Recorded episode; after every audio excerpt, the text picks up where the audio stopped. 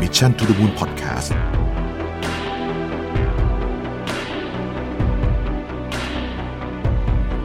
Podcast วันนี้เอ่อรีมาสเตอร์ของเรานะครับ EP ครับผม สี่นะครับ วันนี้จะมาคุยเรื่องของ Rising Star ซึ่งก็ยังเป็นจริงๆ เมื่อ3ามสี่ปีที่แล้วเล่าไปยังไง จริงๆ ตอนนี้ก็ยังไม่ได้แตกต่างกันเยอะอาจจะมีตัวอย่างที่ ครับ แตกต่างกันบ้างนะครับ เนื่ เพ อง ราะว่า เนื่องจากมันเป็นเรื่องของคนด้วยแหละครับ อ่า ครับอืม ใช่ จริงๆสูตรสำเร็จมันคล้าย ๆกัน ซึ่งมัน อืม อาจจะผสม ผมว่ามันเป็นส่วนผสมของความขยันมุมานะ แล้วก็การแบบเก็บเกี่ยวประสบการณ์ต่างๆนานานะครับ ใช่ อืม ใช่ เรามาดูกัน ครับซึ่งจะบอกว่าในในยุคนี้เนี่ยเอ่อ rising star เนี่ยเกิดขึ้นเอ่อเป็นได้ง่ายกว่าสมัยก่อนอ่าสมัยก่อนเนี่ยเราจะมีเรื่องของอายุเรื่องของแรงอะไรพวกนี้เยอะนะฮะ ครับ โอเคในในในบางลักษณะงานอาจจะมีแบบอยู่ แต่ว่าในยุคนี้เนี่ยต้องบอกว่าเป็นเป็นง่ายกว่าสมัยก่อนเยอะ อืม นะครับ ครับ องค์กรจำนวนมากเนี่ยเริ่มเริ่มดูโฟกัสไปที่ตัวผลงานอย่างเดียวถ้าคือบางคนถ้าไม่ถามเลยซ้ำว่าคุณเคยทำงานมากี่ปีอ่ะ อืม เขาถามว่าคุณทำอะไรมาบ้าง อืม ซึ่งมันเป็นคำถามดูเหมือนเผินๆเหมือนคล้ายนะแต่ไม่คล้ายเลย ใช่ ไม่ ครั ค บ ล้ายเล ใช่ ยนะฮะไม่คล้ายกันเลย อืม แม้แต่น้อยนะเพราะฉะนั้นก็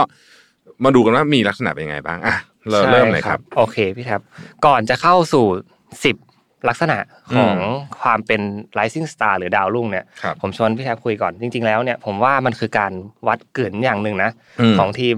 HR เอง หรือว่า ใช่ ทีมผู้บริหารเองนะครับ อืม ในการเลือกคนเข้ามา ผมยกตัวอย่างง่ายๆ อย่างเคสของพวกนักกีฬาก็ได้พี่แท็บ อืม พี่แท็บจะเคยเห็นพวกทีมสเกล ใช่ ที่ไปตามหาเด็กเด็กๆ ต่างๆนานาที่กำลังมีมีแววว่าจะดัง อืม เกิดขึ้นในอนาคต ผมแบ่งเป็น 2 ประเภทอย่างนี้แล้วกันพี่แท็บว่าอาจจะเป็นคนที่เก่งมาตั้งแต่เริ่ม ครับ คือแบบเจอคนที่เก่งแล้วอะมา อ่า มาเจอก่อนอะไรเงี้ยครับ อืม แล้วสุดอีกอีกแบบหนึ่งอาจจะเป็นเริ่มเก่งที่นี่ ใช่ ซึ่งแบบเนี้ยผมว่ามันเป็นเหมือนเพชรเม็ดงาม อืม ที่เอามาเจรไนายต่อนะครับ ครับ อืมมีเคสหลากหลายมากเลย อ่า ในในเคสของฟุตบอลเนี่ยอย่างยกตัวอย่างเช่นพี่แท็บเอ่อเมสซี่พี่แท็บรู้จักเมสซี่ไหมครั จั บ กครับแน่นอนฮะ โอเคเมสซี่เนี่ยอยู่บาร์เซโลนาอย่างที่รู้กันนะครั ใช่เป็นหนึ่งในนักเตะที่เก่งที่สุดในโลก ใช่ทุกคนยอมรับกันแบบเป็นเสียงเดียวกันหมดเลยนะครับ แต่ก่อนที่จะเมสซี่จะเป็นเป็นเพชรเม็ดงามเม็ดนี้เนี่ยเป็นดาวรุ่งไรซิ่งสตาร์เนี่ยเขาเริ่มมาเก่งที่นี่ อืม อืมเพราะว่าเขาแบบมีการช่วยจากโค้ชช่วยจากทีมคนอื่นๆต่างๆนานานะครับ องค์ประกอบ c u เจอร์ขององค์กรมันส่งผลให้เขาอะเก่งขึ้น อืม และเปลี่ยนโลกฟุตบอล อืม นะครับหรืออีกตัวอย่างหนึ่งผมอาจจะพูดถึงบาสเกตบอลบ้าง ครับ นะครับ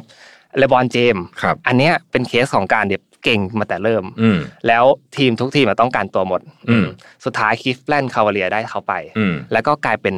สร้างประวัติศาสตร์ให้กับทีม ครับ คือจะบอกอย่างนี้ครับ เหมือนแค่คนคนเดียวพี่แท็บ อืม อาจจะเปลี่ยนองค์กรได้ มีการเปลี่ยนแปลงครั้งใหญ่เกิดขึ้น สร้าง Impact ที่ยิ่งใหญ่มาก ใช่ ๆ เกิดขึ้นกับองค์กรอะไรเงี้ยครับอืมอ่ะงั้นเรามาดูกันนะครับว่า 10 ลักษณะมีอะไรบ้างครับพี่แท็บ ครับ อ่ะข้อแรกนะครับ สิ่งสำคัญที่สุดของคนที่จะก้าวก้าวหน้าในชีวิตเนี่ยคือ ต้องรู้ว่าตัวเองชอบอะไรก่อน ถูกต้องถูกต้อง อืม อันนี้เป็นเรื่องสำคัญมาก เพราะว่าถ้าเราไม่รู้ว่าตัวเองชอบอะไรเนี่ย ครับ สิ่งที่เราทำไปอ่ะเราจะทำสักพักมันจะเบื่อ อืม อ่ามันเป็นธรรมชาติ มนุษย์เราเนี่ย ฝืนทำสิ่งที่ตัวเองไม่ชอบได้ไม่นานหรอกทุกคน ใช่ใช่ครันะบฮะทุกคนเป็นอย่างนั้นหมด มันมันทำได้นะ แต่มันจะทำได้ไม่นาน หรือทำได้นานก็ทำได้ไม่ดีเออมันต้องมีอะไรสักอย่างหนึ่งนะครับ เพราะฉะนั้นคนที่มีเป้าหมายในชีวิต และต้องบอกว่า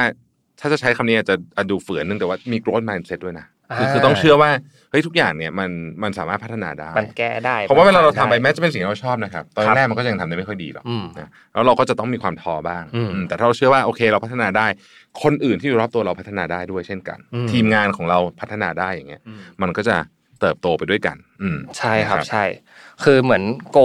เวลาเรามีโกอะไรบางอย่าง คนคนเราเนี่ยครับคนที่เป็น rising star ที่รู้ว่าตัวเองชอบอะไรอ่ะ อืม เวลามีโกเขาจะลืมไปเลยพี่แท็บว่าเวลาจะทำอะไรมันแบบลืมเรื่องเวลา ใช่ ลืมเรื่องแบบปัจจัยภายนอกไปเลย อาจจะทำแบบ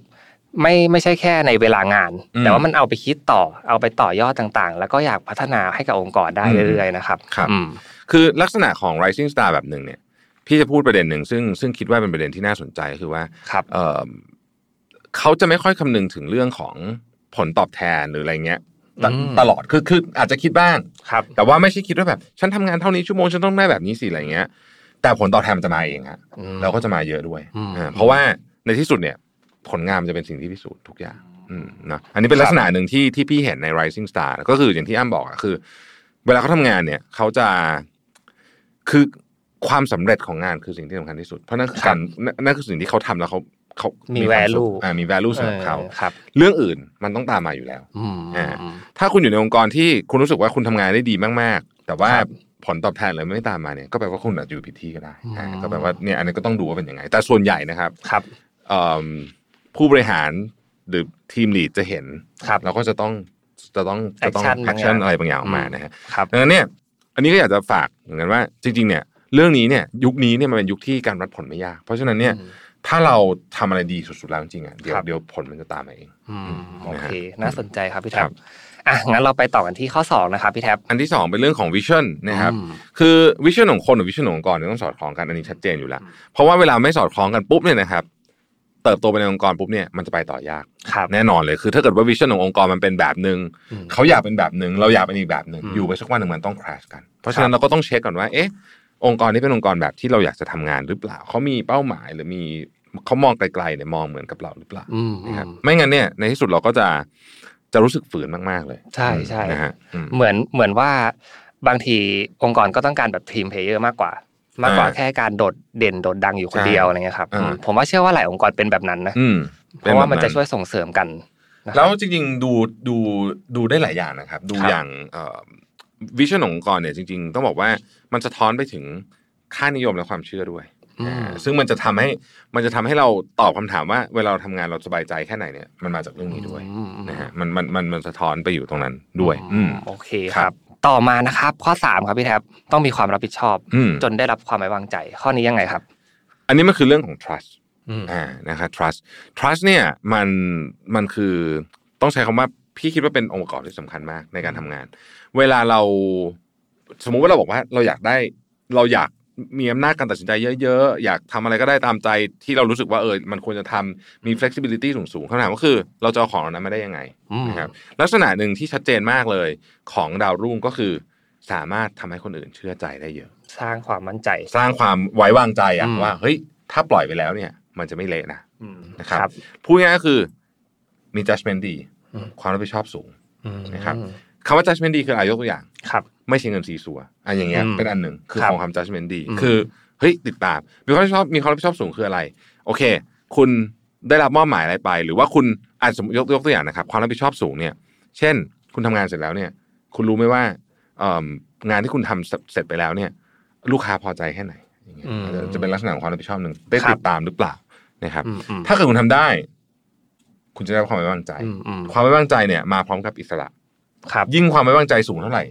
อิสระยิ่งเยอะขึ้นเท่านั้น ไม่ใช่อิสระเฉพาะเวลาทำงานนะ อืม อิสระในการตัดสินใจว่าคุณจะใช้เงินทำอะไร จะทำหรือไม่ทำอะไรจะลงทุนเรื่องอะไร รับคน ครั ยั บ งไง ทุกอย่าง อืม อืมดังนั้น เวลาเราบอกว่าเราอยากได้อิสระในการทำงานเยอะ อืม ๆสิ่งที่ต้องทำเลยคือทำมันก็ได้ให้คนอื่น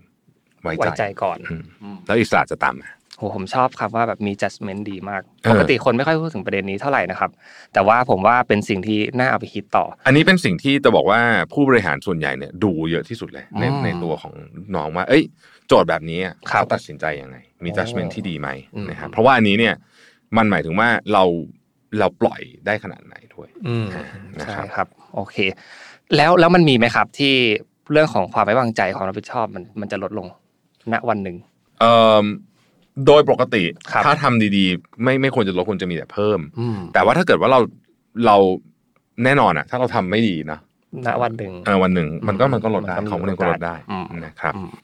ก็ต้องสม่ำเสมอด้วย ต้องสม่ำเสมอด้วยผามีความสม่ำเสมอด้วยแหละนะครับ ถูกต้องไม่ใช่ว่าได้รับความไว้วางใจรับอิสระแล้วไป abuse เรื่องนั้น อืม อ่าก็ไม่ได้ไม่ได้อีก ใช่ นะ ใช่ครับ เห็นด้วย ข้อที่สี่คือมีความคิดริเริ่ม อืม นะคืออันเนี้ยลักษณะของ rising star เนี่ยก็คือว่าจะเป็นคนช่างสงสัย อะช่างสงสัย เจ้าหนูจำไหม อ่าจะต้องจะต้องคิดจะต้องถามตลอดเวลาว่าเอ๊ะ ครับ นี่เป็นวิธีที่ดีที่สุดหรือเปล่าเราที่เรายังทำงานอยู่ อืมอืม ไอ้ที่เราทำอยู่เนี่ยคนยังอยากได้อยู่หรือเปล่า ครับ อันนี้เป็นลักษณะที่แบบชัดเจนมากก็ก็ก็ช่างสงสัยแล้วก็คิด พอพอเริ่มสงสัยปุ๊บเนี่ยมนุษย์เราเนี่ยมันมีกลไกอันหนึ่งอยู่ในสมองนะคือเมื่อเราเริ่มตั้งคำถามปุ๊บเนี่ย เราจะหยุดหาคำตอบไม่ได้จนกว่าจะได้คำตอบที่เราพอใจ อันนี้เป็นธรรมชาติมากนะ ครับ คือเราจะพยายามหาอันนี้เป็นอันนี้เป็นลักษณะเพราะฉะนั้นถ้าคนที่ตั้งคำถามบ่อยๆสงสัยบ่อยๆ อืม ก็จะเป็นคนที่มีความคิดริเริ่ม อื ความคิดริเริ่มไม่ได้เริ่มต้นจากการลงมือทำอะไรนะมันเริ่มต้นจากการสงสัยก่อน สงสัยอาจจะ แล้ มี วล โจ ง ทย์มาก่อน อ่าแล้วมันจะเป็นสเต็ปต่อมา อืม นะครับ อืม เพราะฉะนั้นอันนี้ก็เป็นลักษณะหนึ่ง คนที่ ใช่ เป็น rising star เนี่ยเอ่อจะจะคิดอะไรนอก เอางี้ คนส่วนใหญ่เหล่านี้เนี่ยไม่รู้ด้วยซ้ำว่า job description เอ่อคือไม่สนใจอะว่า ครั job บ description ของตัวเองคืออะไร อืม แต่เขาจะคิดว่าเขาจะนำเสนออะไรได้มากกว่า เสนออะไร เออ อืม นะฮะ โอเค อืม มันอัดแอปอะไรได้บ้างดีกว่า ใช่ นะครับ ผมว่าไอ้จริงๆข้อเนี้ยอย่างไอ้เรื่องความคิดริเริ่มเนี่ย มันคล้ายๆ สอดคล้องนะพี่แทบกับคนที่เป็นผู้ประกอบการ ใช่ คล้ายกันนะ ม คือบางทีเนี่ยผมก็พบเห็นผู้ประกอบการหลายท่านนะครับ ที่กว่าจะเริ่มตัดสินใจเรื่องอะไรต่างๆ เนี่ยก็จะมีการคิดก่อนว่ามันมีออปชันอื่นไหมมี 1 2 3ไหมมัน ครับ ดีจริง ๆ แล้วหรือเปล่า อืม ซึ่ง rising star เหล่านี้ในอนาคตอาจจะกลายเป็นผู้ประกอบการในอนาคตก็ได้ เป็นไปได้เป็นไปได้ อืมเป็นไปได้นะครับ อืมข้อที่ห้าก็คือไม่กลัวกับการเปลี่ยนแปลง อืม นะครับ ซึ่งก็เหมาะมากเลยกับยุคนี้เนาะ อืมใช่ครับ คือการเปลี่ยนแปลงเนี่ยเอ่มมันมันมันเป็นเรื่องธรรมดากับธุรกิจอยู่และนะ ใช่ ฮะ ครับ แต่ว่าคนที่ปรับตัวได้เร็ว อืม อันเนี้ยจะช่วยเยอะมากในในในยุคนี้มันเป็นยุคที่บางทีเนี่ยเราเราทำทำอะไรไปครึ่งทางแล้วบางทีต้องต้องต้องเปลี่ยนแผน อืม เพราะว่ามันมีความไม่แน่นอนสูง มันถูกหันเครื่องมันเร็วขึ้น อ่าทุกอย่างมันมันนั่นไปหมดเพราะฉะนั้นเนี่ยคนที่สามารถปรับตัวเปลี่ยนแปลงได้เร็วก็มีโอกาสที่จะเจริญเติบโตในองค์กรได้เร็วอันนี้ อืม ชัดเจนอยู่แล้ว ครับ นะค ครั รับ บ อืม เป็นสิ่งที่จริง ๆ แล้วอ่ะมันก็สวนทางกับพฤติกรรมมนุษย์นิดนึงนะครับ ใช่มนุษย์ไม่ชอบ ค่ย มนุษย์โดยพื้นฐานไม่ค่อยชอบการเปลี่ยนแปลง เพราะว่าเรามันเหนื่อยฮะ ใช่แล้วมันเคยชิน ใช่ครับ แต่ว่าถ้าทำได้ก็เป็นสิ่งที่ดีนะครับ อืม โดยเฉพาะในองค์กรเนี่ยผมแนะนำว่าต้องไม่กลัวจริงๆ ต้อง resilience ใช่ต้อง resilience มากๆนะ ค ครับ รับผม อืม ข้อที่ 6 ครับพี่แท็บอันนี้เนี่ยก็น่าสนใจมากผม อ่า ว่าเป็นข้อที่น่าคิดนะครับก็คือมีความเป็น connector เป็น ใช่ ตัวเชื่อมหรือเป็น playmaker อืม นะครับ ก็อย่างที่ผู้เอ่อผู้บริหารมองหาแหละ เขาไม่ได้ต้องการคีย์แมนแค่คนเดียว อืม นะครับ เขาต้องการทีมไดนามิกสำคัญ ใช่ กว่าการเก่งแค่คนเดียวนะครับ คือยุคนี้มันไม่มีใครที่สามารถที่จะทำงานคนเดียวได้ โดยเฉพาะใน อืม องค์กร เพราะว่ามันไม่มีใครเก่งทุกเรื่อง ครับ อืมไม่ได้เก่งทุกเรื่อง พอเราไม่ได้เก่งทุกเรื่องปุ๊บเนี่ย การที่เราสามารถนำความเก่งคนอื่น ครับ มาทำให้งานเราดีขึ้นได้เนี่ยหรืองานขององค์กรดีขึ้นได้เนี่ยจึงเป็นคุณสมบัติที่สำคัญมาก อืม ถ้าเกิดว่าเราเป็นคนที่เก่งมากในเรื่องหนึ่ง ครับ แต่ไม่มีใครชอบหน้าเราเลยสมมตินะฮะคือเรา ครั เป็นบคนที่นิสัยแย่มากเนี่ย อันเนี้ยงานเราก็จะไปได้ไปไม่ได้เท่าไหร่หรอก อืม เออก็จะอาจจะไปได้ประมาณหนึ่ง ครับ แต่ว่ามันก็จะไม่ได้เป็นคำว่า rising star อ่า มันจะไม่ได้โตขึ้นเรื่อยๆ ครับ rising star องค์ประกอบนี้สำคัญครับ ต้องเป็นคนที่คนอื่นค่อนข้างอยากจะทำงานด้วย อืมส่งเสริมคนอื่นด้วย ใช่ นะครับ ผมว่าทั้งเรื่องทั้งเรื่องฟิสิก a l แล้วก็เรื่องภายใน ถูกต้อง บางทีแบบว่าเรื่องใจเรื่องอะไรเงี้ยครับ การบิวอัพกำลังใจ ม ของ Rising Star ถ้าทำได้ดีเนี่ย ก็ผมว่าก็เป็นส่วนที่ทำให้ทีมอะมีพลังในการเดินต่อเช่นกันนะครับ ครับ ข้อที่ 7 นะครับ อืม มีความรอบรู้เรื่ององค์กรเป็นอย่างดี อืม โอ้ อันนี้ก็เป็นอันนี้ก็เป็นเรื่องหนึ่งที่สำคัญเหมือนกัน ใช่ คือในในองค์กรเนี่ยมันจะมีเขาเรียกว่าจะมี organization chart แบบที่เป็น official ที่เราเห็น ครับผม กับแบบ unofficial อืมที่มัน มันจะมีเบื้องหลังว่า เอ๊ะ ถ้าเราจะทำเรื่องนี้ให้สำเร็จ ครับ เราต้องไปหาใคร อืมอืม เขาอาจจะไม่ได้เป็นคนที่อยู่ในตำแหน่งนั้นตรงๆ แต่คนนี้แหละ เป็นคนที่ถ้าเรื่องนี้ต้องไปหาคนนี้ อืม นะครับ ครับ เอ่อถ้าเราอยากได้บางเรื่องต้องไปหาคนไหนอะไรอย่างเงี้ยอันนี้ อืม มันเป็นลักษณะของการเข้าใจคือคือในสังคม อันนี้ต้องคิดว่าองค์กรก็เหมือนกับสังคมมนุษย์ ครับผม ในสังคมของมนุษย์ก็เป็นแบบนี้เหมือนกัน อืม นะเราก็จะมีถ้าเราเราจะรู้อะว่ามันเป็นยังไง คนที่ยิ่งรู้เรื่องนี้มากเท่าไหร่เนี่ย ก็จะยิ่งสามารถที่จะปรับแผนของตัวเองไปได้มากขึ้นเท่านั้น อืม นะครับประเด็นนึงจึงเป็นประเด็นสำคัญมาก อืมอืมอืมมันเหมือนหลังบ้านเนาะเหมือนแบ็ k เฮาส์การแก้สายไฟบางอย่าง คือผมคิดว่าถ้าองค์กรไหนไม่มี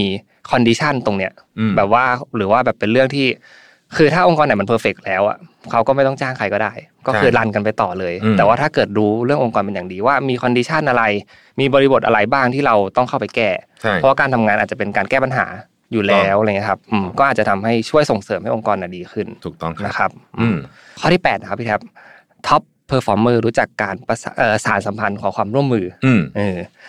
มีความเอมพัตตี อ่า อืมอืม อันนี้คล้าย ๆ ข้อที่หกแต่ว่าแตกต่างนิดนึงอันนี้เป็นเรื่องของเอ่อต้องบอกว่าการขอความร่วมมือ และอีกฝ่ายหนึ่งเต็มใจจะให้เนี่ยนะครับมันเป็นเรื่องของการเจรจาต่อรองนะ อืม ท็อปเปอร์ฟอร์เมอร์เนี่ยจะเป็นคนที่เข้าใจบริบทของคำว่าวินวิน ครับ เออซึ่งซึ่งไม่ใช่ทุกคนทำเป็นนะ อืม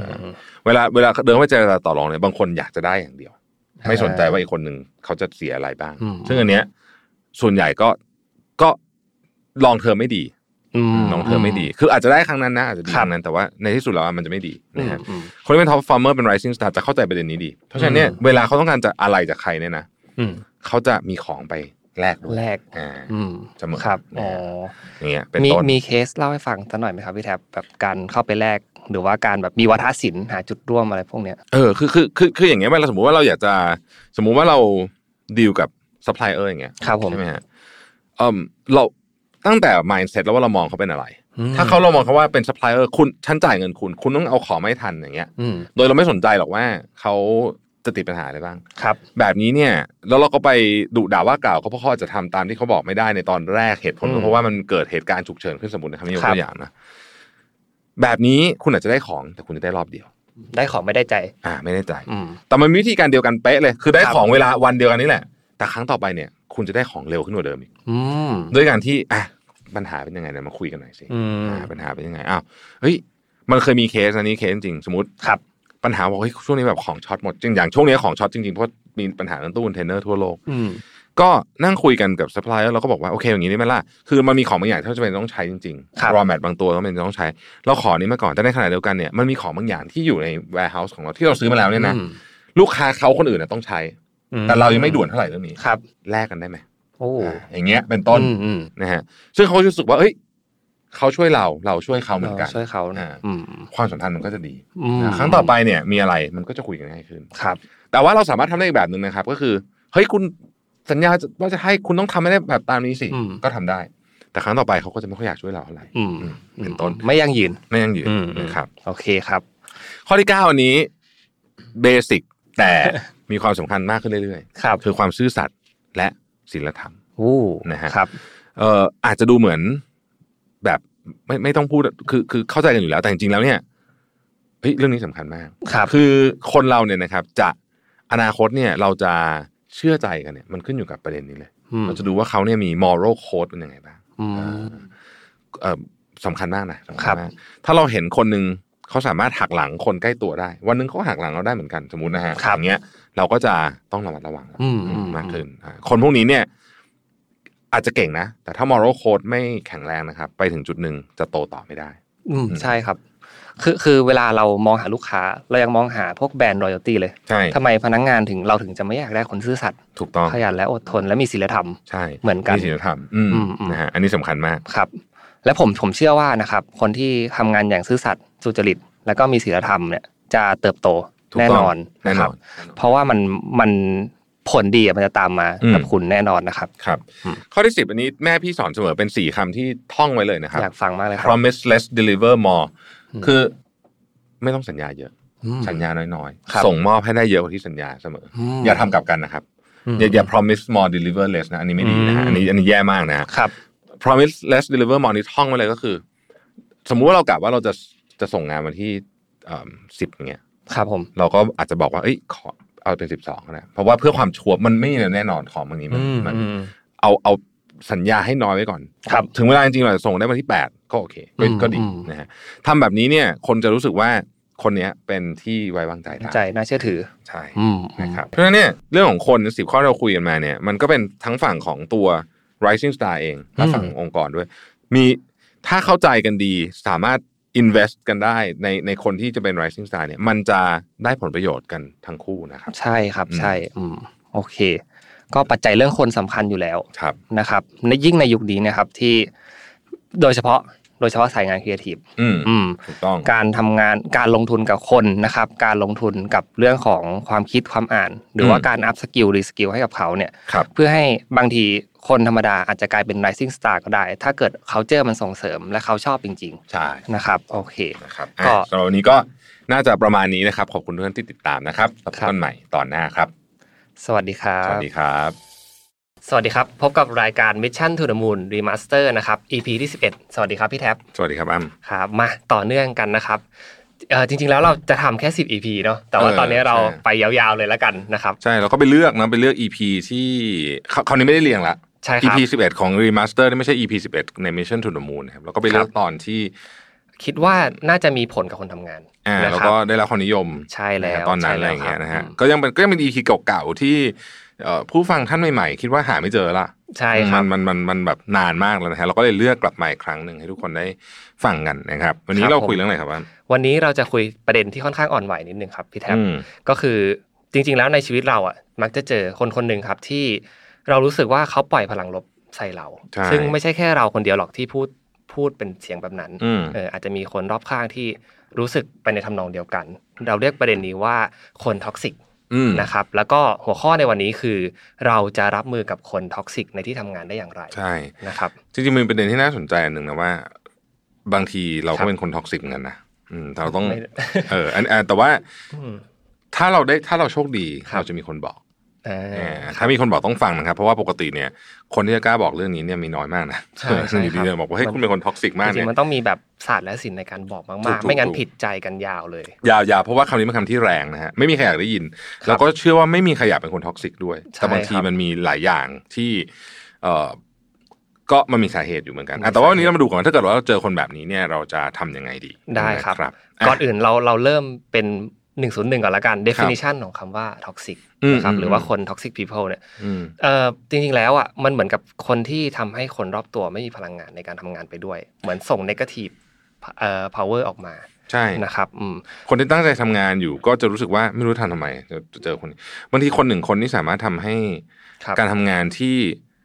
คือบริษัทดีๆแย่ไปได้เลยอ่ะอ่ะ ครับ ใช่ไหม ใช่ครับ ซึ่งอ่ะบางทีเราอาจจะต้องพลิกมุมกลับและต้องเข้าใจเขาด้วยว่า ด้วยสถานการณ์ตอนนั้นเขาอาจจะเจอเรื่องบางอย่างมาหรือเปล่า อืม อืมทำให้เขากลายเป็นคนท็อกซิกไปได้ อ่าอันนี้เป็นสามสามดูเริ่มที่สามดูก่อนใช่ไหม ได้ครับ นะฮะ มันมีสามดูกับสามดอนนะครับ ครั ที่ บ ที่อยากจะวันนี้มาคุย อ่ากั กันนะครับสามดูก่อนสิ่งที่ควรทำกับความท็อกซิกของ people คนนั้นนะครับ อืม ก็คือหนึ่ง dig deeper ครับ ครับ หรือว่าการค้นหาสาเหตุความท็อกซิกที่แท้จริงของเขา อืม อืม อันนี้เป็นเป็นอันที่คนไม่ค่อยทำ เพราะว่าเรารู้สึกว่าถ้าคนนี้ท็อกซิกเราจะไม่อยากยุ่งด้วยใช่ไหม ครับ แต่ในความเป็นจริงแล้วเนี่ยเอ่อบางทีหลายครั้งเราค้นพบว่าความท็อกซิกที่เรารู้สึกของเขาเนี่ยมันมาจากว่ามันมีเรื่องอื่นเข้ามาเกี่ยวข้อง อืม จริง ใช่ ๆจะบอกว่าโดยส่วนใหญ่เป็นแบบนั้นเลยทีเดียวแหละนะ ใช่ครับ เออ อืม มันมีต้นเหตุนะครับ อาจจะเป็นจริงๆมันมีหลายอย่างมากเลย อาจจะเป็นเรื่องที่บ้านก็ได้ ใช่ครับ นะครับ อืม เช่นเรื่องที่บ้านอ่ะเรื่องที่บ้านนี่เป็นหนึ่งเรื่องที่ค่อนข้างที่จะเจอบ่อยเรื่องส่วนตัวเนาะ ครับ เขาอาจจะเอิ่มกำลังตกอยู่ในสถานการณ์ยากลำบากเช่น ครับ พี่เคยรู้จักคนหนึ่งที่อยู่ในสถานการณ์ที่ถูก abuse อยู่แบบเนี้ยนะครับ แล้วเราก็รู้สึกเอ่มคือ คือเราก็รู้สึกว่าเออเขาเขาทำตัวแปลกๆแล้วก็รู้สึกไม่ค่อยอยากอยู่ด้วย แต่พอไปเจาะลึกจริงถึงไทยจริงๆแล้วเนี่ยจริงๆแล้วมันเป็นเรื่องที่น่าเศร้ามากน่าสงสารมากนะครับแล้วก็ ครับ ถ้าเป็นอย่างนั้นปุ๊บเนี่ยเราจะเราจะปรับมุมเราจะเปลี่ยนมุมมองคนนี้ไปเลย ถูกต้อง เรา ครับ จะเข้าใจเขามากขึ้นเยอะมาก คือบางเรื่องที่เขาไม่เอามาพูดในที่ทำงานอ่ะเพราะว่ามันเป็นเรื่องที่อาจจะดูไม่ professional ก็ได้ ถ้า ใช่ เกิดมันออกออกอาการออกมาอะไรอย่างเงี้ยครับก็เลยเลือกเก็บไว้ในใจ หลายคนเออจริงๆ อันนี้มีบทความจากเมืองนอกเยอะนะ ครับ หลายคนเนี่ยเขาเอ่อหลังๆเนี่ยเรื่องของสุขภาพจิตในที่ทำงานเนี่ยเริ่ม ครับ เป็นสิ่งที่สามารถพูดคุยกันได้มากขึ้นนะครับ อืม แต่ในอดีตนี่ไม่ไม่ค่อยมีคนพูดเรื่องนี้เพราะรู้สึ คกรับ ว่ามันเป็นเรื่องที่ไม่ควรมาคุยที่ทำงานใช่ไหม อืม แต่ว่าหลังๆเนี่ยโดยเฉพาะที่อเมริกาเนี่ยเดี๋ยวนี้เดี๋ยวนี้อเมริกาบางบางบางบริษัทนี่ถึงขั้นมีจิตแพทย์ประจำบริษัทเลยนะ อืม เพราะว่า ใช่ครับ คนแบบมีมีเรื่องอะไรก็มาคุยแล้วก็รู้สึกว่าเออเออถ้าอย่างนั้นมันก็คืออยู่ในยงานกับเรื่องส่วนตัวมันมันแยกกันค่อนข้างยาก ยาก ใช่ไหม ใช่ครับ มันก็เลยเป็นที่มาของเรื่องนี้ อืม อืม ใช่ครับ นะครับ มันอาจจะมีอ่ะประเด็นเรื่องซิทูเอชันที่เขาเจออยู่หนึ่ง อืม ประเด็น อีกประเด็นหนึ่งที่อยากจะพูดถึงก็คือเรื่องของตัวงานโร อื ง ม ของการทำงานเอ่อด้วยด้วยสถานการณ์ปัจจุบันครับ การทำงานมันเปลี่ยนไปมาก อืม บางทีเนี่ย job description ถูกขยายออกไปเยอะเลย อืม อืมบางทีได้ทำอย่างอื่นมากมายไปหมดนะครับแล้วคนก็ต้องปรับตัวเยอะ งานที่เขาทำอยู่ณปัจจุบันคนท็อกซิคนเนี่ยอาจจะเป็นงานที่ไม่ถนัด อืม อืมก็เลยเป็นสาเหตุที่ทำให้เขาอ่ะมีอาการนกาทีฟมีการส่งพลังลบออกมาให้คนอื่น ว่าเขาเหนื่อยเขาแบบไม่ไม่ไหวกับสถานการณ์ตรงนั้น ใช่ ครับ ใช่ อืม คือลักษณะแบบนี้เนี่ยจะเป็นทำนองว่าก็จะบ่นเรื่องงานบ่นเรื่องที่ทำงานบ่นว่าไอ้นู่นไอ้นี่ไม่ดีไปหมดอะไรอย่าง ใช่ เงี้ย ครับ ซึ่ง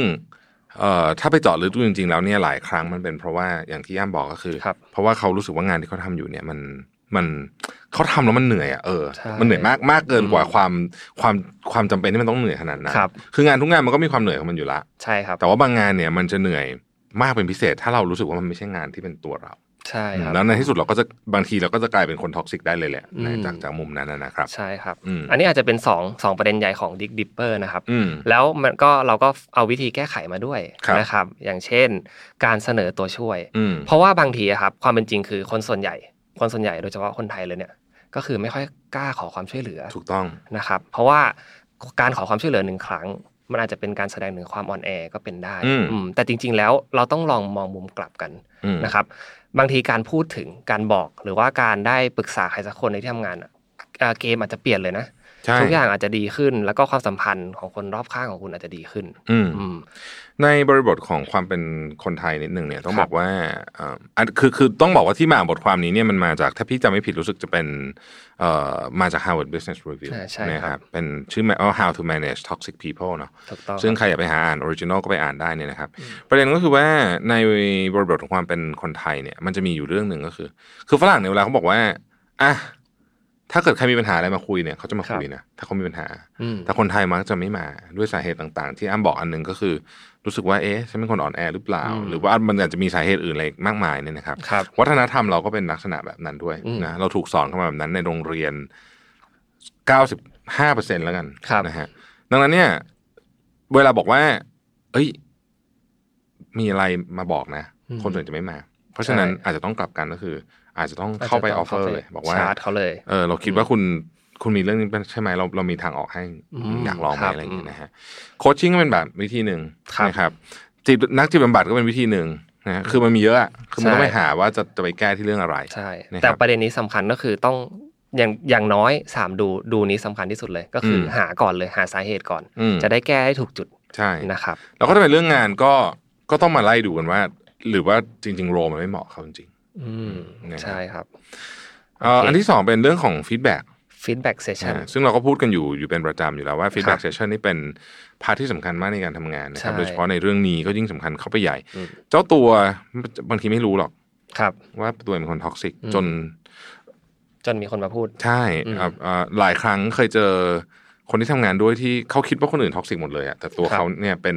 คนเจเนเรตพลังบวก ซึ่งในความเป็นจริงมันไม่ใช่อย่างนั้นเลยเนี่ยนะฮะ ครับ มันก็มีแบบนั้นเหมือนกันนะซึ่งเราก็แบบเราก็อาจจะอเมซว่าเฮ้ยแบบจริงเหรออะไรอย่างเงี้ย อืม แต่ว่ามันเป็นอย่างนั้นจริง ครั แล้ บ วที่น่ากลัวกว่าคือว่าถ้าเราเป็นเอง เราก็จะไม่รู้เหมือนกัน ถ้าเกิดเราไม่มี ใช่ คนมาฟีดแบ็กให้ ครับ นะครับเพราะฉะนั้นฟีดแบ็กเซสชั่นจึงเป็นเรื่องสำคัญ สำคัญมาก ทีนี้ฟีดแบ็กเซสชันเนี่ยก็อีกอะวัฒนธรรมไทยเนี่ยทำให้เราไม่ค่อยกล้าฟีดแบ็กคนตรงๆเราจะอ้อมโลก ๆ เยอะมาก ใช่ครับ เวลาอ้อมโลกเยอะเนี่ยคนจะไม่เก็ตแมสเซจหลัก อืม ของเรื่อง อืม นะครับจริงๆพี่ทำพอดแคสต์อยู่อีกตอนหนึ่งที่พูดว่า ถ้าเกิดคุณพูดเรื่องเข้าไปเยอะๆเนี่ย ครับ นไม่ได้บวกกันนะคือไม่ได้เอาเรื่องเรียงกันแล้วบวกกันว่าเอ้ยมีเรื่องนี้กับเรื่องนี้คนจะเอาเรื่องทั้งหมดมาหารเฉลี่ยกันเพราะถ้าเกิดว่า อืม เราพยายามจะอ้อมเท่าไหร่เนี่ยแปลว่าคีย์แมสเซจหลักของเราอะมันจะยิ่งน้ำหนักลดลงไปเท่านั้น ครับ นะฮะดังนั้นเรื่องนี้จึงเป็นเรื่องที่สำคัญต้อง อืม ต้อง ตรงประเด็น ต้องพูดให้ชัดเจน แต่ว่าการพูดเรื่องนี้มันเซนซิทีฟใช่ไหม ใช่ครับ เพราะ ใช่ ฉะนั้นจะต้องมีวาทศิลป์มากๆ ถูก นะ ต้อง ต้องต้องยกตัวอย่างชัดเจน ใช่ครับ นะ อืม คือไม่ใช่อยู่ดีกล่าวหาลอยๆอย่างเงี้ยนะอันนี้ไม่ได้แน่ๆนะ ค ค รั รับ บแล้วก็ยกตัวอย่างชัดเจนเราต้องบอกว่าอะไรเป็น expectation ที่เราอยากให้เขาแก้ อืมใช่ใช่อย่างน้อยก็ต้องให้เขาเห็นภาพหน่อยว่าเขาทำผิดอะไร ม หรือว่าคนรอบตัวแบบมีสถานการณ์อะไรบ้างที่ที่เกิดขึ้นแล้วมันส่งผลชัดเจนกับคนรอบข้างอืม ครับ ไม่งั้นไม่งั้นมันก็จะเป็นเหมือนการแค่เบลมเบลม อืม เขาเขาอาจจะไม่รู้สึกด้วยซ้ำว่าเขาท็อกซิกอยู่ ถูกต้อง นะครับ ครับ อืมโอเค ต่อไปข้อที่ 3 อันนี้เพื่อ for team ละกัน อืม เออ for แบบส่วนรวมนะค ครั รับบ ก็คือ isolate strategy อืม หรือว่าเราต้องยอมรับนะบางทีความจริงบางอย่างก็คือ คนบางคนเปลี่ยนความท็อกซิกในตัวไม่ได้จริง ๆ นะครับ ใช่ครับ อืม อืม คือคนบางคนเนเจอร์เป็นอย่างนั้นเลย อืม แต่เขาอาจจะมีข้อดีบางอย่างอยู่ ใช่ใช่ใช่ใช่ ซึ่งเอ่อถ้าถ้าเราอยู่ในบ่อน้ำอ่ะทางการทำงานก็เหมือนเป็นบ่อน้ำบ่อหนึ่งอืมมีปลาอยู่หลาย ๆ ตัวอะไรเงี้ยครับอืมแล้วถ้ามีปลาตัวหนึ่งที่ไม่ไม่ถูกกับน้ำตัวเนี้ยเราอาจจะต้องแยกเขาออกไป ถูกต้ง ก่อนในระยะหนึ่งเพื่อดูว่าเราจะแก้ปัญหาส่วนนี้ได้ยังไงบ้าง อืม ก่อนที่มันจะเสียทั้งบ่อ ถูกต้อง นะครับ อันนี้เป็นเรื่องสำคัญมาก แล้วก็งานวิจัยต่างๆ ที่ทำมาเยอะมากเนี่ย ก็บอกตรงกันเหมือนกันเลยว่า คนท็อกซิกหนึ่งคนเนี่ยทำลายทีม 10 คน 20 คนให้ให้เละเป็นหมดเนี่ยได้ แล้วก็เห็น ใช่ ตัวอย่างกันมาเยอะแล้วด้วย ครับ นะครับ เพราะฉะนั้นการแยกจึงเป็นเรื่องสำคัญมาก ถูกต้องครับ แยกออกมาแล้วก็แก้ได้แก้ไม่ได้นะว่ากันอีกทีหนึ่ง ใช่ อื มันมี ะฮะ มันมีคำหนึ่งที่อยู่ในบทความนี้ครับ น่าสนใจ อืม มากเขาบอกว่าคิดว่าการท็อกซิกเป็นเหมือนโรคติดต่อ เหมือนโรคโรคที่เราเจอกันอยู่ปัจจุบัน ใช่ นะครับ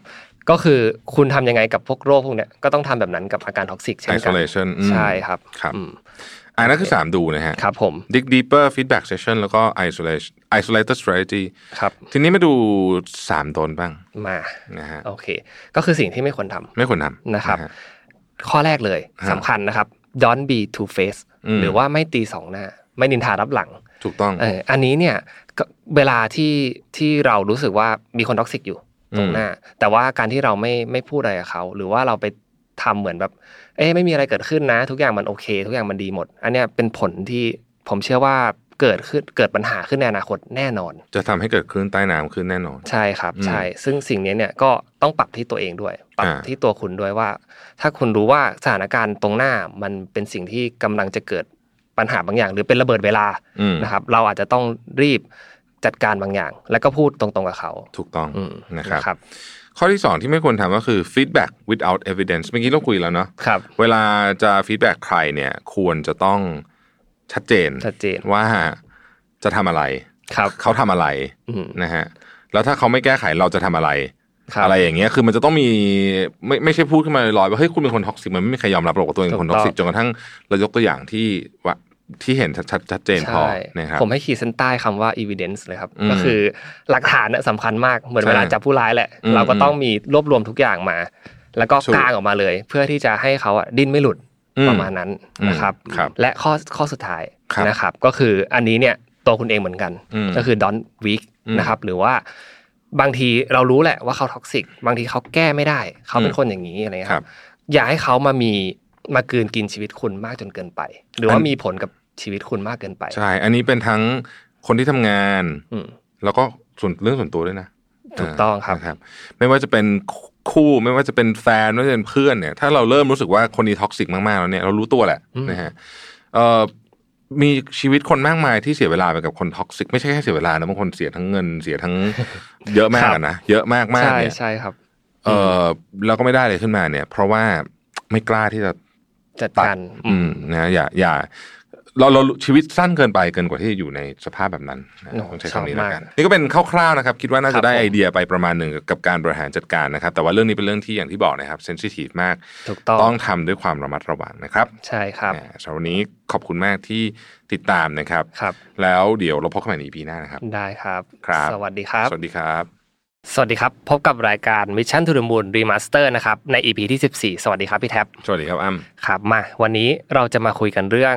คนอีกแล้วพี่แท็บ อ่า ปัญหาเกี่ยวกับเรื่องคนและการทำงานนะค ครั รับ บ ซึ่งเป็นธีมของ Mission to the Moon ของเราอยู่แล้ว อืม นะครับ หัวข้อหัวข้อในวันนี้ที่ อันนี้ เตรียมมา อันนี้เป็นหนังจริงๆเป็นชื่อหนังสือ ครับ นะครับชื่อหนังสือทำงานกับคนหัวร้อนให้เป็นรับมือกับคนขั้วเย็นให้ได้นะครับ อืม ผู้เขียนคือคุณิคัตสึยามาชิตะนะครับเป็นหนังสือ ครับ แปลนะซึ่งมีเมืองไทยก็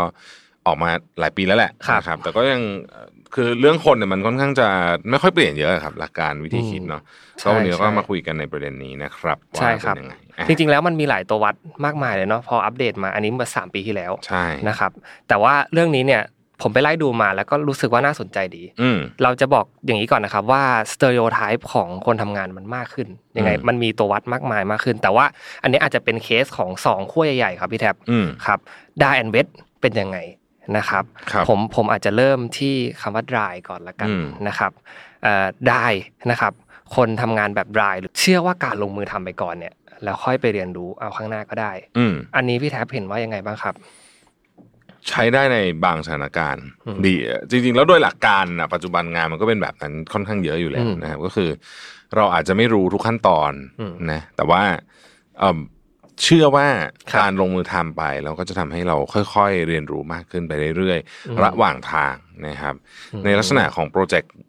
ใหม่ ๆ ที่แบบเรื่องมันใหม่มากๆอะไรอย่างเงี้ย อืม เราจะเห็นฟอร์แมตนี้ค่อนข้างเยอะ ใช่ครับ จริงๆแล้วคนที่เป็นรายเนี่ยผมเอาผมไปหาเรฟเฟรนซ์ตัวเทียบมา อืม นะครับคนที่เป็นรายส่วนมากเนี่ยมักจะเป็นนักยุทธวิธีครับพี่แท็บ อืม นักยุทธวิธีก็คือคนที่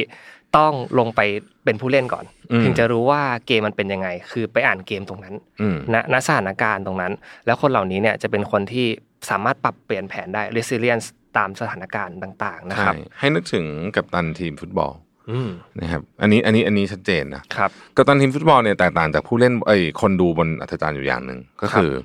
เวลาเราดูฟุตบอลอ่ะเราดูจากมุมที่ดีที่สุด อืม นะฮะก็คือมุมมองจากอัธจารย์ แล้วก็เห็นผู้เล่นทั้งสองข้างเอ่อหรือหรือบางทีเรามีดูจากกล้องหลายตัวด้วยซ้ำเนี่ยนะฮะเพราะฉะนั้นเราก็จะเห็นมุมต่างๆมากมายเนี่ยแล้วก็คนที่ดูบนอัธจารย์เนี่ยสามารถจะบอกสามารถจะวิพากษ์วิจารณ์ได้ว่าเฮ้ยทำไมถึงไม่ทำแบบนั้นไม่ทำแบบนี้เพราะเพราะว่าเห็นภาพจากข้างบนแต่เราลองนึกถึงมุมของคนที่อยู่ในสนามนะ ใช่ กับ ใช่ ทางทีมฟุตบอลเนี่ยเขามองอะไรไม่เห็นเยอะนะครับ ไม่ได้เห็นเยอะขนาดเนี่ยคนดูอาจจะแน่ๆเพราะเขามองจากจากเอ่อวิววิวบนพื้นผิวใช่ไหม ใช่ เพราะฉะนั้นเนี่ยเขาก็ต้อง ดูว่าไอ้สถานการณ์เป็นยังไง แล้วก็ปรับเปลี่ยนไป อืม ตามที่มันควรจะเป็นณเวลานั้นๆนะ ใช่ครับ ซึ่ง อืม ซึ่งคนเหล่านี้เนี่ยถ้าถ้าเรามองในมุมกลับคือ ผมคิดว่าเป็นคนที่สามารถแก้ไขสถานการณ์แบบระยะเวลาแบบภายใน 10วิข้างหน้า หรือว่าภายในหนึ่งนาทีข้างหน้าได้ดีมาก อืม นะครับคนพวกนี้เนี่ยตัดเชื่อในการตัดสินใจของตัวเองเป็นอย่างมาก ซึ่งส่วนมากแล้วเนี่ยเป็นเปอร์เซ็นต์ที่เยอะกว่านะครับที่จะเป็นผู้นำในรูปแบบของคนที่เป็นนักยุทธวิธีหรือคนดราย อ่า นะครับ มันมีมันมีเรื่องเล่าเรื่องหนึ่ง ซึ่ง ครับ พี่ก็ไม่รู้เป็นเรื่องจริงหรือเปล่านะแต่ว่าเขาเป็นเรื่องเล่าอ่ะ ซึ่งซึ่งก็ก็ก็เขาจะนึกออกเขาบอกว่ามีอยู่ครั้งหนึ่งเนี่ย ครับ อ่าอ่ะต้องต้องเรียนก่อนว่าราราชวงศ์อังกฤษเนี่ยน่าจะเป็นหนึ่งในองค์กรหรือสถาบันที่มีความฟอร์ม l มากที่สุด ครับ นะของของโลกก็ว่าได้นะครับเอ่อคือมีแบบแผนอะมีระเบียบจารีตนะฮะที่ต้องนับถือปฏิบัติต่างๆ ครับ ก็มีอยู่วันหนึ่งอันนี้เป็นเรื่องเล่านะครับไม่ ครับ รู้ว่าเป็นเรื่องจริงหรือเปล่ามีอยู่วันหนึ่งเนี่ยควีนเนอร์สเบตที่สองนานแล้วล่ะนะครับ อืม เอ่อต้องรับแขกเป็นเป็นแขกจากแอฟริกาเป็น อืม เป็นผู้นำประเทศอะไรแบบ ครับ นี้นะฮะแล้วก็ระหว่างที่นั่งกันอยู่ก็เป็นแขกทรงเกียรติเขาจะนั่งข้างขวาของควีนลิซาเบธนะฮะเอิ่มระหว่างที่นั่งกันอยู่เนี่ยก็ระหว่างที่กำลังคุยกันอยู่เนี่ยนะครับ อืม เอิ่มสุภาพสตรีท่านหนึ่งซึ่งเขาจะเป็นภรรยาของท่านผู้นำเนี่ย ครับ ก็เอ่อคือเขาเสิร์ฟอาหารน่ะที่ต้องใช้มือกิน อืม เขาก็เลยเสิร์ฟถ้วยข้างๆที่เป็นชาเอาไว้ล้างมือแล้วมีมะนาวลอยมาด้วย สุภาพสตรีท่านนั้นเนี่ยก็ยกไอเนี่ยขึ้นมาดื่ม ครับ นะฮะคือพี่คิดว่าหนึ่งก็คือแน่บางทีเราคือเรามาจากต่างวัฒนธรรมมากๆเราก็ไม่รู้เหมือนกันว่าแล้วนี่มันนานมากแล้วนะมันไม่ใช่ยุคนี้ที่แบบมีอินเทอร์เน็ตมีอะไรอย่างเงี้ยเราก็จะไม่รู้ว่าจริงๆแล้วนั่นคือนั่นคือเขา intention คือเอาไว้ให้ล้างมือ ครับ สองก็คือพี่พี่เดาเองอยู่ว่าถ้วยชามันคงสวยมากอะ ครับ ในในวังอ่ะมันก็เลยดูแบบเหมือนว่าทุกอย่างน่าจะ เป็น น่าจะเป็นของกินไปหมด ใช่ อะไรอย่า ครับ งเงี้ยนะฮะ ก็เลยยกขึ้นดื่มซึ่ง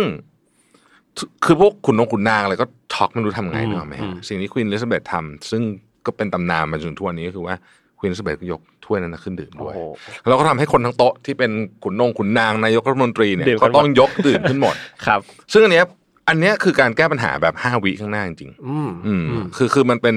อ่ะมันแสดงให้เห็นถึงลักษณะของวิธีคิดของคนจริง ใช่ครับ นะครับ โอ้โห แก้สถานการๆณ์คือมันไม่มี ด้ดี ทางวาง ก แผนมาได้เรื่องนี้ถูกไหมมัน ใช่ ต้องคิด ครับ เดี๋ยวนั้นเลย อืม สดๆเลยนะครับอืม โอ้โห ผมผมนึกถึงเคสหนึ่งเลยครับพี่แท็บ อืม เคยดูหนังเรื่องดีจังโก้ไหมครับ อ่าเคย ดี ดู จังโก้ของเควินตินทารันติโน ใช่ มันจะมีฉากหนึ่งครับที่เรียนาโดเนี่ยเข้าไปแสดงกับนักแสดงผิวสีนะครับ แล้วก็เป็นเหมือนกำลังจับตัวประกันอยู่ แล้วเขาอินกับบทมาก ๆเลยครับ ก็มีการพูดคุยกัน แล้วพักหนึ่งเขาก็ทุบโต๊ะ ซึ่งเขาอ่ะพลาดครับพี่แท็บทุบไปโดนแก้วน้ำ อืม แล้วเลือดแบบเลือดนองเต็มมือเลยครับ แต่ว่าเดโอนาโดโชมัสโกออนครับ ก็คือเอามือเนี่ยที่มีเลือดเนี่ยมาปาดหน้าของนักแสดงอีกคนหนึ่ง ซึ่งมันกลายเป็นฉากที่เป็นตำนานมาก แล้วก็เป็นการแก้ไขแก้ไขสถานการณ์ที่ดีมากเลยนะครับพี่แท็บ อืม อันนี้ก็เป็นอีกหนึ่งเคสที่ผมรู้สึกว่า เอ้ย อันเนี้ยแหละ dry แน่นอน อืม นะครับ อันนี้คือหมายถึงในตอนถ่ายทำใช่ไหม ใช่ครับ อ่า อืม โอเคโอเคโอเค โอเค นะครับอ่ะลักษณะพูดตรงๆ ไม่ค่อยให้ความสนใจความรู้สึกคนเลยเลยเน้นการให้ฟีดแบ็กนะครับ อืม อืม ใช่ อันนี้เป็นยังไงฮะ จริงๆแล้วเอ่อคนที่กล้าจะพูดตรงๆเนี่ยมีไม่มากนะพี่แท็บ อืม เออมีแต่ว่าคนที่มีพลังแบบนั้น แล้วก็สามารถพูดแล้ว มีข้อสรุปให้ได้เนี่ย อื ผมว่าเป็นสิ่งที่ล้ำค่าสำหรับอีกคนหนึ่งแน่นอนนะครับ การฟีดแบ็กอะไรกันเนี่ยมีมีผลที่จะทำให้คนอีกคนหนึ่งพัฒนาได้อยู่เสมอนะครับ ครับ ซึ่งคนที่เป็นรายเนี่ยบางทีบางทีการที่เป็นรายกับเวทเนี่ยมันจะเป็นขั้วตรงข้ามกัน คนที่เป็นเวทอาจจะไม่ค่อยชอบ อืม ชอบความคอมโพมิสมากกว่านะครับอืมแล้วยิ่งยิ่งถ้าไปสุดโต่งในทางดรายมากๆ เป็นคนนักยุทธวิธีมากๆเนี่ยคนที่เป็นเวทอาจจะทำงานด้วยยาก ซึ่งสิ่งนี้เนี่ยเราอาจจะต้องคอนเซิร์นผมถึงย้อนกลับไปถึงเรื่องปัญหาของเรื่องคน อืม แต่คนที่มีขั้วตรงข้ามกันขนาดเนี้ยต้องคุยกันดี อืม ๆนะครับต้องวางแผนจัดการกันดีๆ อาจจะต้องอยู่กันคนละโพซิชันเลยก็ได้ เพื่อที่จะให้งานน่ะมันเดินต่อนะครับอืม และอาจจะต้องไม่ก้าวไก่ายพื้นที่ซึ่งกันและกันในระดับหนึ่ง ถูกต้อง อืม ถูกต้องเลยครับ เอาอีกข้อหนึ่งของลักษณะของคนที่เป็น dry ก็คือว่าชอบเรียนรู้เรื่องใหม่ๆ แต่ก็เบื่อเร็วไม่อยากลงรายละเอียดเอานี้นึกภาพออก เลยนะฮะ ครับผม มีมีมีพี่พี่ก็จะเป็นลักษณะแบบนี้เหมือนกันคืออ ม พี่ก็อยากจะเรียนรู้เรื่องอะไรเราก็รู้สึกว่าเออถ้าเกิดว่ามันไม่ได้เป็นเรื่องที่เราสนใจจริงๆเราก็จะเปลี่ยนต่อไปเรื่องอื่น อืม นะฮะซึ่งบางคนก็อาจจะดูว่าเอ๊ะมันเป็นคนเป็นคนจับจดหรือเปล่าอะไรแบบ ครั นี้ บ นะครับ ก็สามารถมองได้เหมือนกันนะ อืมอืม อีกข้อหนึ่งก็คือเชื่อในการตัดสินใจของตัวเองและตัดสินใจด้วยเหตุผล ใช่ครับ นะ อื ครั ม บเป็นยังไงฮะ ก็เป็นคนที่ค่อนข้างจะมั่นใจแหละ มั่นใจในตัวเอง แล้วก็ตัดสินใจอะไรต่างๆ ด้วยเหตุผลตัวเองมาก่อน คือบางทีเนี่ย first impression หรือว่าความคิดแรกความคิดแรกของคนคนนั้นเนี่ย เขาจะเชื่อว่ามันเป็นสิ่งที่ดีเสมอ และจะลงมือทำเลย ไปก่อน เรือออกไปก่อน แต่ว่าเดี๋ยวเราค่อยไปแก้กะแก้กันข้างหน้า อืม แก้สถานการณ์ข้างหน้าอะไรเงี้ยครับ อืมซึ่งก็อย่างที่ผมบอกเวทอาจจะไม่ชอบ เพราะว่าต้องวางแผนก่อนอะไรเงี้ยครับ เดี๋ยวพอเราฟังคนลักษณะเวทปุ๊บเนี่ยเราจะเข้าใจเลยว่ามันเป็นขั้วตรงข้าม ใช่ จริงๆ ใช่ครับ แล้วเวลาคุยกันบางทีก็จะทะเลาะกัน ครับ นะฮะ อืม อีกอันหนึ่งก็คือคนลักษณะ dry เน้นการทำงานที่เร็วลงมือทำมากกว่าวางแผน จริงๆนี่คือย้อนกลับไปข้อแรกๆอะแหละก็คืออ ม เอ้ยไม่ต้องเสียเวลาวางหงวางแผนอะไรมากหรอกเพราะ ใช่ วางแล้วไม่เยอะนะฮะเอาลุยก่อนเลย ลุยก่อนอืม เออซึ่งอันนี้เนี่ยเราจะพอนึกออกเลยว่า ในองค์กรในช่วงองค์กรขนาดใหญ่ๆที่มี position ครบถ้วนเนี่ยนะฮะ ครับ มันจะมีคนที่เป็นหน้าที่ลักษณะเนี้ย อืม ก็คือทำทำทำทำไปก่อนอะไรอย่างเงี้ย ครั นะ บ กับกลุ่มคนที่เป็นลักษณะที่เขาต้องต้องมี control อ่ะ อืม คือเขาต้องควบคุมอ่ะ ครับ เขาก็จะรู้สึกว่าทำไมถึงไม่มีการวางแผนเลยทำไมถึงบอกไม่ได้ว่า เดือนหน้าหรืออีกห้าเดือนจะขายของเท่าไหร่อะไรแบบเนี้ยมันก็จะมันก็จะทำให้เกิดนี่แหละ เรื่องเข้าใจผิดกันได้เยอะ ใช่ครับ นะครับ ซึ่งซึ่งมันสร้างมาจากแบบการเลี้ยงดูด้วยนะ ผมว่า อืม แล้วก็เติบโตมาในองค์กรแบบไหนเนี่ยมันสามารถทำให้คุณกลายเป็นคนแบบ ใช่ รายหรือเวทได้เลย หรือแม้แต่ นะคบ position เองก็เกี่ยวเหมือน ถูก กัน ต้องถูกต้อง นะครับยกตัวอย่างเช่นคนที่ดูเรื่องของ finance ซึ่งมันเป็น solid number มากๆ อื เนี่ ม ยเอิ่มถ้าดรายมากพี่ว่าไม่ไหวนะ ไม่ไหว ไม่ไหวเหมือน ใช่ กันคือครับมันก็ต้องมีการวางแผนระดับหนึ่ง ใช่ เพราะมัน ครับ มันต้องมันต้องเผื่ออะไรเยอะมากอะนะครับ forecast ในระยะไกลๆได้แบบดี ใช่ มากกว่า ใช่ นะครับ นะครับ อืมอืม อ่ะซึ่งแน่นอนว่าพอเป็นคนแบบนี้ปุ๊บเนี่ยเราเราเล่าปุ๊บเนี่ยเชื่อว่า ครับ ท่านผู้ชมท่านผู้ฟังก็คงจะพอนึกหน้าของเพื่อนสักคนหนึ่งออกหรือ ใช่ ว่า ใช่ บางทีอาจจะนึกเป็นหน้าตัวเองก็ได้เนี่ยนะครับ ก็จะรู้สึกว่า เออ มันก็มีมุมที่ไม่ดีเหมือนกัน อืม นะฮะที่คนจะมองได้ว่าเอ้ยมันไม่ดี เช่น ครับ ทำไมถึงไม่มีแผนเลยเลยอ่ะนะฮะ อ่า อ่า อืม เอาเอาอย่างนี้หนึ่งในหนึ่งในคอมเมนต์นั่นหนึ่งนะพี่ที่พี่เคยได้สมัยก่อนนี่ ค คื รับ อว่า เหมือนเราบางทีเราดูดูมีแผนน้อยเกินไปสำหรับหมายถึงคอมเมนต์สำหรับตัวพี่ส่วนตัวนะ อืมอืม ซึ่งก็ เออ พอนึกออกเหมือนกันว่าสำหรับคนที่เขาต้องการแผนการเยอะๆเขาอาจจะไม่ค่อยพอใจเท่าไหร่ ครับ ก็ได้นี่นะครับ หรือบางทีเนี่ยอาจจะเป็นถึงขนาดว่าถ้าเป็นสุดโต่งนิดนึงก็คืออาจจะแบบเฮ้ยเป็นคนที่แบบดูไม่คิดหน้าคิดหลังเลยคือทำอะไรแบบบุมบามมากๆอะไรอย่างเงี้ยนะ อืม ซึ่งอันนี้ก็เป็นข้อควรระวังนะ ใช่ครับ เป็นข้อควรระวัง ทั้งระวังจริง ๆ ก็คือมันอาจจะทำให้ เอิ่มสิ่งที่เราทำเนี่ยมันเละได้ หรืออย่างน้อยที่สุดเนี่ยเราต้องระวังความรู้สึกของคนอื่น ใช่ครับโอ้ ที่ โห จะ อันบนี้อก อันนี้ ว่า สำคัญมากครับ อืม เรื่องความรู้สึกเนี่ย เพราะว่าเวลาเราเปลี่ยนเร็วบางคนไม่ไม่ได้คิดว่าจะจะเปลี่ยนเร็วขนาดนั้น ใช่ แบบบางที ใช่ ปรับตามไม่ได้มันอาจจะผิดใจกันได้ อืม นะครับดอกดอกจันให้กับคนที่เป็นรายอีกนิดหนึ่ง อืม นะครับผมรู้สึกว่าเอ่อถ้านอกจากเรื่องของ mentality ที่คุณมีแล้ว เรื่องของความเป็นผู้นำแล้วเนี่ยความสิ่งที่สิ่งที่ต้องระวังอย่างมาก หรือว่าหรือว่าอาจจะเป็นข้อเสียก็คือการพูดการพูดแบบที่เอ่อเป็น major change อืมบางทีเนี่ยเราเราคิดนู่นนี่นั่นมารอบคอบแหละ แล้วก็มีการวางแผนของทีมแบบอย่างมากมาย แต่ว่าพอเรามาโป้งเดียว ทุกอย่างเปลี่ยนเกมเปลี่ยนอันนี้มูดเสียหมดเลย อืม นะครับอืมอันนี้เป็นดอกจันไว้นิดหนึ่งนะครับ ต้องระวังต้องระวังคือ ใช่ มันก็ต้องดูสถานการณ์ควบคู่ อืม กันไปด้วยว่าตอนนั้น มันมีความจำเป็นขนาดไหนที่ต้องทำแบบนั้น ใช่ครับ นะครับ เรามาถึงกรณีของเวท อืม เวทบ้าง ครับ อันนี้เนี่ยผมเรียกว่านักยุทธการละกัน อืม นะครับหรือว่านักวางแผน มีความรัดกุมรอบคอบ มีความเอ่อนึกถึงระยะไกลๆมากๆนะครับ อืม หรือว่าบางทีเนี่ยมันก็อาจจะเป็นคนที่เป็นเหมือนผู้บริหารที่ที่จะคาดการณ์ว่าเดี๋ยวเราจะเรดฟันในตรงนู้นตรงนี้นะครับหรือว่ามีการวางรถแมพเป็น 5 ปี 10 ปี สามารถทำได้ ซึ่งคนพวกเนี้ยเนี่ยจะทำได้ดีนะครับนึกถึงภาพอนาคต อืม เห็น เห็นมุมมองที่กว้าง แล้วก็มีการวางแผนอย่างละเอียดรอบคอบอยู่เสมออ ม นะครับอืม คนคนเหล่านี้จะจะต้องการหลักฐานข้อมูลตัวเลขต่าง ๆ นานา เพื่อสปอร์ตการ ครับ วางแผนด้วย อืม นะฮะซึ่งสมมติคน ครั ที่ บ มีแบ็กกราวน์เป็นเคยทำบริษัทคอนซัลเทนมาก่อนเนี่ยจะมีลักษณะแบบนี้เยอะที่พี่เจอก็คือทุกอย่างเนี่ยจะต้องถูกเลออกมาเป็นแผนชัดๆให้ได้ อืม นะครับ อืมอืม หนึ่งสองสามสี่มี อืม ชัดเจนมีตัววัดว่าเออตรงนี้ถึงแล้วนะ ถ้าไม่ถึงจะทำยังไงต่ออะไรแบบนี้นะครับ ครับ ซึ่งถามว่าดีไหมก็ดีนะ คือมันก็ต้องมีคนแบบนี้อยู่ในองค์กร อืม เหมือนกันนะครับ แล้วก็เอ่อเมื่อแผนออกมาดีแล้วนะครับ ครับ ก็พยายามจะรักษาแผนนั้นไว้ด้วยนะ ถูกต้ ก็ อง คือรู้สึกว่า เอ้ยสิ่งที่ผิดจากแผนไปเนี่ยมันอาจจะส่งผลให้เกิดข้อเสียได้ อืม นะครับ ซึ่งตรงนี้เป็นทั้งข้อดีและข้อเสียในเวลาเดียวกันเนาะ ครับ คือถ้าเกิดว่า situation มัน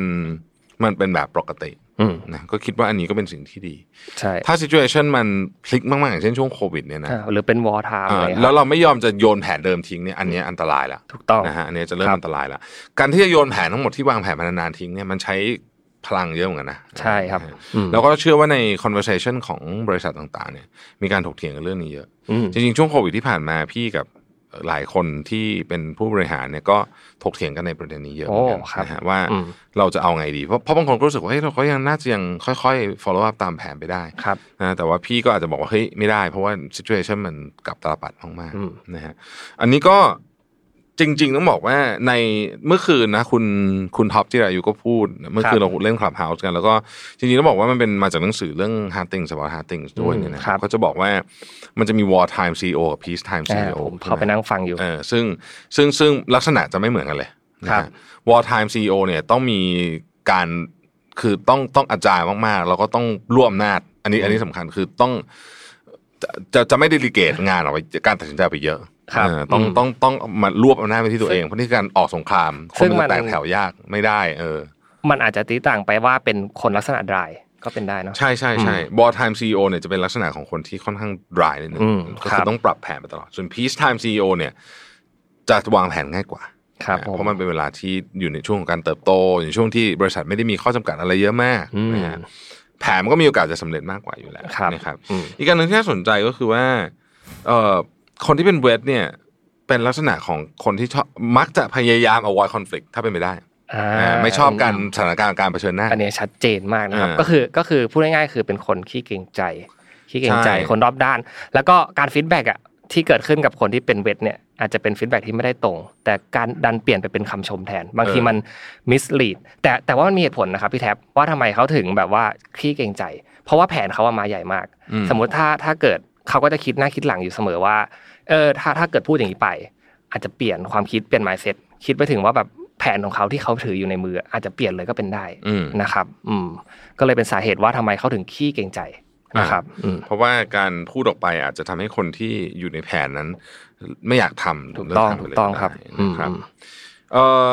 เก็บข้อมูล เก็บข้อมูลอ่า อืม เก็บข้อมูลอ่ะอันนี้ชัดเจน เพราะว่าคนที่เป็นเวทเนี่ยจะเป็นลักษณะของ Data o r i e n t e d อยู่ละคือ ใช่ครับ ตัดสินใจในเบสออนข้อมูลเยอะ อืม ๆนะครับยิ่งข้อมูลเยอะยิ่งดีนะครับ ใช่ครับ ซึ่งอันนี้ก็อีกอ่ะก็เป็นทั้งข้อดี แล้วก็บางทีก็เป็นข้อเสียได้ บางทีมัน เหอ ก็อาจจะช้าไปนิดนึงนะครับ ใช่คือคือมันจะมีมันจะมีคำพูดที่บอกว่าเราต้องการข้อมูลแค่ไหน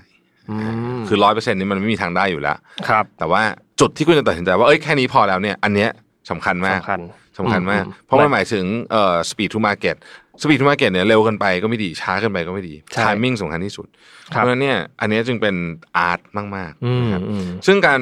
กะ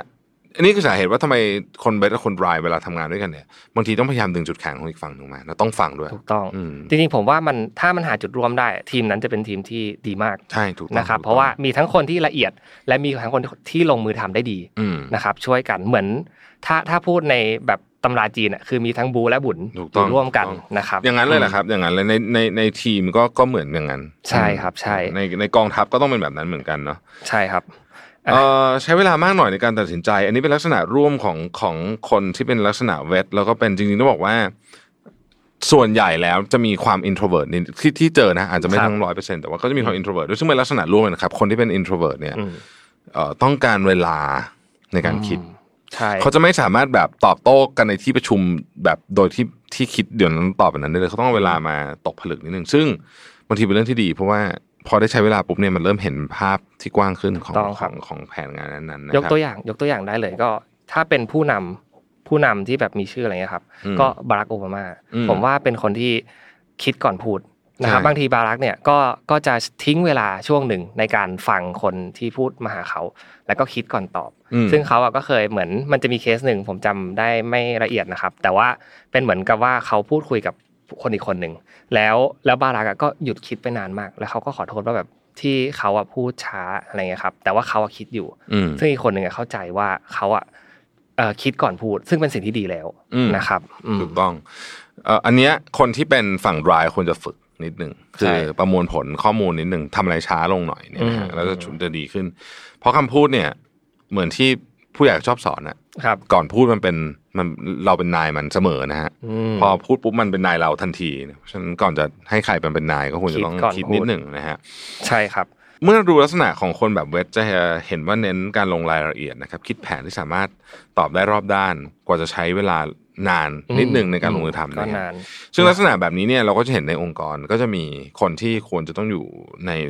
แบบนี้เนี่ยอ่ะอย่างเช่นคนที่คุมเงินเนี่ยชัดเจนเนาะ ชัดเจน คนที่คุมเงินเนี่ยควรจะเป็นลักษณะแบบนี้ ถ้าเกิดคนที่คุมเงินเป็นแบบรายเนี่ยค่อนข้างอันตรายนะ อันตรายมาก อือันตราย นะ นะ ค ครับ รับอันตราย เอ่อมีอีกจุดหนึ่งที่ที่คนเวทไม่รู้ว่าเป็นเพนพอยหรือเปล่านะครับ อืม ก็คือจะมักจะดูลังเล แล้วก็ อ่า ตัดสินใจช้าอย่างที่บอกแหละ เพราะว่าเขาคิดเยอะนะครับ แล้วก็เอ่อทำทำแผนอันนี้อันนี้สำคัญมาก เขาว่าวางแผนแล้วก็เขาจะเลือกแผนเลือกโพซิชันในการในแผนนั้นน่ะให้กับคนที่ไว้ใจอย่างเดียว อืม เอออันนี้เนี่ยเป็นจุดที่ผมว่าเป็นจุดอันตรายของคนเวทเลย อืม นะครับจริงๆแล้วเนี่ยคนสมมติมีคนสิบคนเนี่ยไว้ใจแค่สามคน เลือกจัดการให้คนสามคนทำงาน อืม แต่คนที่เหลือทำอะไร อันเนี้ย ใช่ อันเนี้ยควรจะพิจารณาดีๆนะครับ ว่าบางทีเราอาจจะต้องปรับไปในขาของความเป็นรายบ้าง อืม นะครับ ปล่อยให้มันมีเหมือนการลงทุนอะ อืม ปล่อยให้มันมีความเสี่ยงบ้าง แต่ว่าบางทีอะมันอาจจะได้ผลตอบแทนกลับมาที่ดีขึ้น ใช่ นะครับ นะครับ อืม ในหนังสือนี้ก็เขียนไว้ด้วยบอกว่าเออจริง ๆ เนี่ยอืมทุกคนเนี่ยมีเป้าหมายเดียวกันนะ เอออันนี้สำคัญ อ่าเป้าหมายขององค์กรเนี่ยเหมือนกัน แต่ว่าบางทีการกระทำที่แสดงออกมามันแตกต่าง แตกต่างกัน อืมพอมันแตกต่างกันปุ๊บคนก็จะรู้สึกแบบอึดอัด อืม ในในการทำงาน เพราะฉะนั้นถ้าเราเข้าใจว่ามันมีคนหลายลักษณะอยู่ในองค์กร นี่เป็นเพียงตัวอย่างของคู่ตรงข้ามที่ค่อนข้างชัดเจนจริงๆมันมีหลายคู่เลยนะ ใช่ครับ อันเนี้ยเป็นแต่แต่คู่นี้เห็นบ่อยสุดนะครับ ก็เลยยกมาวันนี้ เราก็ควรจะต้องเข้าใจว่าโอเค เราก็ถนัดเรื่องอะไร อืม จุดแข็งของเราคืออะไรนะครับเดียวกันเนี่ยจุดอ่อนของเราคืออะไร บาง ครับ ครั้งเนี่ยเวลาทำโปรเจกต์ด้วยกันทำงานด้วยกันโดยเฉพาะงานที่เป็นขนาดใหญ่เนี่ยควรจะต้องให้พื้นที่กับคนที่เขาถนัดเรื่องนั้น ครับ ในการทำแล้วในขณะเดียวกันเนี่ย เรื่องที่ถนัดเราก็ทำเราก็ต้องคุยให้รู้เรื่องด้วยว่า อืม เพราะทำไมพาร์ทนี้เราถึงเป็นคนควรดู ใช่ ทำไม ครับ พาร์ทหนึ่งเขาถึงเป็นคนควรดู อืม เพราะว่าเอ่อนี่แหละมันเป็นลักษณะของคน ถู นะ ก ฮะ ต้องถูกต้ เอ่ องครับ อสิ่งที่อันตรายมากก็คือมีคนใดคนหนึ่งในที่เป็นลักษณะแบบนี้เนี่ย แล้วใช้คำว่าอะไรเดี๋ยวรวบอำนาจหรือว่ารวบการตัดสินใจมาอยู่ที่ตัวเองทั้งหมด อันตราย เพราะว่าเราจะมองไม่เห็นนะว่าอีกข้างหนึ่งเขาทำไมเขาถึงข้อดีของเขาคืออะไร เพราะเราจะคิดว่าเรามีข้อดีเยอะกว่า อันนี้จะเกิดขึ้นกับคนรายมากกว่าเวทดูจากลักษณะแล้วนะครับ อืม เพราะฉะนั้นเนี่ยก็เป็นอีกข้อหนึ่งนะฮะ ใช่ครับ ทีนี้มันมันเปลี่ยนแปลงได้ตามสถานการณ์ด้วยนะ ถูกต้อง า ถูกต้องครับ นะฮะ อันนี้ อ่า อันเนี้ยเสริมไว้เลยนะครับ คือบางคนที่ฟังมาถึงตรงนี้แล้ว ฟังมาจบแล้ว รู้สึกว่าเอ้ยบางจังหวะเราก็เป็นดายบางจังหวะเราก็เป็นเวทซึ่งมันไม่แปลกครับ เพราะว่ามันอยู่ที่ซิทูเอชันของคุณว่าคุณอยู่ในโพสิชันไหนกำลังทำอะไรอยู่ บางทีการปรับเปลี่ยนที่ดีเนี่ยก็เป็นสิ่งที่จะช่วยให้คุณอะทำงานได้ง่ายขึ้น ผม อืม ว่าเป็นกลางๆก็ดีนะครับสำหรับเคสนี้เป็นทั้งดายและเวทถ้าเป็นได้ก็คือจะทำให้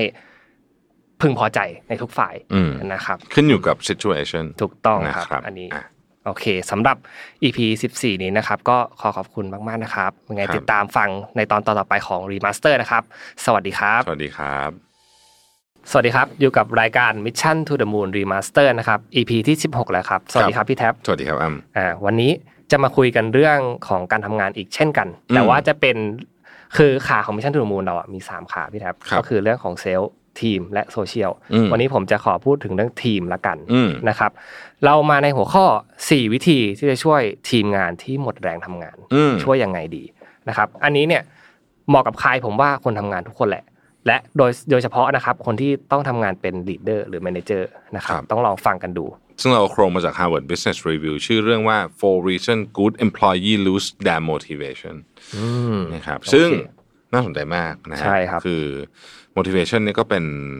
เป็นแรงผลักอันหนึ่งที่จะทำให้คนเราอยากทำงานหรือไม่อยากทำงานเนาะแล้วก็ถ้าเกิดไม่อยากทำงานในที่สุดมันก็จะกลายเป็นเรื่องของการเบิร์นเอาไปอะไรอย่างเงี้ยไปเนี่ยนะครับ อืม อ่ะ แล้วแล้วเวลาเราเราหมด motivation เนี่ยบางทีเราแยกไม่ออกด้วยแหละหรือว่า อืม เบิร์นเอาท์อะเราก็จะแยกไม่ออกว่ามันเกิดจากเรื่องอะไรนะครับ ใช่ใช่ ซึ่ง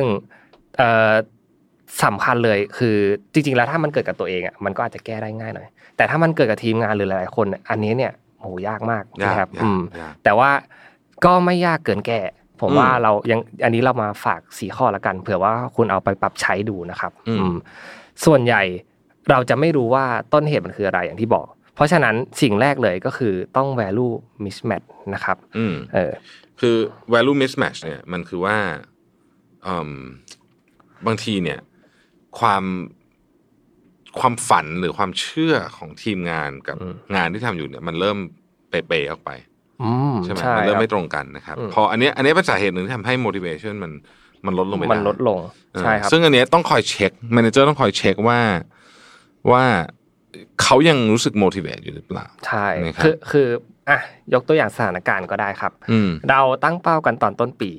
นะครับ ว่าเราจะไปในทิศทางนั้นๆ แต่ว่าบางทีเนี่ยเราได้ถามคนรอบข้างครบหรือยังว่าเขาอยากจะตั้งเป้าแบบนี้ไปกับเราหรือเปล่า อืม นะครับ สิ่งนี้เนี่ยเป็นสิ่งที่สำคัญมากๆ เพราะว่ามันจะเกิดการ value mismatch ได้ในที่สุด อืม นะครับ หรือวิธีการดีลหรือออฟเฟอร์ที่ให้เขาเนี่ยมันตอบโจทย์หรือยังอันเนี้ย อืม สำคัญมากๆนะครับ เอ่อจริงๆต้องบอกว่ามันมีหลายประเด็นเหมือนกันนะครับ อืม เช่น interest value เนี่ยงานนี้น่าสนใจขนาดไหน ครับ identity value เนี่ยเขามีความเป็นตัวเองสูงในงานขนาดไหน โอ้ ะครับ อันนี้สำคัญนะ ใช่ importance value งานนี้มันสำคัญ อืม กับองค์กรโดยรวมไหมนะครับ แล้วก็ utility values เนี่ยงานที่ทำอยู่มันมีความสำคัญโดยรวมกับคนอื่นเนี่ยมากน้อยแค่ไหนนะครับ ใช่ ซึ่งถ้าเกิดว่างานเนี่ยมันไม่ส่งผลต่อต่อมิชชั่นรวมขององค์กร เขาเรียกว่า company mission เนี่ย ใช่ มันมันจะเกิดเนี่ยสิ่งเนี้ยแหละครับ utility value ใช่ ได้สูง มันก็จะ มา เบิร์นเอาท์ได้ง่ายๆเลยแหละนะครั ใช่ครับ เพราะฉะนั้นนี่คือสาเหตุว่าทำไมเราถึงจะต้องทำ OKR แล้วก็ต้องทำแบบ นี่คือสาเหตุอันหนึ่งเลยนะที่ OKR ต้องมีทุกควอเตอร์เพราะถือว่าถ้าเกิดปล่อยนานเกินไปเนี่ยมันปีหนึ่งมันช้าเกินไป ใช่ แล้วก็ที่สำคัญกว่านั้นก็คือว่าเซสชั่น OKR เนี่ย คนทุกคนต้องมีส่วนร่วม ครับ อืมนะฮะไม่มันไม่ใช่การคิดแบบท็อปดาวมันจะเป็นการคิดผสมผสมกันระหว่างท็อปดาวกับบอททอมอัพ อืม มาเจอกันตรงกลางอย่างเงี้ยเอ่อบางทีการทำโอคามันถึงนานไง ใช่ เพ ค ราะ รั มัน บ ไม่ใช่การคิดจากหัวหน้าว่าอยากได้อะไร มันเป็นเป้าหมายร่วมอ่ะ ใช่แล้วคิดว่าเฮ้ยคุณอยากทำอันนี้เปล่าด้วยนะ ใช่ แล้ว ครับ คุณเอาเควสแต่สิ่งที่คุณอยากทำมันก็ต้องสอดคล้องกับเป้าหมายนั้นลองมาหาจูนกันหน่อย ถูกต้ง คือมันอาจจะไม่ได้อย่างที่ตัวเองอยากได้ทุกอย่าง ครับ แต่มันจะอยู่ในจุดที่เรารู้สึกว่าโอเค อย่างน้อยที่สุดนี่ก็เป็นเป้าหมายที่เราร่วมคิดด้วยกัน ร่วมได้ นะครับ คืออย่า ไม่ เอาแต่ใจเกินไปแค่นั้นแหละ ถูกต้องถูก ต้องคือบางคนจะอินดี้จัดก็ไม่ได้เหมือนกัน ใช่ครับ ใช่ไหม อืม อ่าบางทีก็ไม่ได้เหมือนกัน เราไปต่อกันที่ ครับ ข้อสองแล้วกันนะครับ อืม lack of self efficacy นะครั ครับ บ พี่แท็บหรือว่าอย่าปล่อยให้ทีมงานรู้สึกไม่มั่นใจในที่ทำงานที่ทำอยู่ อืม นะครับ หรือแม้แต่นะครับไม่มั่นใจในเพื่อนร่วมงาน อืม โอ้อันนี้สำคัญ เพราะว่าเออสิ่งเนี้ยมันไม่ได้สร้างง่ายๆพี่แท็บมันต้องค่อยๆ สร้างทีละทีละเล็กทีละน้อยเหมือนหรือว่าที่เขาเรียกกันว่าทีมสปิริต อืม นะครับเอ่อการที่เราจะมั่นใจในงานได้เนี่ยเพราะเราต้องมี environment ที่มันพร้อม อืม คนที่เป็น manager เนี่ยอาจจะต้องคิดเลยนะครับว่าสิ่งที่ได้อาวุธที่ให้เขาอะให้คนทำงานไปใช้ หรือว่าแม้แต่กล่องยาอะเราพูดถึงแบบสมมติเหมือนเป็น medicine ละกัน กล่องยาที่เขาจะพกออกไปบุกเนี่ยออกไปลุยกับการทำงานเนี่ยมันมีอะไรที่ช่วยเขาแล้วบ้าง อืม นะครับอืมคนที่อยู่ข้างๆเขา คนที่จะเป็นกองกำลังของเขาเนี่ย สามารถช่วยเขาได้มากน้อยเพียงใด อืม นะครับ เรื่องทีมก็สำคัญคืออันนี้ต้องจัดดีว่าเป็นยังไง เราอันหนึ่งที่ที่พี่รู้สึกว่าควรทำก็คือควรจะมีการเช็คอินกันบ่อยๆ เพื่อดูว่ามันยังตรงอะไรกันอยู่หรือเปล่านะครับ แล้วก็ค่อยๆ สร้างความมั่นใจทีละเล็กละน้อย ถูกต้อง ยกตัวอย่างให้อันนี้เคสแบบทุกคนเอ่อทุกคนที่ที่ฟังอาจจะพอรีเลทได้เพราะก็เห็นเชื่อว่าผู้ฟังหลายท่านติดตามเรามานานพอสมควรก็จะ ค เห็ รั น บ เรื่องนี้ว่าเอิ่มอย่างมิชชั่นทูมูนเองเนี่ยเราเป็นเราเป็นบริษัทมาได้จริงๆแค่ประมันปีกว่าเท่านั่นเองแต่ในเวลาปีกว่าเนี่ยเราสิ่งที่พยายามทำก็คือ เราไม่รู้คนสังเกตก็คือว่าเราพยายามทำให้รู้สึกทุกคนที่ทำงานที่นี่เนี่ยรู้สึกรู้สึกภาคภูมิใจเพราะได้เป็นส่วนหนึ่งของอะไรที่ ถูกต้อง ที่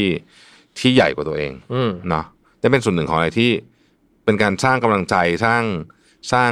หรือให้ข้อมูลให้ข่าวสารกับกับคนอื่นๆ แล้วรู้สึกว่าชีวิตคนอื่นเนี่ย ง่ายขึ้น ใช่ครับ นะฮะ อืม อันเนี้ย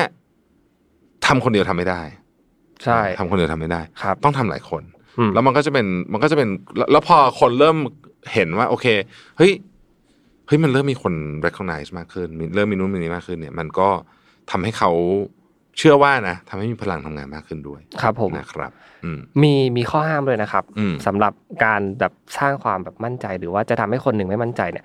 สิ่งที่ห้ามที่สุดเลยนะครับสำหรับคนที่เป็นหัวหน้างานหรือทีมงานเองนะครับ ก็คือการ challenge ability ของเขา อืม หรือคนคนอีกคนหนึ่งว่าแบบคุณไม่ได้เก่งจริง ๆ หรอกนะครับ คุณทำตรงนี้ไม่ได้หรอก สิ่งเนี้ยห้ามทำมากๆ คือ ส่งผลไปแบบเขาเรียกว่าอะไรข้ามสเต็ปไปสู่เบิร์นเอาได้เลย อืม นะครับ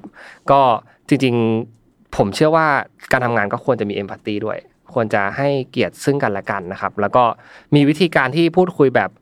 เอ่อไม่ไม่จำเป็นต้องผลีผาม ไม่จำเป็นต้องแบบโผงผางเข้าไปเพื่อจะทำให้ทุกอย่างอะมันแก้ได้เร็วที่สุด บางทีมันต้องค่อยๆทำไปทีเล็กทีละน้อยนะครับ อืม มาที่ข้อ 3 ครับ พี่แท็บเรื่อง disruptive emotion อืม นะครับ ข้อนี้ สำคัญมาก จริงๆ มันก็เหมือนเหมือนตอนที่เป็นเรื่องเบิร์นเอาท์ที่เป็นตัวของคนตัวเองนะครับ อืม ก็คือการที่แบบปล่อยประจุลบหาคนอื่น อืม นะครับ เราอะอย่าห้ามปล่อยให้ทีมงานอะบ่นว่าเหนื่อยมากเกินไปนะครับ ไม่ได้ไม่ได้บอกไปห้ามเขาว่าเอ้ยคุณอย่าบ่นว่าเหนื่อยนะแต่ว่าถ้ามันเกิดสัญญาณบางอย่างที่จะส่งผลถึงประจุลบต่อภาพรวมเนี่ย ก็ค่อนข้างที่จะน่ากลัวและอันตรายนะครับ เราเรียกเอ่ออาการแบบนี้ว่าการดู weather health check อันนี้เป็นของที่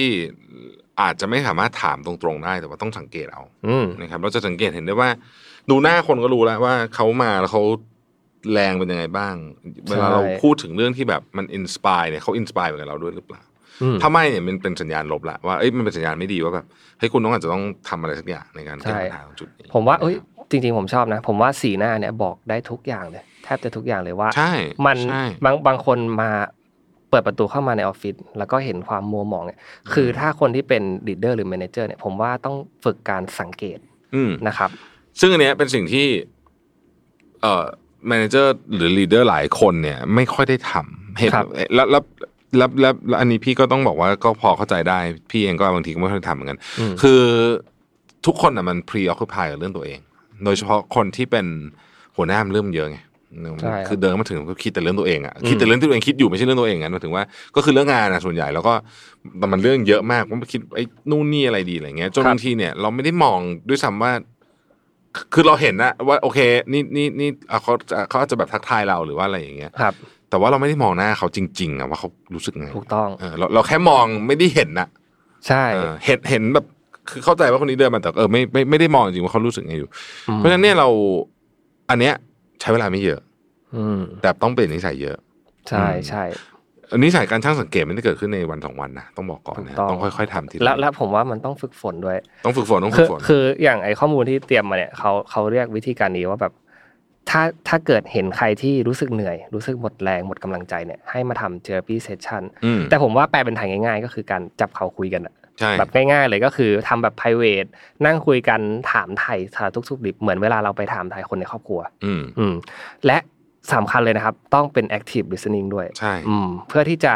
เจาะลึกไปให้ได้ว่าเขาอะคิดอะไรอยู่จริง ๆ มองสบตาเขาดูกายภาพดูคือทุกๆอย่างเนี่ยมันต้องคิดมาอย่างละเอียด คำว่า active listening เนี่ยต้องต้องแปลนิดหนึ่งมันไม่ได้หมายความว่าฟังแบบ active มากๆ ไม่ใช่ว่าแบบแรงเยอะไม่ใช่นะครับ คือ active listening คือ คือฟังโดยที่อันดับแรกเลยคือหนึ่งคุณยังไม่ต้องให้คำแนะนำเลยเขาฟังก่อน อืม นะฮะตั้งใจฟังว่างั้นเถอะ ครับ ตั้งใจฟังจริง ๆ โดยที่ยังไม่ต้องเอาโซลูชันไม่ต้องเอาอะไรในหัวแล้วที่เราคิดออกนะ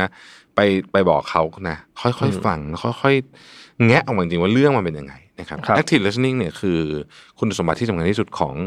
นักจิตบำบัดและจิตแพทย์ อืม อืมซึ่งต้องบอกว่าใครที่ทำแบบนี้เป็นเนี่ย โอ้โหรับรอง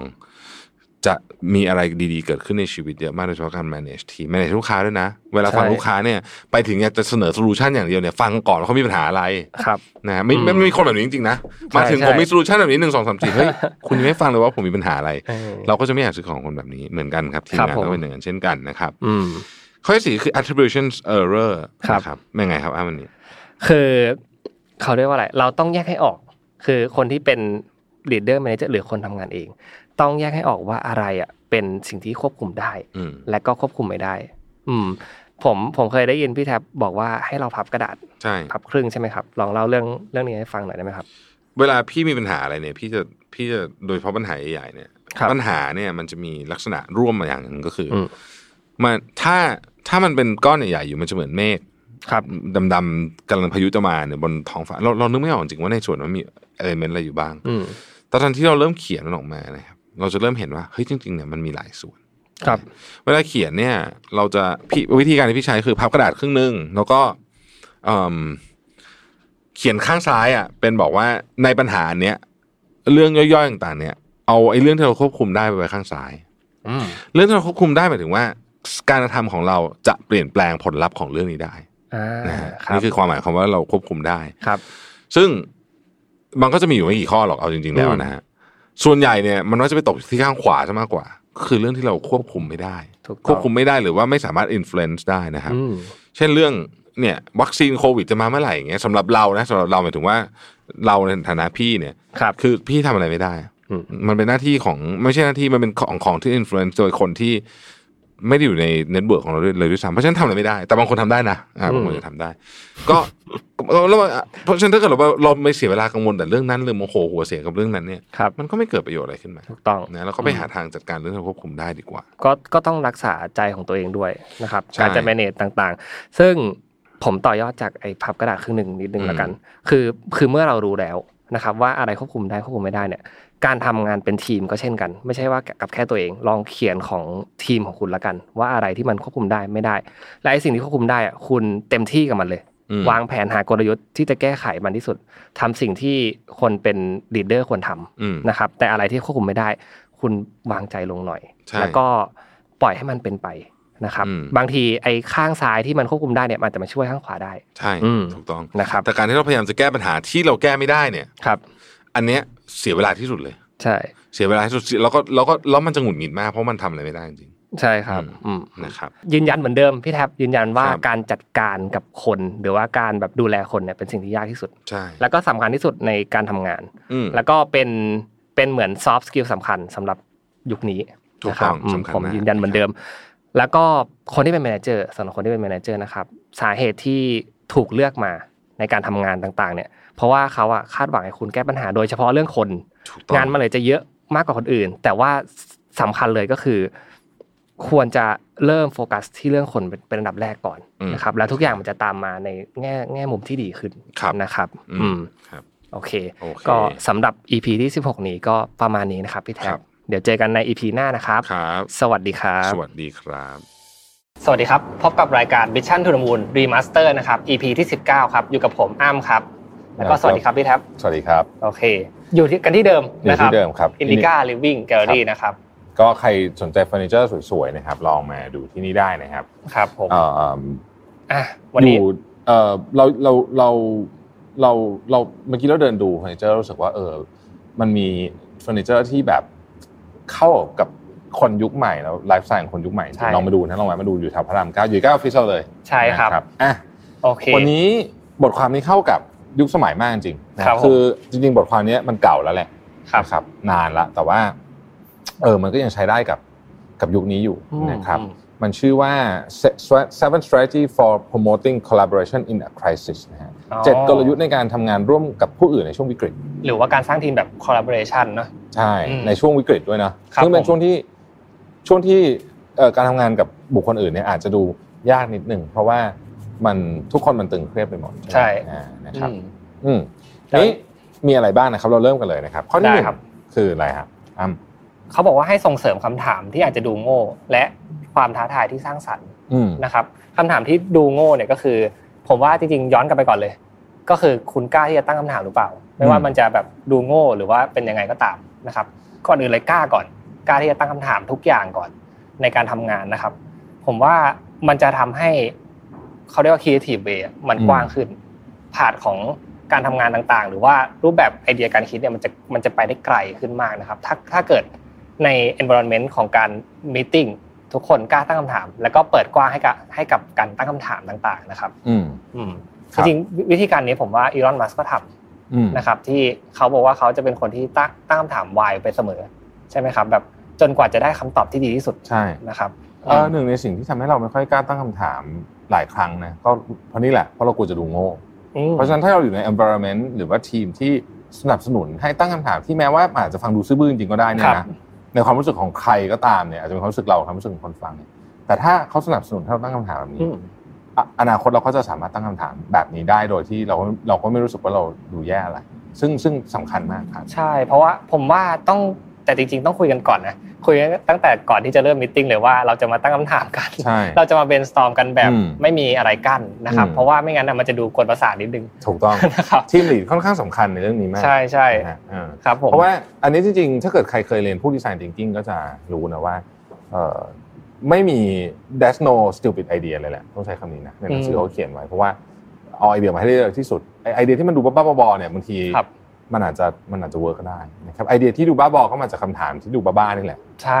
แล้วแล้วผมว่ามันเป็นการอุดรอยรั่วพี่แท็บ เหมือนว่าเวลาคำถามแม้แต่งโง่ๆนิดเดียวเนี้ยเราอาจจะไม่ได้คิดถึงไมเนอร์ตรงนี้เลยก็ได้ ถูกต้อง นะ ถู ครับ กต้อง อืมบางทีเราก็จะมาแก้กัน ถ้า ที่ ย ไม ก เน ตัวอร์ อย่างให้แบบคนที่เห็นชัดๆตอนเนี้ยก็คือ พี่เชื่อว่าตอนที่ แต่เอาเอาพูดถึงเรื่องจรวดนิดนึงคือเมื่อกี้พูดถึงอีลอนมัสก์พูดถึงจรวดตอนที่อีลอนมัสก์ประชุมกับทีมเราเราเราพูดคำถามตั้งคำถามครั้งแรกว่าทำไมเราถึงต้องทิ้งชิ้นส่วนจรวดตอนส่งจรวดออกไปอวกาศด้วยเนี่ย อืม คนอาจจะรู้สึกว่าแบบหึคือคือทุกคนเข้าใจมาทุกคนก็เห็นแบบนี้มาตลอดชีวิต ครับ แล้วก็ไม่คงไม่มีใครคิดว่าจะมีวิธีอื่น อืม ทำไมถึงเอาจรวดกลับมาจอดไม่ได้ล่ะ ซึ่งสำหรับวิศวกรที่ที่ทำจรวดมาตลอดชีวิตอาจจะคิดเป็นคำถามที่โง่มากเลยก็ได้ ใช่ นะ สุดโต่ง เขาอาจจะมีคำคำตอบเต็มไปหมดเลยว่าทำไมถึงเอากลับมาจอดไม่ได้ อืม แต่ในที่สุดก็ทำได้ ครับ เนี่ยอันนี้จะเป็นลักษณะหนึ่งนะครับ โอเค อืมข้อที่สองเอ่อและและในกรณีของเราในกรณีของในช่วงวิกฤตเนี่ยพี่ว่า ครับ มันสำคัญตรงที่ว่าเอ่อในช่วงวิกฤตเนี่ยมันจะต้องทำอะไรที่ไม่เหมือนเดิม อ่ เพราะฉะนั้นถ้าเกิดเราว่าเราเต็มไปด้วยกรอบเดิมๆทำไมถึงทำอย่างนู้นไม่ได้ทำไมไอ้นี่ถึงต้องอะไรอย่างเงี้ย มันก็จะทำให้เราออกจากวิกฤตไม่ได้สักที ใช่ ผมว่ามันเป็นสิ่งสำคัญเลยที่จะสร้างความแตกต่างไม่ได้ด้วย อืม เพราะว่าการตั้งคำถามแปลกๆอะไรเงี้ยครับ ก็จะนำคุณไปสู่เส้นทางที่มันแปลกขึ้น อืม นะครับ ครับ อาจจะดีก็ได้ อาจจะเวิร์กบ้างไม่เวิร์กบ้าง แต่ว่า อืม อย่างน้อยก็แตกต่างก็ดี อืม นะครับ ครับ อืม อันที่สองคือสังเกตหรือสำรวจหาความสัมพันธ์ของคนในทีม อืม เอ่อถ้าเป็นภาษาเทคนิคหน่อยก็อาจจะเรียกว่าเป็น engagement survey ก็ได้ ครับ นะฮะ โอ ซึ่ง เค ซึ่งอันนี้ก็ก็ช่วย อืม พอสมควรนะฮะ ครับ เอ่อที่มิชชั่นวันหลังต้องทำบ้าง แต่ว่าตอนนี้เดี๋ยวรอวางเซตอัพ HR system ให้ดีๆก่อนมันมิชชั่นเรามาแบบเร็วมากนะ เร็ว อยู่ ใช่ ดี ครับ คนก็เพิ่มมาเยอะ อืม แต่อย่างที่สีจันเนี่ยทำนะสีจันก็ทำ engagement เป็นยั survey งไงครับ นะครับ ก็จะถามอ่ะถามคำถามว่าคุณมีความรู้สึกยังไงบ้าง มีความสุขดีไหมตอนนี้ ไม่ชอบอะไรชอบอะไรหัวหน้ากวนประสาทหรือเปล่า เพื่อนร่วมทีมกวนประสาทหรือเปล่า อะไรอย่างเงี้ยนะ อืม เอ่อที่ทำงานเป็นยังไงคอมพิวเตอร์ช้าไหมพอเรารู้รู้ได้เห็นเราได้เห็นไดนามิกของความสัมพันธ์ของคนเนี่ยเราจะเราจะพอบอกได้ว่าณขณะนี้เนี่ยมูดหรือว่าอารมณ์ของคนในทีมเป็นยังไงนะฮะซึ่ง อืม ซึ่งมันช่วยมากๆ เพราะว่า ครับ คนที่จะช่วยกันแก้ปัญหาในยามวิกฤตได้เนี่ยมันต้องคือเขิม อืม ถ้ามันห่อเหี่ยวเนี่ยมันไม่ออกออนจากวิกฤตไม่ได้ ใช่ เพราะฉะนั้นเราจะเห็นว่าถ้าเกิดเราเคยดูหนังสงครามสมัยก่อน สิ่งที่แม่ทัพพูด หรือแม้แต่กระทั่งการแข่งขันฟุตบอลหรืออะไรเงี้ย ครับ สิ่งที่เอ่อกัปตันทีมหรือว่าผู้จัดการทีม ครับ พูดเนี่ยสำคัญมากนะมันช่วยเปลี่ยนดินามิกของคนในทีมทั้งหมดเลย ใช่ อันนี้ก็เป็น อืม อันหนึ่งที่ที่เรานั่นแต่ว่าเวลาเราจะพูดอะไรออกไปเนี่ยเราก็ต้องรู้ก่อนว่า ความสัมพันธ์ของคนในทีมเป็นยังไง อืม นะฮะ อืม อืม ผมว่าจริง ๆ ในการทำงานของแบบบริษัทยุคใหม่หรือว่าสตาร์ทอัพไงพี่แทบผมว่าทำเรื่องนี้กันเยอะ อืม นะครับ ก็คือการ collaboration นั่นแหละ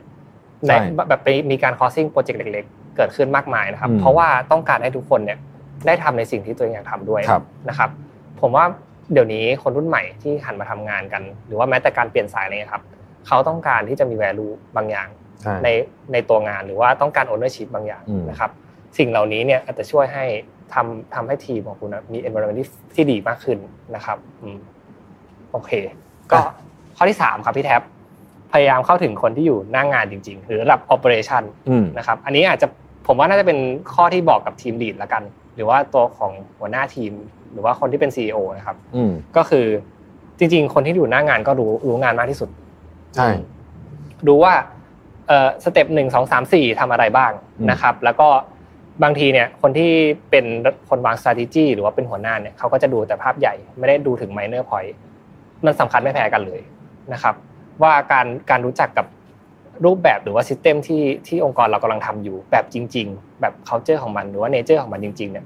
มันสำคัญมากๆ จนเรียกได้ว่าผมอยากให้ลองสวิตสวิตตัวกันดู สักแบบวันสองวันก็ได้ ลงมาดูเลยว่าคนที่เป็น operation ทำอะไรบ้าง เพื่อที่จะเข้าใจองค์กรจริง ๆ อย่ามองแต่ว่าภายนอกอย่างเดียวอะไรเงี้ยครับ อืม สิ่งหนึ่งที่ตำราที่เขามักจะสอนกันมาเสมอนะครับว่า ครับ CEO ที่ดีหรือว่าหัวหน้างานที่ดีเนี่ยหนึ่งในสิ่งที่ต้องมีเลยก็คือ ก็คือบริหารงานด้วยเท้าก็คือเดินอะว่างั้นเถอะนะฮะ อืม ก็คือเดินเยอะๆอะคือ ครับ มันมันหลายบริบทนะ อืม ได้ดูทีมงานก็เรื่องหนึ่งนะครับ เห็นลูกค้าด้วยก็เป็นอีกเรื่องหนึ่ง อืม ซีอไม่ต้องไม่ต้องไม่ต้องอยู่ห้องประชุมเยอะถ้าเป็นไปได้ควรจะมีเวลาเออหรือหรือ หรืออย่างน้อยสุดควรจะต้องจัดเวลามาเดินเดินเดินไปเดินมา จริง ๆ เดินเฉยๆโดยที่ไม่ต้องไม่ต้องคิดว่าจะได้อะไรด้วยเนี่ยนะครับ ก็ได้อะไรเยอะเหมือนกันนะบางทีพี่ก็เดินเฉยๆเดินไปเดินมา เดินไปทักคนนู้นทีคนนี้ที อืม นั่งคุยกับคนนู้นทีคนนี้ทีอะไรอย่างเงี้ยเออเราก็จะได้เห็น บางทีเราก็จะได้ยินสิ่งที่เขาเล่าให้เราฟังเดี๋ยวนั้นเลย ที่อาจจะไม่ได้มีการเตรียมตัวมาก่อนเลยเนี่ยนะครับ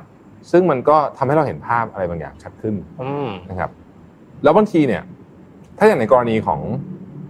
อ่าคนที่ทำอะไรที่มันเป็นพื้นที่ของลูกค้าด้วย เช่น ทำห้าง ครับ ทำร้านอาหารนะฮะหรือโรงแรมนะฮะการเดินไปในที่ต่างๆเนี่ยสำคัญมากเลย อืม เพราะว่าบางทีเนี่ยเราจะเห็นในบางสิ่งบางอย่างที่ที่ที่มันที่คนหน้างานอาจจะไม่ได้คิดว่าเป็นปัญหา ครับ แต่เรารู้สึกว่าเรื่องนี้ต้องถูกเปลี่ยนหรือกลับกัน อืม คือเราเคยคิดเรื่องมาตลอดว่าเรื่องนี้ไม่มีปัญหา เราอาจจะเคยได้รับรายงานบางเรื่องมาแล้วรู้สึกว่าเอ๊ะไม่มีอะไรเลยในเรื่องเนี้ย อืม แล้วเราก็ปัดตกไป ครับ แต่ว่าเราไปเจอคนหน้างานจริงเราได้เห็นว่าอ๋อเฮ้ยมันมีปัญหาจริงๆว่ะอย่างเงี้ยเป็นต้นคือคือมันมีทั้งสองทิศซึ่งซึ่งมันน่าสนใจว่า ถ้าเราไม่เดินเราจะไม่เห็นเลยนะครับ อืเพมราะฉะนั้นใครที่ทำธุรกิจประเภทนี้เนี่ยนะฮะที่ที่ที่มีพื้นที่สำหรับลูกค้าด้วยเนี่ย อันนี้ยิ่งสำคัญ ใช่ เออหรือหรือแม้แต่พี่กำลังจะบอกว่าบางทีเนี่ยการเดินและการคือการไปได้ลองสัมผัสถึงบุคคลจริงๆเนี่ยมันเกี่ยวข้องมากอย่างยกตัวอย่างนะครับเนี่ยไม่ต้องไงก็ได้เนี่ยเวลาพี่เอ่อ ขึ้นไปแผนกที่ e-commerce เนี่ยพาร์ทที่พี่สนใจมากก็คือเขาแพ็คของกันยังไงอยากรู้ ครับ แล้วก็ตอนนี้เปลี่ยนไปยังไงบ้าง เพราะว่าอันนี้เป็นจุดสำคัญ เราจะบริการลูกค้าได้ดีหรือไม่มันขึ้นอยู่กับความสามารถในการแพ็คของของเราให้แม่นแม่นยำถูกต้องด้วยนะ อืม เพราะฉะนั้นเราก็จะเห็นเรื่องพวกเนี้ยนะฮะหรือถ้าเกิดจะให้ดีเนี่ยลองไปแพ็คของเองดูบ้างก็จะดีมาก ครับ อืม เข้าใจโปรเซสมันจริง เข้าใจ process มัน ๆเฮ้ย แล้ร ผมว่าข้อสังเกต ข้า เนี่ ใจ ยดีมากนะครับพี่ครับ ผมมาลองนั่งคิดตามที่พี่แทบพูด แล้วผมก็ลองสังเกตดูร้านอาหารที่ผมไปส่วนมาก อืม ที่จะเป็นเจ้าดังๆนะ แล้วก็เป็นเจ้าที่คนมาต่อคิวกันเยอะๆอะคนที่เป็นเจ้าของร้านน่ะเดินกันว่อนเลยนะ ใช่ใช่ ใช่ไหมครับ ใช่ เดินมาต้อนรับบ้าง เดินมาสวัสดีหรือแม้แต่แม้แต่เดินมาให้กำลังใจทีมงาน อืม อืมเหมือนเขาใส่ใจ ถึงแม้ว่า ถึงแม้ว่าอาจจะไม่ได้ตลอดเวลาก็ตามครับ แต่ว่าอย่างน้อยก็ออกมาเห็นบ้าง ใช่ อืมก็ดีครับ อ่ะข้อที่สี่ ครับผม เน้นย้ำวัตถุประสงค์และเป้าหมายของทีมงานบ่อยๆนะโอ้ อืม วันนี้สำคัญมากเลยคือเอ่อเป้าหมายที่ชัดเจนว่าเราทำอะไรอยู่เนี่ยมันมันอธิมันจะช่วยอธิบายคำถามเยอะมากเลยในในใจของทีมงานได้ อืม คำถามที่เขาอาจจะไม่ได้มาถามเรา ด้วยซ้ำนะฮะ ครับ แล้วก็มันจะทำให้รู้สึกว่างานเนี่ย มันมันมี value มีทิศทาง อืม ไม่ใช่ว่าทำไปอะไรก็ไม่รู้เลยแบบเนี้ยนั้นคำเอ่อเรื่องเขาบอกว่ามันไม่มีการ over communicate อะคือพูดไปเถอะ ใช่ใช่ พูดไปแบบให้มัน ผมสนับสนุนนะ ซ้ำๆอยู่นั่นแหละ ให้พูดซ้ำๆ เอ แบ อบ ซ้ำๆซ้ำๆอยู่ อืม แล้วก็แล้วเดี๋ยวมันจะมันจะมันจะดี ใช่ คือคือผมว่าสำคัญเลยแบบตอน orientation น่ะที่มีพนักงานใหม่เข้ามาอะไรเงี้ยครับ หรือแม้แต่ผมว่าพูดทุกวีคเลยก็ได้นะ อืม เกี่ยวกับเรื่องดิเรกชันของเราอะไรเงี้ยครับเพื่อที่จะให้มันชัดเจนจริง อืม ๆ แล้วเวลาเวลาเขาเกิดคำถามหรือว่าเ s ชันในหัวว่าทำทำสิ่งนี้ทำไมอ่ะมันจะกลับมาตอบทุกอย่างเลย ใช่ ที่ที่เขาคิดไว้อะไรเงี้ยครั ถู บ ก อืมโอเค อืม ข้อที่ห้านะครับ ให้คนในทีมสะท้อนถึงวิธีการทำงานในแบบที่ต้องการโอ้ยแบบนี้ของแบบนี้เนี่ย ผมเรียกว่าเป็นเป็นเนเจอร์ละกัน สร้างสร้างได้ระดับหนึ่ง แต่ว่าขึ้นอยู่กับ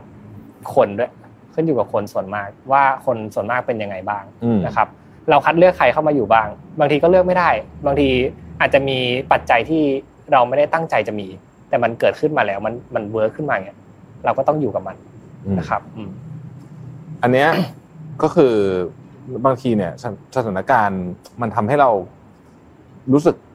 เครียดกดดัน แล้วก็กลับเข้าไปอยู่ในคอมฟอร์ทโซนนะครับแล้วก็เอ่ออันเนี้ยมันทำให้บางทีงานมันแย่ใช่ไหมเอ่อแบบแบบคอมฟอร์ทโซนแบบไม่ยอมคิดอะไรใหม่ๆไม่ยอมอะไรใหม่แล้วในในภาวะวิกฤตเนี่ย ครับ มันไม่ดีเพราะฉะนั้นเนี่ยก็ต้องสามารถดึงมีกระบวนการในการดึง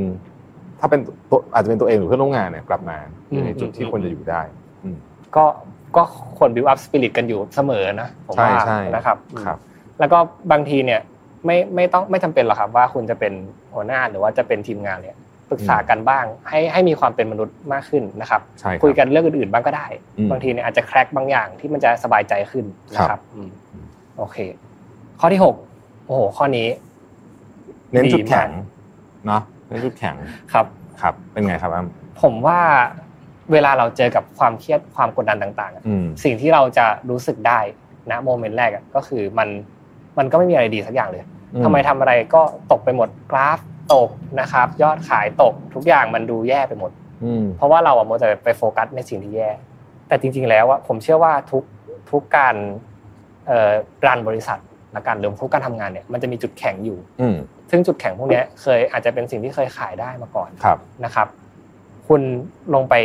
ศึกษากับมัน แล้วก็โฟกัสกับมันมากพอหรือยังที่จะแบบ อ่า implement มันไปสู่อนาคต ใช่ แก้บันบางอย่างก็ได้อะไรเงี้ยครับ บางทีในช่วงเวลาที่วิกฤตเนี่ยเราไม่ค่อยนึกถึงเรื่องนี้ อืม หลายง ใช่ครับ ก็ผมว่า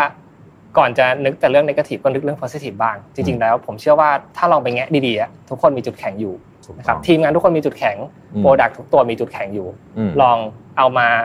ศึกษามันใหม่นะครับ แล้วก็แล้วก็ลงมือทำกับมันนะครับ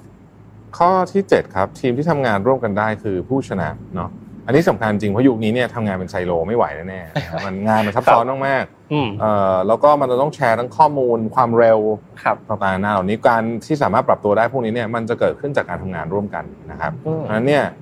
เอ่อการแก้ปัญหาเรื่องไซโลเนี่ยจึงเป็นเรื่องที่มันจะช่วยโหัวอะไรตามมาจะเกิดเรื่องดีๆขึ้นอีกเยอะมาก ใช่ นะ ครับ ก็แก้ปัญหาเรื่องไซโลด้วยนะครับ แล้วก็รู้จักรีสกิลทีมด้วย ผมว่า อืม ให้เขารู้จักคุยกับคนในทีม ครับ ให้เขารู้จักคอมมูนิเค e กับคนนอกทีมด้วย อืม ก็ดีนะครับเผื่อที่จะได้ไปเจอกับ environment ใหม่ๆ แล้วก็ได้ทำอะไรใหม่ๆ ที่มันสร้างสรรค์มากขึ้นนะครับ อันนี้ก็ 7 ข้อ ประมาณนี้นะครับ ครับ สำหรับ ผม EP นี้ก็ขอบคุณมาก ๆ นะครับ ที่ติดตาม Mission to Moon Remaster นะครับ แล้วขอบคุณ Indica Living Gallery ด้วยนะครับสำหรับสถานที่นะครับ แล้วพบกันใหม่ในตอนต่อไปนะครับ สวัสดีครับ สวัสดีครับ สวัสดีครับ พบกับรายการ Mission to the Moon Remaster EP ที่ 38 นะครับ อยู่กับผมอ้ำสุภกร สวัสดีครับพี่แท็บ ครับ สวัสดีครับอ้ำครับ 38 แล้วครับพี่แท็บ วันนี้ 38 พูด ละ ถึงเรื่องนะครับ อืม การทำงานและการเติบโตในหน้าที่การงาน เรื่องนี้เนี่ย อืม น่าจะต้องคุยกับพี่แท็บโดยตรงเลยแหละผมว่าห้าหลุมพรางความคิดครับ ที่จะทำให้คนติดกับและก็ไม่ก้าวหน้าในการงาน ครับ นะครั ก็ บ เรื่องใกล้ตัวเนาะเรื่องใกล้ตัวมาก ใช่ครับ นะฮะก่อนจะเข้าเนื้อหาของเรานะครับ ต้องขอขอบคุณชัวร์นะครับไมโครโฟนที่เห็นอยู่ตรงนี้ที่เราใช้ใช้ๆกันเนี่ยก็เป็นไมโครโฟนและหูฟังนะ ครับ คุณภาพยอดเยี่ยมนะครับ เป็นไมโครโฟนสำหรับมือโปรนะฮะทาง อืม ที่ Mission to the Moon เองก็ใช้กันอยู่นะฮะโอเคห้าหลุมพรางอันนี้เนี่ยนะครับ ก็เป็นหลุมพรางที่เอ่อสังเกตยากนิดหนึ่งเหมือนกันนะบางทีเนาะ ใช่ใช่ บางที ครั เราก็จะ บ ไม่ค่อยรู้สึกตัวสักเท่าไหร่นะครับ แต่ว่ามันเกี่ยวข้องกับความเจริญเติบโตทางอาชีพการงานอย่างมากเลยทีเดียวนะครับ ครับ ข้อที่หนึ่งก็คือหลุมพรางแห่งการเปรียบเทียบนะฮะ อืม คือมนุษย์เราเนี่ยมนุษย์เราเรามนุษย์เรานี่เป็นจอมเปรียบเทียบอยู่แล้วเราเปรียบเทียบทุกอย่างตลอดเวลา ครับ นะฮะแล้วก็เราก็จะเปรียบเทียบเอ่อเพื่อนร่วมงานเราตลอดเวลาเช่นกัน เออ นะครับการเปรียบเทียบเพื่อนร่วมงานเช่นทำไมคนนั้นทำงานไม่เห็นได้เรื่องเลยอ่ะฉันทำเก่งกว่าตั้งเยอะทำไมฉันถึงได้ขึ้นเงินเดือนน้อยกว่า อืม นะครับแผนกนั้นมันทำอะไรบ้างวันๆไม่เห็นทำอะไรเลย แผนกเราทำงานหนักเหลือเกินทำไมเราถึงต้องแบกทั้งบริษัทไว้ ครับ อะไรแบบนี้เป็นต้นนะครับ ซึ่งอันนี้จริงๆมันก็เกิดขึ้นจากความไม่ได้มีโอกาสคุยกันไม่ได้สื่อสารกัน ใช่ นะครับ ครับ เออมันเป็นคอมมอนมากเลยที่เราจะรู้สึกเขาเคยมีวิจัยนะเขาไปถามคนใน ครับพี่แท็บ เอ่อในองค์กรเนี่ยประมาณ 80%นะ80%ของคนในบริษัทอะคิดว่าตัวเองอะทำงานหนักที่สุด โอ้ ซึ่งมันเป็นไปไม่ได้ จริงอ นะ ย่างนี้ม่านวัด ในในทางสถิติมันเป็นไปไม่ได้ เออ นะฮะ ครับ หมายถึงว่าแทบแปดสิบเปอร์เซ็นคิดว่าตัวเองทำงานหนักที่สุดสิบท็อปสิบเปอร์เซ็นของของบริษัทมันเป็นไม่ได้ตัวเลขมันมันเป็นไม่ได้นะครับเพราะฉะนั้น ครับ เอ่อการเปรียบเทียบแบบนี้เนี่ยมันเป็นหลุมพรางที่ทำให้เราเนี่ยเริ่มตั้งอคติ กับเพื่อนร่วมงาน อืมอืม กับหัวหน้ากับลูกน้อง กับแผนกอื่น อคติพอเกิดแล้วเนี่ยโอ้โหผมว่ากว่าจะล้างมันยากเหมือนกันนะพี่แท็บ ใช่ใช่ มัน อืม ควรจะปรับ mindset อะไรกันในเรื่องใหญ่เลยนะครับ เพราะ ครับ ฉะนั้นเนี่ยจริง ๆ แล้วเนี่ยเราเราต้องยอมรับว่าเรามีอคติเรื่องนี้อยู่ เพราะฉะนั้นต้องระวังนะฮะการใช้ ใช่ ชีวิตต้องระวังนะครับ เห็ว่านด้วย อย่าตกหลุมพรางอันนี้นะฮะ อันเนี้ยอันเนี้ยผมว่าจริงๆอ่ะคือเห็นข้อแรกทุกคนอาจจะยังคิดไม่ออก ว่าแบบเปรียบเทียบแล้วมันยังไงกัน แต่ว่าทุกคนลองสังเกตดูนะครับ วันนี้เรามีกันมา 5 ข้อ อืม บางคนที่คุณอาจไม่ชอบอยู่ในองค์กรเนี่ยเขาอาจจะมีบางข้อที่เขาทำได้ดีในนี้ทำให้เขาเติบโตก็เป็นได้ ใช่ ลองรีเฟกตรงนี้ดู ครับ บ้างก็ได้ครับ จะได้เห็นมุมอื่นบ้างนะครับ ข้อ อืม 2 ครับพี่แท็บคนที่ไม่ยืดหยุ่น คนที่ไม่ยืดหยุ่น อ่า คนที่ไม่ยืดหยุ่นเนี่ยอย่างยกตัวอย่างเช่น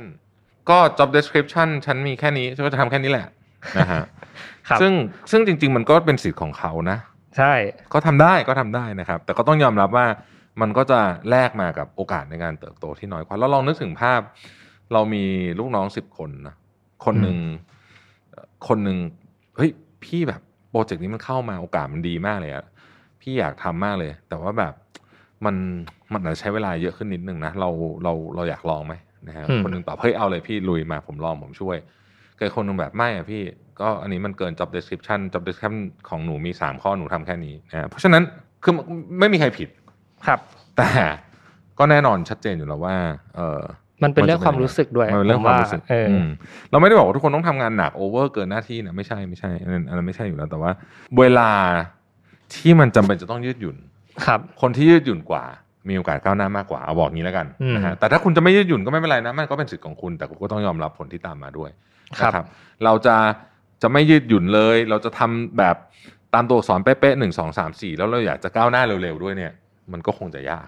นะฮะมันคงจะยากนะฮะ คือผมเสริมข้อสองนิดนึงคือคำว่ายืดหยุ่นไม่ใช่ว่าปฏิเสธอะไรไม่เป็นเลยนะ ใช่ จริงๆ ต้องปฏิเสธให้เป็นด้วยนะครับ แล้วก็การยืดหยุ่นน่ะคือผมคิดว่าคนที่เป็นระดับบริหารอะไรเงี้ยครับ อืม จะมองว่ามันคือการคว้าโอกาสใน ใช่ ส่วนหนึ่งนะครับทำให้เขาสามารถเปิดประตูไปหาทักษะใหม่ๆ ได้เยอะมากขึ้น แต่ว่าในทางกลับกันนะครับ ถ้าเกิดว่ามันเกิดโอเวอร์โหลดมากเกินไป ไม่มีการปฏิเสธอะไรเลยอะเขาก็จะมองว่าคุณเป็นคนที่รับผิดชอบได้ไม่ดีเท่าที่ควร บริหารจัดการงานได้ไม่ดี ใช่ครับ นะฮะ อืม แต่ถ้าพูดถึงในเชิงที่ใหญ่ขึ้นไปกว่านั้นน่ะในเชิงขององค์กรเองหรือว่าทีมทีมที่เป็นทีมบริหารเองเนี่ย ครับ เออเราจะเคยได้ยินบ่อยๆ แขกรับเชิญของ Mission to the Moon เราที่มาหลายคนก็บ่อยๆ บอกว่าเนี่ยบางทีเวลาตอบรับโปรเจกต์มีผู้ใหญ่หรือใครเสนอโปรเจกต์มาให้ตอบรับโปรเจกต์ไปเนี่ยยังไม่รู้เลยว่าทำไงยังคิดไม่ออกเลยว่าทำไง ครั แต่ บ ตอบก่อนเพราะรู้ว่าโอกาสแบบนี้มันไม่มาอีกแล้ว อ๋อ นะฮะ อืม อันนี้ก็เป็นอีกลักษณะหนึ่งมันก็จะมีคนแบบนี้แล้วก็จะมีคนอีกแบบหนึ่งที่ขอคิดดูก่อนนะ ขอไปนู่นไปนี่ก่อนอะไรเงี้ยถึงวันแป๊บหนึ่งโอโอกาสมันเร็วนะฮะจริงๆเนี่ยถ้าพูดถึงเรื่องโอกาสเนี่ยก็ขอเสริมนิดนึงว่ามันมีคำพูดอยู่คำหนึ่งฝรั่งเขาชอบพูดกันเขาบอกว่า opportunity whispers very softly โอกาสมันพูดมันมาเนี่ยมันมาแบบเบามากๆเลย ถ้าเกิดคุณไม่ฟังไม่สนใจมันแป๊บเดียวมันก็ผ่านไปนะฮะ ข้อที่ 3 นี่พี่ชอบมากเป็นพิเศษ ไม่พัฒนาสกิลในการสนทนาหรือการสื่อสาร โอ้ นะฮะ ครับ ยุคนี้เนี่ยอันเนี้ยสำคัญมากอธิบายเหตุผลให้ฟังว่าอะไร ในที่ทำงานปัจจุบันนี้เนี่ยนะครั ครับ บ เราเริ่มมีการนำเทคโนโลยีต่างๆ เข้ามาใช้มากขึ้นนะฮะวันก่อนเราจะเห็น NVIDIA เปิดโปรเปิดโปรแกรม เปิดตัวโปรแกรมที่ทำให้การแบบทำ create รูปมันง่ายมากเพราะใช้ AI ท อืม ำนะครับ ปัจจุบันนี้เรารู้จักเอ่อ RPA ที่ย่อมาจาก Robotic Process เอ่อ Automation นะค ค รั รับ บ อะไรก็ตามที่มันเคยเป็นงานเอกสารน่ะที่ต้องเอาอันนี้มากรอกอันนี้อันนู้นเนี่ยอีกหน่อยต้องทำเลยหุ่นยนต์ทำหมดนะครับ อืม มีการคาดการณ์ว่าภายในสักประมาณ 3 ปีเนี้ย ครับ งาน 40%ในออฟฟิศที่มนุษย์เคยทำหุ่นยนต์จะทำ ดิสรับแน่นอน ดิสรับดิสรับมโหฬารเลย อืม หลายฟังก์ชันมาก งานอะไรก็ตามที่มันสมมุติว่าเราเคยบอกเราโหเรานี่เป็นแบบเทพ Excel เก่งตัวเลขมากๆอะไรอย่างเงี้ยนะอีกหน่อยเนี่ยหุ่นยนต์ทำแล้วคุณไม่มีทางอะไรที่หุ่นยนต์ทำได้ ไม่ต้องไปคิดสู้แข่งสู้ไม่ได้แน่นอน ครับ นะฮะเพราะฉะนั้นมันก็จะเหลืองานให้เราทำเป็นงานพาร์ทที่หุ่นยนต์ทำไม่ได้ หนึ่งในงานที่หุ่นยนต์ทำไม่ได้ก็คือการสื่อสารหรือ communicate กับคน อ่า อื่นนั่นเอง เห็นด้วย นะครับมันมีมนุษย์ที่เล่าเรื่องยากๆให้เป็นเรื่องง่าย ๆ ได้ ครับ กับมนุษย์ที่มีเล่าเรื่องง่าย ๆ ให้เป็นเรื่องยากๆได้ นะฮะเราลองนึกภาพหนะครับ สมมุติว่ามี Data เอ่อทีม Data สองคนแล้วกันนะ ต้องไปพรีเซนต์กับ CEO คนหนึงเนี่ยไปถึงพร้อมกับ รายงาน 20 ฉบับนะฮะแล้วก็เอ่อมีกราฟทั้งหมดประมาณร้อยกว่ากราฟนะฮะก็ไปคนหนึงไปหา CEO แล้วมีกราฟสองกราฟบอกว่าพี่ข้อมูลน่ะมันมีเยอะมากแต่ว่าสิ่งเนี่ยผมเลือกมาให้อันเนี้ยมันคือสองกราฟที่พี่ต้องดูเพื่อตัดสินใจ พี่รู้แค่นี้ตัดสินใจพอละ อืม ที่เหลือเนี่ยมันเป็นงานดีเทลเล็กเกินกว่าที่พี่ตัดสินใจ รู้ออเดียนเขาต้องการอะไร รู้จุดประสงค์ของเขาเนี่ย แน่นอน คนพวกนี้โตเร็วกว่าเยอะ โอเค นะฮะ นึก นนี้ ภาพ คื ออกเลยพี่ครับ เรื่องของการคำว่าสนทนาไม่ใช่แค่พูดคุยอย่างเดียวนะ พูดคุยก็เรื่องหนึ่งแต่มันคือการสื่อสารในทุกรูปแบบ อื นะครับ มอืม อืม จริงๆ เหมือนปรุงอาหารเหมือนกันนะพี่ครับ ใช่ เนาะแบบว่าปรุงเสร็จแล้วอ่ะค่อยมาเสิร์ฟการพูดก็เหมือนกัน อืม การพูดเนี่ยสำคัญมากๆ แล้วก็มิชชั่นทูนมูลบอกเสมอนะครับซอฟต์สกิลข้อแรกเลยอะคุยนี่แหละ การพูดการจาการสนทนาเรื่องต่างๆนะครับ ต้องต้องทำให้ดีเอ่อฝึกฝนได้ด้วยนะครับ ก็ค่อยๆ ฝึกฝนกันไปแล้วกัน ครับ นะครับ อ่ะข้อที่สี่คืออะไรครับ คิดว่าการทำงานเยอะ อืม จนยุ่งเนี่ย แปลว่า productive อืม กลับมาเรื่องนี้อีกแล้วพี่แท็บพูดกันมาหลาย EP มากๆนะครับ ยุ่งมากไม่ได้แปลว่า productive นะครับ กลับกันด้วยซ้ำ ถูกต้อง คนที่ productive จริง ๆ มักจะไม่ดูไม่ค่อยยุ่ง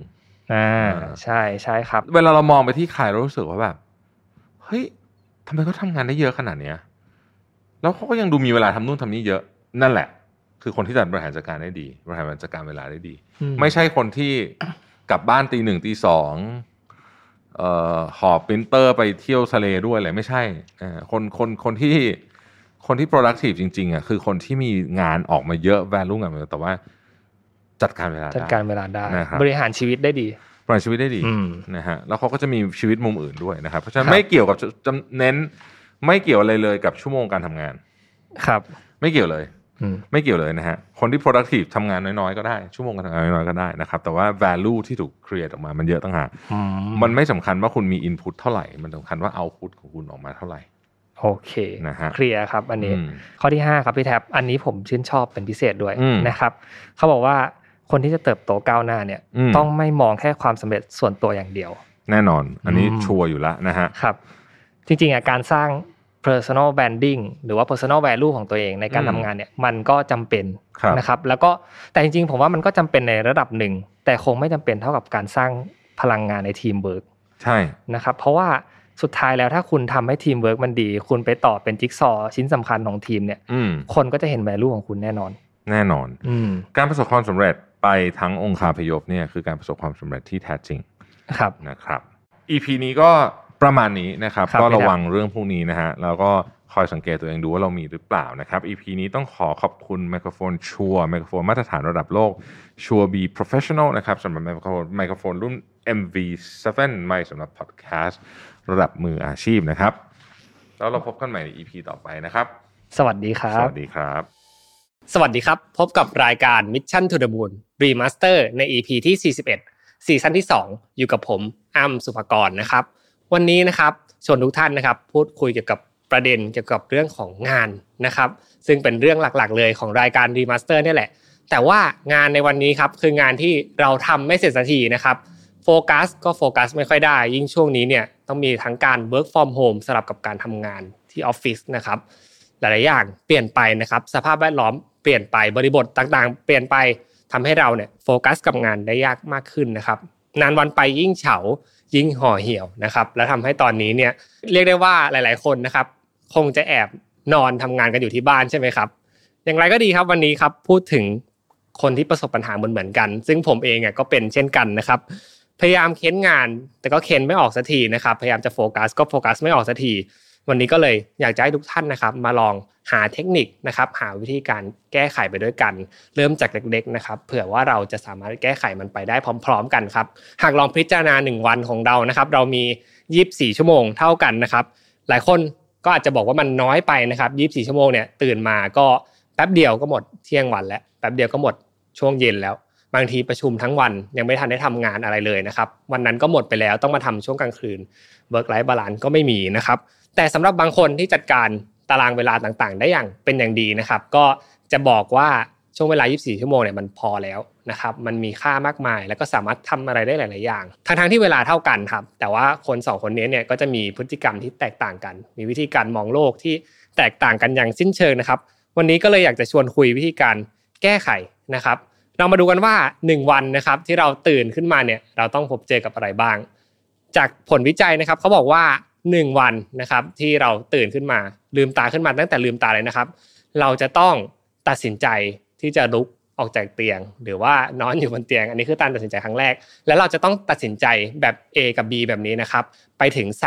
35,000 ครั้งต่อ 1 วัน เรียกได้ว่าเยอะมากนะครับ แล้วก็ถ้าเกิดผมไม่บอกหรือว่าผมไม่ไปหาข้อมูลเนี่ยผมก็จะไม่รู้เลยนะครับ ว่ามันเยอะขนาดนี้ ซึ่งไม่ต่างกับคอมพิวเตอร์ครับ เราก็ 35,000 ครั้งโดยเฉลี่ยนะครับ เราก็อาจจะมีการแฮงก์เกิดขึ้นได้นะครับ เครื่องมันร้อนเนี่ยหลังๆ ช่วงหลังๆที่ต้องตัดสินใจก็อาจจะตัดสินใจได้ไม่ดีนะครับ เราไม่ใช่หุ่นยนต์ไปซะทีเดียวนะครับ เพราะฉะนั้นนะครับก็ทุกทุกอย่างนะครับมันต้องจัดการได้นะครับ เราต้องจัดการหาวิธีการจัดการอย่างใดอย่างหนึ่งหลายๆครั้งที่คุณเครียดหรือว่ากดดันเนี่ย ก็เพราะว่าเราตัดสินใจเยอะนั่นแหละครับ มันก็เลยเป็นเหตุผลว่าทำไมเราถึงเหนื่อยจังเลย แล้วก็เครียดจังเลยนะครับ ยิ่งอยู่คนเดียวเนี่ยยิ่งไปกันใหญ่เลยนะครับ สิ่งหนึ่งที่จะมาช่วยทุกปัญหาเหล่านี้ที่ผมได้พูดไปนะครับ ก็คือการใช้ 1 วิธีการเลยครับ ก็คือการ prioritize หรือว่าการจัดลำดับความสำคัญนั่นเองนะครับ อันนี้คือตัวแปรสำคัญของเรื่องนี้นะครับจำคำนี้ไว้ให้ดีเลยนะครับ เขาบอกว่า your behavior is like a mirror to your priority นะครับ หรือพฤติกรรมของคุณเนี่ย เหมือนกระจกสะท้อนถึงลำดับความสำคัญของคุณนะครับ คุณให้ความสำคัญกับอะไรนะครับ ตามพฤติกรรมเลยนะครับ ก็จะจะส่งผลออกมาอย่างนั้น ผู้คนที่มองเข้ามานะครับ ก็จะเห็นเราเป็นคนแบบนั้น เพราะฉะนั้นครับก็ลองให้จินตนาการดูก่อนละกันนะครับ ว่าสมมตินะครับหนึ่งวันยี่สิบสี่ชั่วโมงเนี่ยมันคือช่วงเวลาแห่งการแสดงโชว์ของคุณนะครับ แล้วโชว์ตัวนี้เนี่ยก็จะถูกจำกัดด้วยกรอบของเวลาเป็นหลักนะครับ แล้วก็จะมีความหวังแหละ ผมว่าเชื่อว่าทุกคนนะครับ ก็จะมีความหวังว่าอยากจะทำโชว์ให้มันดีนะครับ ให้มันตอบโจทย์ ให้มันสอบสอดคล้องกับวิถีชีวิตของคุณนะครับ เพราะฉะนั้นสิ่งที่ต้องทำก็คือการเตรียมตัวใช่ไหมครับ ก่อนที่เราจะแสดงสิ่งใดก็ตาม ก็เป็นสิ่งที่อยากจะมาพูดคุยกับทุกท่านในวันนี้ ผมเตรียมมา 3คำถามนะครับ ก่อนที่คุณจะตัดสินใจใช้ชีวิตในวันต่อๆไปนะครับ ลองตั้ง 3คำถามนี้กับตัวเองดู แล้วก็วางแผนชีวิตก่อนเล็ก ๆ น้อยๆนะครับ แล้วเราก็อาจจะเป็นมีเป็นคนที่มีชีวิตที่ลื่นไหลได้มากยิ่งขึ้นโฟล์มากขึ้นครับคำถามแรกนะครับ คือวันนี้มีกิจกรรมอะไรต้องทำบ้างนะครับ ก็อย่างที่เห็นนะครับ กิจกรรมเยอะมากมาย เรียกได้ว่าร้อยแปดเลยนะครับ ที่ต้องมีการลำดับถึงความสำคัญของมันนะครับ แต่สิ่งที่ผมทำเป็นประจำนะครับ ในการจัดลำดับเรื่องราวต่างๆนะครับ ถึงแม้ว่าเรื่องมันจะเยอะแค่ไหนเนี่ย ผมจะพยายามเขียนทุกอย่างนะครับ ไม่ว่าจะเล็กน้อยนะครับ หรือว่าสำคัญหรือว่าไม่สำคัญเนี่ยเขียนออกมาให้หมดเลยครับว่า คุณต้องตัดสินใจในเรื่องอะไรบ้างนะครับ ยกตัวอย่างเช่นนะครับ เราอาจจะปะปนกันไปเลยนะครับ วิธีของผมเนี่ยคือการเขียนทั้งเรื่องงานเรื่องส่วนตัวนะครับ เรื่องของครอบครัวเรื่องของที่บ้านเรื่องอื่นๆนะครับ เรื่องการกินการนอน ทุกอย่างเขียนลงไปเลยครับ มันคือกิจกรรมของคุณณวันนั้นนะครับ เขียนเป็น mind mapping ออกมา ว่าเนี่ยคือ 1 วันของคุณ24 ชั่วโมงของคุณ คุณจะเห็นภาพความยุ่งเหยิงของ 1 วันแหละว่ามันมีอะไรเกิดขึ้นบ้างนะครับ อันนี้คือสิ่งแรกที่อยากจะให้ทำนะครับ ก่อนจะเริ่มสิ่งใดๆก็ตาม แรกๆครับก็อาจจะฝืนใจหน่อย แล้วก็รู้สึกว่ามันช่างเยอะแยะเสียเหลือเกิน มันช่างแบบไม่มีความเซ็กซี่เอาเสียเลยนะครับ ต้องมานั่งเขียนอะไรอยู่นะครับ แต่อย่างไรก็ดีครับ อยากให้ลองฟังต่อไปเรื่อยๆ แล้วก็ลองพิจารณาดูครับเผื่อมันจะเป็นประโยชน์กับคุณนะครับ ข้อที่ 2 คือวันนี้นะครับมีกิจกรรมอะไรที่สำคัญที่สุด เอา mind mapping ตัวเดิมครับ กลับมาดูนะครับร้อยแปดกิจกรรมของคุณเนี่ย คุณจะพบเห็นกิจกรรมบางอย่างที่สำคัญ ผมมีเทคนิคสั้นๆนะครับในการดูว่ากิจกรรมนั้นสำคัญกับคุณจริงหรือเปล่า คุณลองอ่านไปทีละตัวนะครับว่าต้องทำอะไรบ้าง เมื่อไหร่ที่คุณเจอกับกิจกรรมบางอย่างนะครับ ที่คุณอ่านหรือว่ารู้สึกกับมัน แล้วคุณมีอาการตื่นเต้นนะครับ รอที่จะพบเจอกับมัน หรือแม้แต่นะครับ อาการที่คุณรู้สึกว่าไม่อยากจะเจอกับมันเลยนะครับ นั่นอาจจะเป็นกิจกรรมสำคัญของคุณครับ เนื่องจากอะไรครับ เพราะว่ากิจกรรมเหล่านี้เนี่ยมันต้องมีการเตรียมตัว มันต้องมีการทำบางอย่างนะครับ เพื่อที่จะเตรียมตัวในการรับมือกับมัน กิจกรรมเหล่านี้เนี่ยส่วนมากจะเป็นกิจกรรมอะไรครับ ก็คือเจอกับลูกค้านะครับ เจอกับการประชุมครั้งใหญ่ เจอกับการพรีเซนต์งานนะครับ กิจกรรมเหล่านี้เนี่ยชวนให้เราปวดท้องมวนท้องแล้วก็ปวดหัวนะครับ แต่ว่าอย่างไรก็ดีมันก็คือกิจกรรมสำคัญแล้วเราก็หลีกเลี่ยงมันไม่ได้ สักวันหนึ่งมันก็ต้องมาหาเรา เพราะฉะนั้นเราก็ต้องปรับ mindset นะครับ แล้วก็เตรียมพร้อมรับมือกับกิจกรรมเหล่านั้น และแน่นอนถ้ารู้สึกแบบนั้นกับกิจกรรมแบบนี้แล้วนะครับ ก็วงไว้เลยครับว่าเนี่ยคือกิจกรรมสำคัญของคุณ และคุณต้องเตรียมตัวกับมัน สิ่งที่อยากจะให้ลองทำนะครับ ก็คือการเตรียมตัว ผมบอกเลยว่าครับว่าการเตรียมตัวทุกครั้งนะครับ เหนื่อย แล้วก็คงจะได้มาซึ่งความเพอร์เฟกเนี่ยยากลำบากนะครับ แต่อย่างน้อยนะครับ เราก็มีมากกว่า 0%ที่เราจะได้สามารถซักซ้อมนะครับ ฝึกฝน และก็พร้อมรับมือกับกิจกรรมเหล่านั้น ไม่มีใครหรอกครับที่อยากจะไปอยู่ที่บริเวณหน้างานนะครับ แล้วก็ไปเรือล่มอยู่กลางงานนะครับทำอะไรไม่ถูก แก้ไขสถานการณ์เฉพาะหน้าไม่ได้ หรือทำให้เราอับอายเมื่อเพราะว่าแค่เพราะว่าเราไม่ลุกขึ้นมาเตรียมตัวบางอย่าง ในวันก่อนหน้านะครับ เพราะฉะนั้นเนี่ยผมคิดว่าการเตรียมตัวครับ ทุกครั้งก็จะเครียดก็จะเจอเรื่องมากมายนะครับ แต่ผมก็พิสูจน์หลาย ๆ ครั้งแล้วครับว่าเมื่อใดก็ตามนะครับที่เราลุกขึ้นมาเตรียมตัวบางอย่าง และเมื่อกิจกรรมนั้นผ่านไป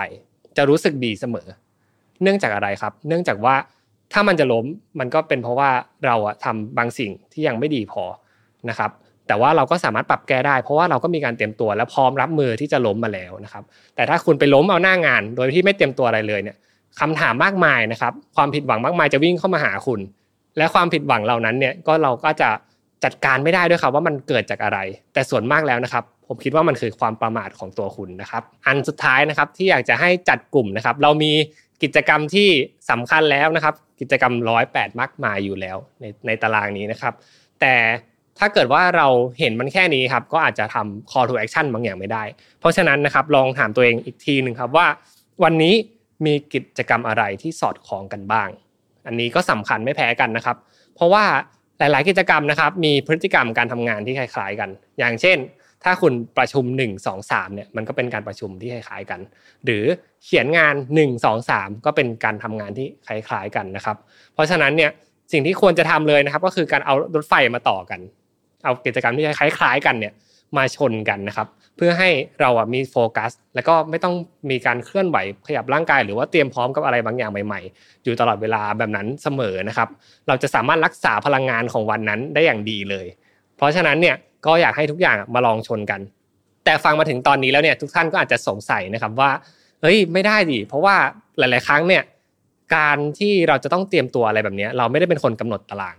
นะครับ ส่วนมากนะครับคนที่ทำงานในระดับจูเนียร์ หรือว่า mid level เองก็ตามนะครับ อาจจะไม่ได้เป็นคนกำหนดตารางเองได้นะครับ เพราะว่าการประชุมก็จะเกิดขึ้นจากระดับหัวหน้าหรือระดับเอ่อ CEO ขึ้นเป็นต้นไปนะครับ สิ่งเหล่านี้เนี่ยเราก็ต้องยอมรับว่า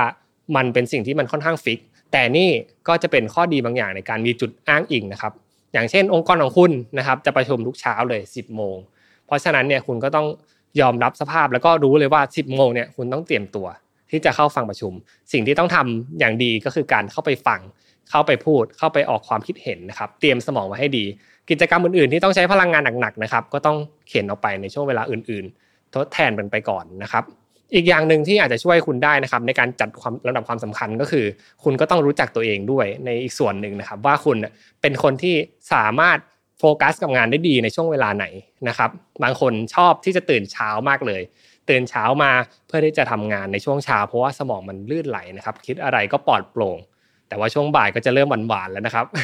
แต่ว่ากลุ่มคนบางคนนะครับ ตอนเช้ามาเนี่ยงวงเงียมากๆ คิดอะไรไม่ออกเลยนะครับ แต่ว่าจะไปมีไอเดียที่ดีเนี่ยในตอนกลางคืน สิ่งเหล่านี้เนี่ยก็จะเป็นอีกหนึ่งตัวแปรนะครับที่จะทำให้คุณสามารถกำหนดได้ว่าคุณอยากทำงานอะไรเมื่อไหร่ แต่เราอยู่ในสังคมครับเราอยู่ร่วมกับผู้อื่น เพราะฉะนั้นเนี่ยจุดอ้างอิงอื่น ๆนะครับ ที่ทั้งในที่ทำงานเองหรือว่าเรื่องต่างๆที่มันจะเข้ามาในวันเนี่ยมันคือจุดสำคัญที่คุณจะต้องให้ความสำคัญกับมัน แล้วก็พยายามปรับตัว สังคมเราก็ต้องอยู่กันด้วยการปรับตัวนะครับ แล้วก็จะทำให้สามารถที่จะทำให้งานนะครับดำเนินหน้าไปอย่างลื่นไหล และเพื่อนที่ทำงานก็จะไม่เกลียดคุณครับเพราะว่าคุณเนี่ยสามารถทำงานร่วมกับเขาได้อย่างชัดเจน แล้วก็มีสมองที่พร้อมที่จะคิดอะไรเสมอนะครับ ก็ทั้งหมดทั้งมวลนี้นะครับก็คือเนื้อหาของเรื่องในวันนี้นะครับ จะแก้ไขยังไงถ้าแบบงานมันไม่เดินโฟกัสไม่ได้ ผมก็ฝากไว้ 3 ข้อประมาณนี้นะครับ ก็คือดูก่อนว่าคุณต้องทำอะไรบ้างนะครับ ดูว่าสิ่งสำคัญของคุณคืออะไร แล้วก็สุดท้ายก็คือเอาสิ่งเอาสิ่งเหล่านั้นนะครับสองข้อนั้นนะมาปฏิดประต่อเป็นเรื่องเป็นราวใน 24 ชั่วโมง 35,000 การตัดสินใจของคุณจะง่ายยิ่งขึ้นครับสำหรับใน EP นี้นะครับผมก็ต้องขอขอบคุณผู้สนับสนุนใจดีของเราอีกเช่นเคยนะครับ SCB นะครับที่อยู่กับเรามาอย่างยาวนานนะครับ ขอบคุณที่อยู่กับเรามาเสมอนะครับ อย่างไรก็ดีครับ เดี๋ยวเรามาเจอกันใหม่นะครับใน Mission to the Moon Remaster ซีซั่นที่2นะครับใน EP ถัดๆไปสำหรับวันนี้ผมอ้ามสุปกรณ์ขอบคุณทุกท่านที่ติดตามฟังมากๆครับ สวัสดีครับ สวัสดีครับ พบกับรายการ Mission to the Moon Remaster EP ที่ 48 อยู่กับผมอ้ามสุภกรอีกเช่นเคยครับ วันนี้ชวนพูดคุยกันเกี่ยวกับเรื่องของปัญหาครับ ปัญหาเนี่ยเชื่อว่าทุกองค์กรน่ะมีอยู่แล้วนะครับ ไม่ว่าจะเป็นองค์กรเล็กกลางใหญ่ หรือว่าสตาร์ทอัพเองนะครับปัญหานี่วิ่งเข้ามาทุกวันอุตลุดมีให้แก้กันทุกวันนะครับนั่นเป็นเพราะว่าสาเหตุหนึ่งนะครับออบเจกตีของการจ้างมาทำงานเนี่ยก็เพราะว่าต้องการให้เรานะครับมาแก้ปัญหาในองค์กรนั่นเองครับ ซึ่งปัญหามีมากมายนะครับ ไม่ว่าจะเป็นเรื่องของระบบ เรื่องของตัวงานเอง เรื่องของซัพพลายเออร์แต่ปัญหาหนึ่งที่คลาสสิกมาก ๆเลยนะครับ ในที่ทำงานเนี่ยก็คือปัญหากับเพื่อนร่วมงานนี่เองครับ เพื่อนร่วมงานมีหลากหลายประเภทนะครับ แล้วก็การที่ได้ติกันนะครับ ได้พูดคุยได้เจรจาต่อรองอะไรกันเนี่ยก็เป็นสิ่งที่สมควรจะทำนะครับ ถ้าหากว่าการพูดคุยเจรจาต่อรองครั้งนั้นทำเป็นการติเพื่อก่อเพื่องานเพื่อเป้าสำเร็จที่ดีมากยิ่งขึ้นนะครับ แต่วันดีคืนดีนะครับ หากว่าเราได้ไปเจอกับเพื่อนร่วมงานคนหนึ่งที่ อาจจะไม่ได้ถูกชะตาเราสักเท่าไหร่นะครับ หรือว่าเราอาจจะไม่ได้ทำอะไรเลยนะครับ แต่ว่าเขาเนี่ยก็มีความไม่ชอบขี้หน้าเรา พูดแบบบ้านๆก็คือเหม็นขี้หน้าเรานั่นแหละครับ เราจะรับมือกับเขายังไงให้มันอยู่หมัดได้บ้าง วันนี้ผมก็เลยเตรียมเทคนิคในการ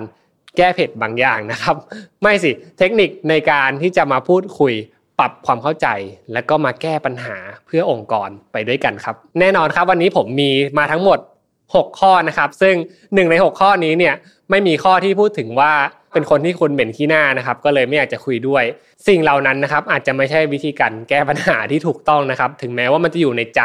ใครหลาย ๆ คนก็ตามนะครับ แต่วันนี้ทั้ง 6 ข้อนะครับ คือการที่เราเลือกเส้นทางในการไปเผชิญหน้ากับเขา แล้วก็ตั้งใจที่จะแก้ปัญหาเพื่องานเพื่อองค์กร เพื่อเป้าประสงค์ที่ดีที่สุดนะครับ เรามาดูกันที่ข้อแรกเลย ข้อที่หนึ่งครับหากมีปัญหากับใครก็พยายามที่จะเข้าไปพูดคุยกับคนนั้น โดยขีดเส้นใต้เลยนะครับ โดยที่ต้องพูดคุยกันโดยผ่านการเห็นหน้าหรือโทรเพื่อได้ยินน้ำเสียงนะครับ หลีกเลี่ยงการพูดคุยกัน โดยใช้การพิมพ์ข้อความ การใช้ text ต่างๆ หรือว่าการใช้อีเมลต่างๆ แน่นอนพอเรามีปัญหาทะเลาะเบาะแว้งกับใครแล้วเนี่ย การได้อ่านสารบางอย่างที่ส่งมาจากตัวเขาเนี่ยมีโอกาสสูงมากๆเลยนะครับ ผมบอกเลยว่าเกิน 70%นะครับที่เราจะอ่านสารตัวนั้นเนี่ยแล้วเกิด bias ในใจของตัวเองว่าเขาเนี่ยอุ๊ยกวนเราอีกแล้วหรือเปล่า แล้วก็พูดจาไม่ดีกับเราหรือเปล่าทั้งที่บางครั้งนะครับ อาจจะเป็นแค่คำสั้นๆ อย่างเช่น อืม เออ ใช่ค่ะครับ อะไรพวกนี้นะครับ แต่พอมันตอบพ้วนๆดูไม่ได้มีชุดประโยค ไม่ได้มีอิริยาบถต่างๆ เนี่ยทำให้เราสามารถคิดไปได้แบบร้อยแปดเลยนะครับ เพราะฉะนั้นการหลีกเลี่ยงไบแอสเหล่านี้เนี่ยควรจะพูดคุยกับเขานะครับ เมื่อรู้ว่ามีปัญหากับเขาแล้วเนี่ยก็ต้องไปพูดคุยกับเขาแบบเจอหน้ากัน กล้าที่จะเผชิญหน้านะครับ กล้าที่จะพูดคุยกันแบบมีได้ยินน้ำเสียงนะครับ ดูอากับกิริยาของเขาว่าเขา execution หรือว่าส่งต่อพลังงานออกมาให้เราแบบใด พลังงานที่เขาออกมานะครับ เป็นการแก้ปัญหาเชิงการทำงานหรือเปล่า ถ้าเป็นแสดงว่านั่นอาจจะเป็นพลังงานบวกที่ทำให้เรานะครับ มีแรงผลักดันในการทำงาน ให้ดียิ่งขึ้น ให้มากยิ่งขึ้นครับ แต่ถ้าเกิดว่าโทรไปคุยแล้วพูดอะไรไป เขาก็ไม่ฟังนะครับ หรือแม้แต่ไม่เปิดใจแม้แต่จะยอมรับเราเลยเนี่ย ก็อาจจะเป็นพลังงานลบ ที่เราต้องไปดูกันในข้อต่อไปครับว่า เราจะแก้ปัญหาในเชิงพฤติกรรมกับคนคนนี้อย่างไรบ้างครับทำให้ข้อที่สองนะครับ ผมเลยอยากให้ทุกท่าน ลองไปถามคนที่มีปัญหากับคุณเยอะๆว่าเขามีมุมมองในการทำงาน มีลักษณะการทำงานเป็นรูปแบบใด ถามไปเลยครับว่า คุณมองการทำงานณที่นี้ณออฟฟิศนี้นะครับ เป็นลักษณะใด มีวิธีการทำงานแบบใด แล้วก็แบบไหนที่คุณคิดว่าเหมาะสมกับการทำงานเป็นทีมเพื่อเป้าประสงค์นะครับ อันนี้เนี่ยก็จะเป็นคำถามที่ค่อนข้างจะอย่างลึกเชิงจิตวิทยาสักนิดหนึ่งนะครับ เพื่อให้เราเนี่ยสามารถดูได้ว่าเขากำลังทำเพื่อตัวเองอยู่ หรือเขากำลังทำเพื่อองค์กรอยู่กันแน่นะครับ เราต้องไปดูกันเลยครับว่าแต่ละคำตอบที่เขาให้มาเนี่ยเขาทำไปเพื่อความสบายของส่วนตัว หรือเขาคิดว่าวิธีการทำแบบนี้เนี่ยทำให้ไปถึงเป้าสำเร็จได้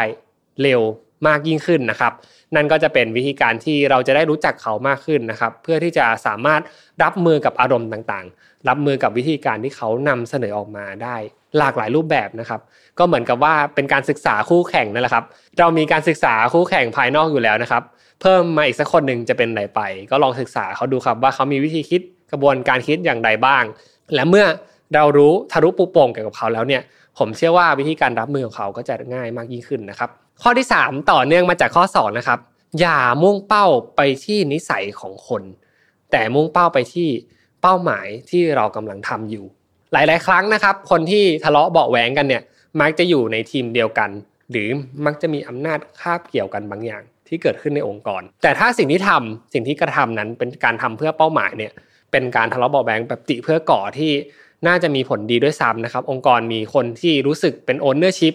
รู้สึกว่าตัวเองเนี่ยต้องการทำอะไรบางอย่างเพื่อให้มันผลักดันไปข้างหน้าได้ นั่นก็ถือว่าเป็นสิ่งดี แต่ว่าถ้าเกิดว่าเราไปมองกันในแง่ของนิสัยอย่างเช่น หัวหน้าทีม A นะครับกับเราเนี่ยไม่ถูกกันเลย เพราะว่านิสัยเขานิสัยไม่ดีนะครับทำให้เราไม่อยากจะร่วมงานกับเขา เวลามีงานอะไรก็ตามก็เลยต้องไปฝากหัวหน้าทีม C นะครับไปบอกเขา อย่างนี้เนี่ยก็เป็นวิธีการดูพิเคตงาน แล้วคนอื่นที่อยู่ในแวดวงของการทำงานเนี่ยก็จะมีปัญหาอย่างเช่น หัวหน้าทีม C ที่ผมกำลังพูดถึงอยู่นั่นเองครับ เขาอาจจะหนักใจและคนคนนั้นนะครับอาจจะเป็นคนที่กำลังตั้งใจทำงานอยู่ก็ได้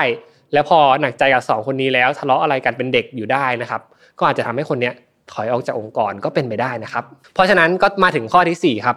หาผู้ไกล่เกลี่ยนะครับที่สามารถเชื่อถือได้ มีวิจารณญาณอย่างเป็นกลางนะครับ แล้วก็สามารถที่จะพูดคุยทั้งคนที่มีปัญหาคุณ และตัวคุณได้ โดยไม่ตัดสินใคร เท่าที่ฟังดูแล้วเนี่ยก็เป็นคนไหนไปไม่ได้เลยนะครับ นอกจากหัวหน้างานของคุณ สมมุติถ้าคุณเป็นคนในระดับจูเนียร์นะครับระดับมิดเลเวลเนี่ยก็จะมีเมเนเจอร์ที่คอยดูแลคุณ ก็ไปบอกเขานะครับ ถ้าเขาเป็นคนที่โอเค เป็นหัวหน้าที่ดี ไม่เอ็นเอียงไปทางใดทางหนึ่งเนี่ย ก็จะรับฟังคุณ แล้วก็จะพยายามแก้ปัญหา แต่ถ้าหากว่าหัวหน้าคนนี้นะครับมีไบแอสไม่สามารถที่จะดูเหตุผลและมองอย่างเป็นกลางได้เนี่ย เท่ากับว่าองค์กรนี้เนี่ยเริ่มจะมีปัญหาแล้วนะครับ การที่เราวอร์นิ่งอะไรไปกับคนระดับ management เยอะๆนะครับ เกี่ยวกับว่าปัญหามันจะไม่ถูกแก้ แล้วจะมีผล critical effect อะไรเกิดขึ้นบ้างเนี่ย ถ้าเกิดว่าเขายังไม่มองว่ามันเป็นปัญหา หรือไม่คิดว่าจะแก้มันเนี่ย แสดงว่าระบบนั่นเองครับ ก็เป็นส่วนหนึ่งที่ทำให้ปัญหาเหล่านี้ยังคาราคาซังอยู่ แล้วก็ยังเก็บคนบางคนที่ไม่ได้มีผลที่ดีต่อองค์กรไว้อยู่ เราเองนะครับก็ต้องมาลองดูว่าด้วยพลังของเรา ด้วยแรงผลักดันของเราเนี่ยมันจะเปลี่ยนแปลงองค์กรได้มากน้อยแค่ไหน ถ้าเกิดว่าหัวไม่ขยับนะครับเราก็อาจจะทำอะไรไม่ได้ด้วยซ้ำเราก็เลยต้องดูแล้วก็พิจารณาตัวเองว่าตัวเองควรจะยืนอยู่ในจุดไหนครับ ข้อที่ห้าครับสำคัญมากๆเลย เวลามีปัญหากับใครอย่าเก็บเขานะครับ ไปนินทาลับๆล่อๆกับเพื่อน โดยไม่คิดจะแก้ปัญหาอะไรเลย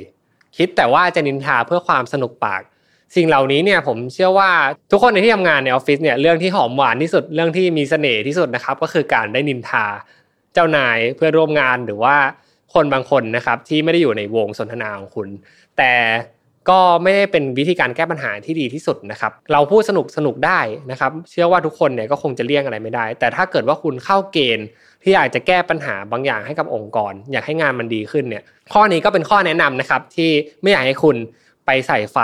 ไปติฉินนินทาคนที่มีปัญหากับคุณ เพียงเพราะว่าคุณไม่ชอบเขา แล้วก็อยากจะหาเพื่อน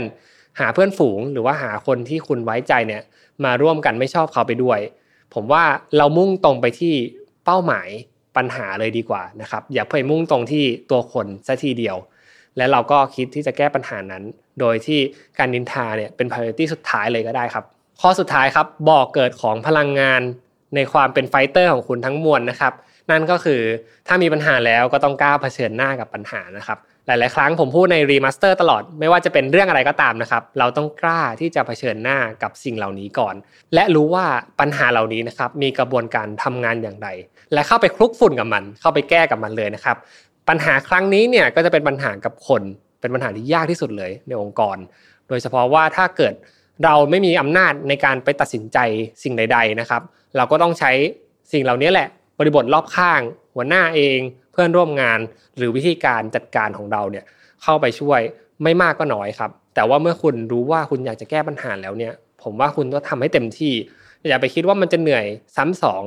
นะครับ เพราะว่าถ้าเกิดว่าคุณรู้ว่ามีปัญหาอะไรอยู่ตรงหน้า แต่คุณไม่คิดที่จะเข้าไปแก้ไขอะไรเลย ปัญหาเหล่านี้นะครับก็จะมาตามไล่หลังคุณ ตามมามีปัญหามาจุกจิก มาทำให้คุณไม่สบายใจจนสุดท้ายเนี่ย คุณก็จะเลือกที่จะถอยไปเอง เพราะว่าคุณยังไม่ทันได้เริ่มจะแก้อะไรเลยนะครับ เหมือนกับว่าห้องที่มันรกมากๆนะครับ แล้วก็เราก็เห็นแล้วว่ามันรกโอเค ยอมรับได้ว่าห้องนี้แหละรกแล้วก็จบไปเท่านั้น แต่ถ้าหากว่าคุณเป็นคนที่ต้องการจะแก้บางอย่างนะครับ ก็จะเริ่มคิดแล้วว่าจะจัดเก็บอะไรตรงไหนได้บ้าง หรือบางทีก็อาจจะคิดไปเลยนะครับ ว่าห้องนี้เนี่ยมีใครเป็นเจ้าของบ้าง เราจะเก็บส่วนของเราได้ดีมากน้อยแค่ไหนครับ มีอีกอันหนึงนะครับที่ผมเชื่อว่าทุกคนเท่าที่ฟังมาเนี่ยก็จะเจอปัญหาคล้ายกันว่า คนคนนี้ที่คุณกำลังมีปัญหาอยู่เนี่ยส่วนมากจะเป็นคนที่อยู่ในระดับสูงกว่าคุณ หรือระดับเมเนเจอร์เองก็ตามผู้จัดการของคุณเนี่ย ก็มีความเอ็นเอียงนะครับ ผมก็ยังยืนยันนะครับว่าทุกปัญหาไม่ว่าจะเป็นใครก็ตาม คนในระดับเดียวกับคุณ คนที่เป็นหัวหน้างานคุณ ก็ให้เข้าไปคุยกับเขาตรงๆนะครับ ว่าเรามีปัญหาอะไรกัน แล้วไปดูกันว่าใจของเขาสามารถที่จะรับมือกับฟีดแบ็กมากน้อยแค่ไหนได้บ้างนะครับ องค์กรที่ดีเนี่ยก็จะมีการฟีดแบ็กกันอยู่เสมอนะครับว่าควรจะปรับปรุงอะไรได้บ้าง ปรับปรุงแก้ไขตรงไหน แต่ในเซสชันฟีดแบ็กนะครับที่ดีเนี่ยก็จะต้องมีโน้ตฮาวในการที่จะร่วมกันแก้ปัญหาตรงนี้ด้วย พยายามดูครับว่าคนในองค์กรของคุณพยายามที่จะแก้ปัญหาไปร่วมกับคุณหรือเปล่า และผมก็เชื่อว่านะครับตบมือข้างเดียวก็ไม่ดังอยู่แล้ว เพราะฉะนั้นถ้าเกิดว่ามีปัญหาแล้วต้องเตือนให้กับคนรอบข้างของคุณได้รู้ และพยายามชวนเขา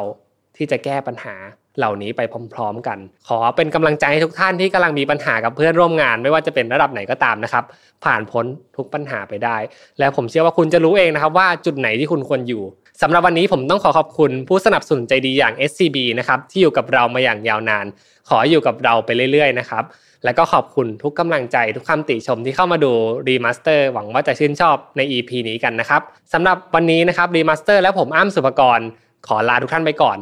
ติดตามกันใหม่ใน EP หน้า ทุกวันจันทร์2ทุ่ม สำหรับวันนี้ สวัสดีครับ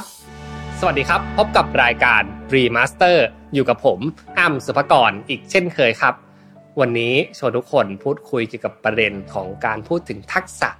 ซึ่งทักษะเนี่ยก็เป็นหนึ่งในขาสำคัญนะครับ ที่ Mission to the Moon คอยส่งต่อนะครับ สร้างสรรค์คอนเทนต์ออกมาเรื่อยๆนะครับ แต่ทักษะที่ผมกำลังพูดถึงนี้เนี่ยเป็นทักษะสำคัญที่เกิดขึ้นตลอด 2-3 ปีที่ผ่านมานะครับ ไม่ว่าจะด้วยสถานการณ์ต่างๆ ด้วยเหตุการณ์ต่างๆ ที่เกิดขึ้นทำให้เรานะครับ ได้ยินคำนี้บ่อยมากๆ ทุกท่านเคยได้ยินคำว่า resilience กันไหมครับ นิยามของ resilience เนี่ยมีออกมาหลากหลายรูปแบบมากมาย และหลากหลายวิธีการที่จะนำไปปรับใช้นะครับ พูดง่ายๆ คือทักษะนี้นะครับ ทักษะแห่งการล้มแล้วลุกไหวนะครับ ล้มแล้วสามารถพัฒนาต่อยอดตัวเองได้ เรียนรู้จากความผิดพลาดได้ ปรับปรุงและก็เปลี่ยนแปลงได้อย่างรวดเร็วตามสถานการณ์ต่างๆ ได้อย่างมีประสิทธิภาพ พอพูดแบบนี้แล้วเนี่ยทุกท่านอาจจะคิดไม่ออกนะครับว่ามันคือเราต้องใช้อะไรกับมัน หรือบางทีเนี่ยเราอาจจะดูเป็นภาพกว้างมากเกินไป แล้วก็ไม่สามารถที่จะหยิบจับ core value ต่างๆนะครับมาปรับใช้ได้ เพราะมันดูเป็นอะไรที่ extreme เสียเหลือเกินนะครับดูแล้วน่าจะใช้งานยาก แล้วก็ดูจะมีแต่ซูเปอร์แมนเท่านั้นนะครับที่จะสามารถใช้ resilient skill ได้ แต่ผมอยากให้ทุกท่านนะครับ มาส่องกล้องมองพร้อมๆไปกับผม ดูสิว่าถ้าเป็น resilient skill ในเวอร์ชันของคนธรรมดาคนทำงานแบบเราๆเนี่ยจะสามารถพัฒนา หรือว่าสามารถมาหยิบจับใช้อะไรได้บ้างนะครับ และมาดูกันเลยนะครับว่า ถ้าเกิดว่าเราเปลี่ยนจากคำว่า resilient skill กลายเป็น resilient mindset เราจะสามารถใช้งานมันได้ยังไงบ้างครับ ต้องทำความเข้าใจเรื่องทั้งหมดทั้งมวลก่อนนะครับ เกี่ยวกับการสร้างสรรค์ การพัฒนาทักษะต่างๆ คุณต้องเชื่อก่อน ว่าคุณสามารถที่จะพัฒนาได้ในโลกที่มีความเปลี่ยนแปลงอย่างฉับพลันแบบนี้นะครับ โลกที่เต็มไปด้วยความผันผวนต่างๆ และเราก็ไม่รู้เลยว่า วันพรุ่งนี้ตื่นมาอีกสัปดาห์หน้า หรือในเดือนข้างหน้าเนี่ยจะมีอะไรเข้ามา disrupt เรา เรามีบทเรียนมากมายที่เกิดขึ้นในสภาวะเศรษฐกิจแบบนี้นะครับ อยากให้ทุกคนคาดเข็มขัดกันไว้ดีๆ แล้วก็มีสตินะครับในการกระทำทุกอย่าง อย่างไรก็ดี resilient mindset ก็เป็นวิธีหนึ่งนะครับ ที่จะสามารถทำให้คุณพร้อมเผชิญ พร้อมกล้าที่จะรับมือกับเรื่องราวต่างๆ ที่เกิดขึ้นอย่างผันผวนพวกนี้ครับ ไม่ว่าคุณจะทำงานอยู่ในระดับใดในองค์กรนะครับ อยู่ในแผนกไหนก็ตาม หรือกำลังเผชิญกับปัญหาอะไรอยู่นะครับ วันนี้ resilient mindset ยังไงลองเปิดใจรับฟังกันดูนะครับ mindset ที่หนึ่งครับทำความเข้าใจกับสิ่งที่สามารถควบคุมได้ และควบคุมไม่ได้ครับ แน่นอนครับสิ่งที่สามารถที่จะควบคุมได้เนี่ยง่ายที่สุดเลย ก็คือสิ่งที่เกิดจากการกระทำของตัวคุณเอง เกิดจากการคิดจากสมองนะครับ ส่งออกมาที่ร่างกาย แล้วก็ลงมือทำนี่คือสิ่งที่เราสามารถควบคุมได้ แทบจะเป็นอย่างเดียวเลยด้วยซ้ำครับ ที่เราสามารถควบคุมได้ ส่วนที่เหลือเนี่ยไม่ว่าจะเป็นปัจจัยภายนอกสิ่งแวดล้อมนะครับ เพื่อนร่วมงานหรือว่าอะไรต่างๆ ที่เกิดขึ้นในโลกณปัจจุบันเนี่ยก็เป็นสิ่งที่ควบคุมไม่ได้ แต่นะครับพอพลิกมุมกลับปรับมุมมองกันดู เราจะพบเห็นว่าหลายๆ คนก็จะตกหมาตายในข้อนี้แหละครับ แม้จะเป็นสิ่งที่เราควบคุมได้ นั่นก็คือตัวของคุณเอง ความคิดของคุณเอง แต่คุณกลับควบคุมมันได้ยากที่สุด เพราะว่าปัจจัยภายนอกนะครับ เข้ามาโจมตีเราอย่างถาโถมเป็นอย่างมากเลย ปัจจัยภายนอกนะครับทำให้เราเกิดอาการสั่นคลอน ในสิ่งที่เรากำลังมีความเชื่ออยู่อย่างหนักแน่นนะครับ กลายเป็นล้มเลิกไปเสียงอย่างนั้น แต่ผมอยากจะแนะนำแบบนี้ครับ มีสองสิ่งที่อยากจะให้เป็นเครื่องเตือนใจของคุณ ในการพัฒนา resilient mindset นะครับ สิ่งแรกนะครับนั่นก็คือความสงบให้ความสงบอยู่กับตัวคุณครับ ใช่แล้วครับไม่ว่าเรื่องอะไรต่างๆเนี่ยเข้ามามากมายนะครับ ไม่ว่าจะเป็นไฟที่ร้อนมากแค่ไหน เป็นน้ำที่เย็นมากแค่ไหนนะครับ ถ้าเกิดว่าในใจเราสงบมากที่สุด เราสามารถควบคุมกับปัจจัยต่างๆ ได้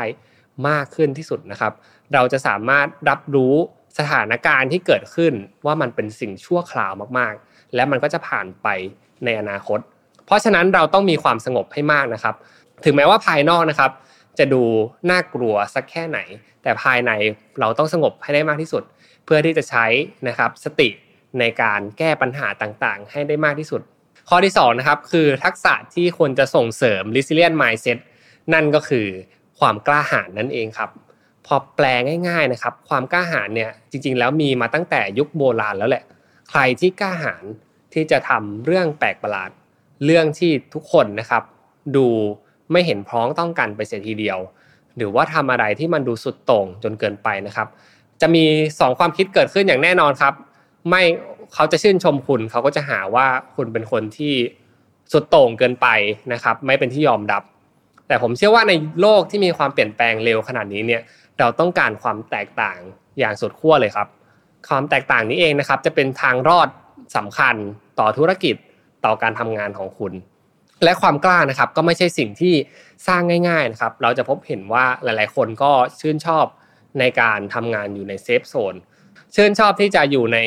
ความปลอดภัยของตัวเอง ซึ่งมันไม่ผิดเลยนะครับ ถ้าเกิดว่าเราต้องการทำงานด้วยความสบายใจ ความปลอดภัยต่างๆ แต่ในความปลอดภัยนั้นเราก็จะสามารถกล้าหาญได้เหมือนกัน กล้าหาญที่จะเปลี่ยนแปลงครับ กล้าหาญที่จะปฏิเสธ เรื่องที่เราไม่ชอบ กล้าหาญที่จะแสดงทัศนคติที่คุณมีต่องาน มีต่อเพื่อนร่วมงาน และก็มีต่อสังคม นี่คือสิ่งที่อยากจะฝากไว้ในข้อแรกนะครับ รู้เท่าทันตัวเองให้ได้มากที่สุดทำความเข้าใจกับสิ่งที่สามารถควบคุมได้ นั่นก็คือจิตใจของคุณเองครับ mindset ที่สองนะครับ ต่อเนื่องกันมาเลย เข้าใจแล้ว ก็ต้องควบคุมมันได้นะครับ ควบคุมอย่างไร ผมเชื่อว่าสิ่งนี้จะเป็นสิ่งสำคัญที่สุดเลยนั่นก็คือสติของคุณนั่นเอง คุณต้องมีสติอยู่กับการกระทำนะครับ การกระทำต่างๆ เนี่ยก็เกิดจากสมองนั่นแหละ ส่งมาแล้วก็สั่งให้คุณทำเรื่องต่างๆ อาจจะเกิดจากอารมณ์บ้างนะครับ แต่อย่างน้อยทุกการตัดสินใจ ทุกเรื่องราวที่เกิดขึ้นในชีวิตณโลกที่มันมีความเปลี่ยนแปลงมากแบบนี้เนี่ย เราต้องมีสติอย่างมากในการคิดที่จะจัดการเรื่องราวบางอย่าง เรื่องราวที่เกิดขึ้นนะครับ แยกให้ออกละกันนะครับว่าสิ่งใดคือสิ่งเร้าภายนอกที่ทำให้คุณตัดสินใจแบบนั้น หรือสิ่งใดเป็นสิ่งที่เกิดจากความรู้สึกของคุณจริง ๆ เราต้องไปในทางที่สองให้ได้มากที่สุดครับ เพราะว่าผมเชื่อว่าสกิลในการตัดสินใจเรื่องราวบางอย่างนะครับ เป็นอำนาจสูงสุดของตัวคุณละกัน คุณตัดสินใจเรื่องอะไรไปนะครับ คุณจะไม่เสียดายทีหลัง อยากให้ทุกท่านนะครับ พึงคำนึงถึงข้อนี้ไว้อย่างดีเลยครับ ต่อมานะครับ การที่จะมีสติมากขึ้นเนี่ยก็ลองตั้งคำถามกับตัวเองให้มาก ๆ ดูครับว่า สิ่งที่เรากำลังเผชิญอยู่ที่เรากำลังทำอยู่เนี่ยเป็นการแก้ปัญหาจริง ๆ หรือเปล่า หรือเรากำลังทำให้เรื่องมันแย่ลงกว่าเดิม จริง ๆ ผมว่ามันแยกไม่ยากเลยนะครับ ว่าเรากำลังทำให้เรื่องมันแย่ลงกว่าเดิม หรือเรากำลังแก้ปัญหา เราต้องลองถอยออกมาดูนะครับว่าพฤติกรรมหรือว่ากระบวนการคิดของเราเนี่ยทำอะไรอยู่ แล้วก็ทำเพื่อจุดประสงค์อะไร ถ้าตอบ 2 ข้อนี้ไม่ได้นะครับ ผมคิดว่าเราอาจจะต้องหยุดแล้วก็ชั่งใจดูใช้สติของคุณให้มาก แล้วกลับมาตอบคำถามเหล่านี้ก่อน ก่อนที่จะเลือกตัดสินใจทำสิ่งใดลงไปนะครับ ในโลกปัจจุบันเนี่ยดิจิตอลฟุตพิ้นมีอยู่เยอะมากนะครับ เราเห็นหลาย ๆ เคสนะครับที่ออกมาบอกว่ารู้เท่าไม่ถึงการใช่ไหมครับ สิ่งเหล่านี้เนี่ยก็เกิดจากการขาดสติซะเป็นส่วนมากเลยนะครับ เพราะฉะนั้นเนี่ยเราอาจจะต้องเตือนสติของตัวเองไว้มากๆนะครับว่า สิ่งที่มันเกิดขึ้นแล้วมันกลับไปแก้ไม่ได้ และเราควรจะเป็นเบสเวอร์ชันในคนที่สามารถตัดสินใจได้อย่างเฉียบคม ตอบรับกับสถานการณ์ให้ได้มากที่สุด และนี่คือ mindset ข้อที่สองนะครับ มีสติอยู่กับการกระทำของคุณให้ได้มากที่สุดครับ mindset ที่สามนะครับ ข้อนี้ผมชื่นชอบเป็นอย่างมากเลย ให้เราใจกว้างมากยิ่งขึ้น เมื่อเผชิญกับความล้มเหลวครับ ที่ผมใช้คำว่าใจกว้างเนี่ยก็เพราะว่าแน่นอนมันก็ต้องมีความคิดลบเข้ามาบ้าง ถ้าเกิดว่าเราพบเจอกับความล้มเหลว ต้องมีความรู้สึกแย่กับตัวเองเกิดขึ้น ธรรมดามากๆเลยครับ เป็นเรื่องธรรมดาที่มนุษย์ทั่วไปต้องเจอ และยิ่งเราเปลี่ยนเร็วเท่าไหร่เราก็จะยิ่งเจอความผิดพลาด เจอความล้มเหลวมากขึ้นเท่านั้น แต่สิ่งสำคัญเลยนะครับ เหมือนชื่อ resilience เลยครับนั่นก็คือการล้มแล้วลุกไหว เราจะต้องเรียนรู้ผ่านความผิดพลาดเหล่านี้ แล้วก็มีจิตใจที่เข้มแข็งและด้านชามากยิ่งขึ้น เพื่อที่จะก้าวต่อไปนะครับ มีคำกล่าวหนึ่งผมชื่นชอบเป็นอย่างมากเลย ผมขออ่านให้ทุกท่านได้ฟังนะครับ เขาว่ากันว่าคนเราเนี่ยเกิดมานะครับ และโลกก็จะแตกสลายใส่ทุกคน ทุกคนนะครับ โลกจะแตกสลายใส่ทุกคน แต่คนที่สามารถรอดไปได้นะครับ สามารถผ่านเรื่องราวร้ายๆไปได้เนี่ย จะสามารถอยู่ได้อย่างแข็งแกร่งในโลกที่แตกสลาย เพราะฉะนั้นครับจากคำกล่าวนี้ทุกคนก็จะพบเจออยู่แล้ว ไม่ว่าจะเป็นเรื่องล้มเหลวต่างๆ เล็กๆน้อยๆหรืออาจจะมากที่สุดเลย แต่อย่างไรก็ดี เราจะต้องฝึกเพื่อที่จะผ่านพ้นมันไปได้ คิดเสียว่าวันนี้ถ้าเกิดสำเร็จวันต่อไปก็อาจจะมีล้มเหลว แต่มันก็จะมีขึ้นลงแบบนี้อยู่เสมอ นี่คือทักษะที่ผมอยากจะฝากให้กับทุกท่านไว้นะครับ ว่าไม่ว่าจะเป็นเรื่องอะไรก็ตาม ถ้าเกิดเรามีมุมมองที่สามารถที่จะต่อสู้กับมันได้ สามารถที่จะอยู่กับมันได้ ไม่ว่าเราจะเป็นเวอร์ชันที่ดีที่สุด หรือว่าแย่ที่สุดเนี่ย คุณจะสามารถผ่านได้ทุกสถานการณ์ และจะเป็นที่น่าชื่นชมเป็นอย่างมาก ในโลกอันโหดร้ายแบบนี้ โลกที่แตกสลายใส่เราได้ทุกวันแบบนี้ สุดท้ายครับ ในเมื่อมันขึ้นชื่อว่าเป็นทักษะเป็นชุดความคิด เราจำเป็นต้องฝึกฝนเพื่อที่จะได้มา ซึ่งทักษะที่ช่ำชองใช่ไหมครับ resilient skill resilient mindset ไม่ใช่สิ่งที่เกิดขึ้นภายในวันสองวัน แต่เป็นทักษะที่ต้องใช้ระยะเวลาในการฝึกฝน ยอมรับสิ่งที่จะเกิดขึ้นกับตัวเราให้ได้มากที่สุด คุณจะมีความยืดหยุ่นก็ต่อเมื่อคุณมีความคิดว่าคุณสามารถที่จะยืดหยุ่นได้มากยิ่งขึ้น สามารถที่จะล้มแล้วก็ลุกได้มากยิ่งขึ้น ผมไม่ได้อยากให้ทุกคนนะครับ ล้มแล้วลุกขึ้นมาทันที แต่ต้องใช้เวลาอยู่กับตัวเอง ได้คิดวิเคราะห์กับตัวเองว่า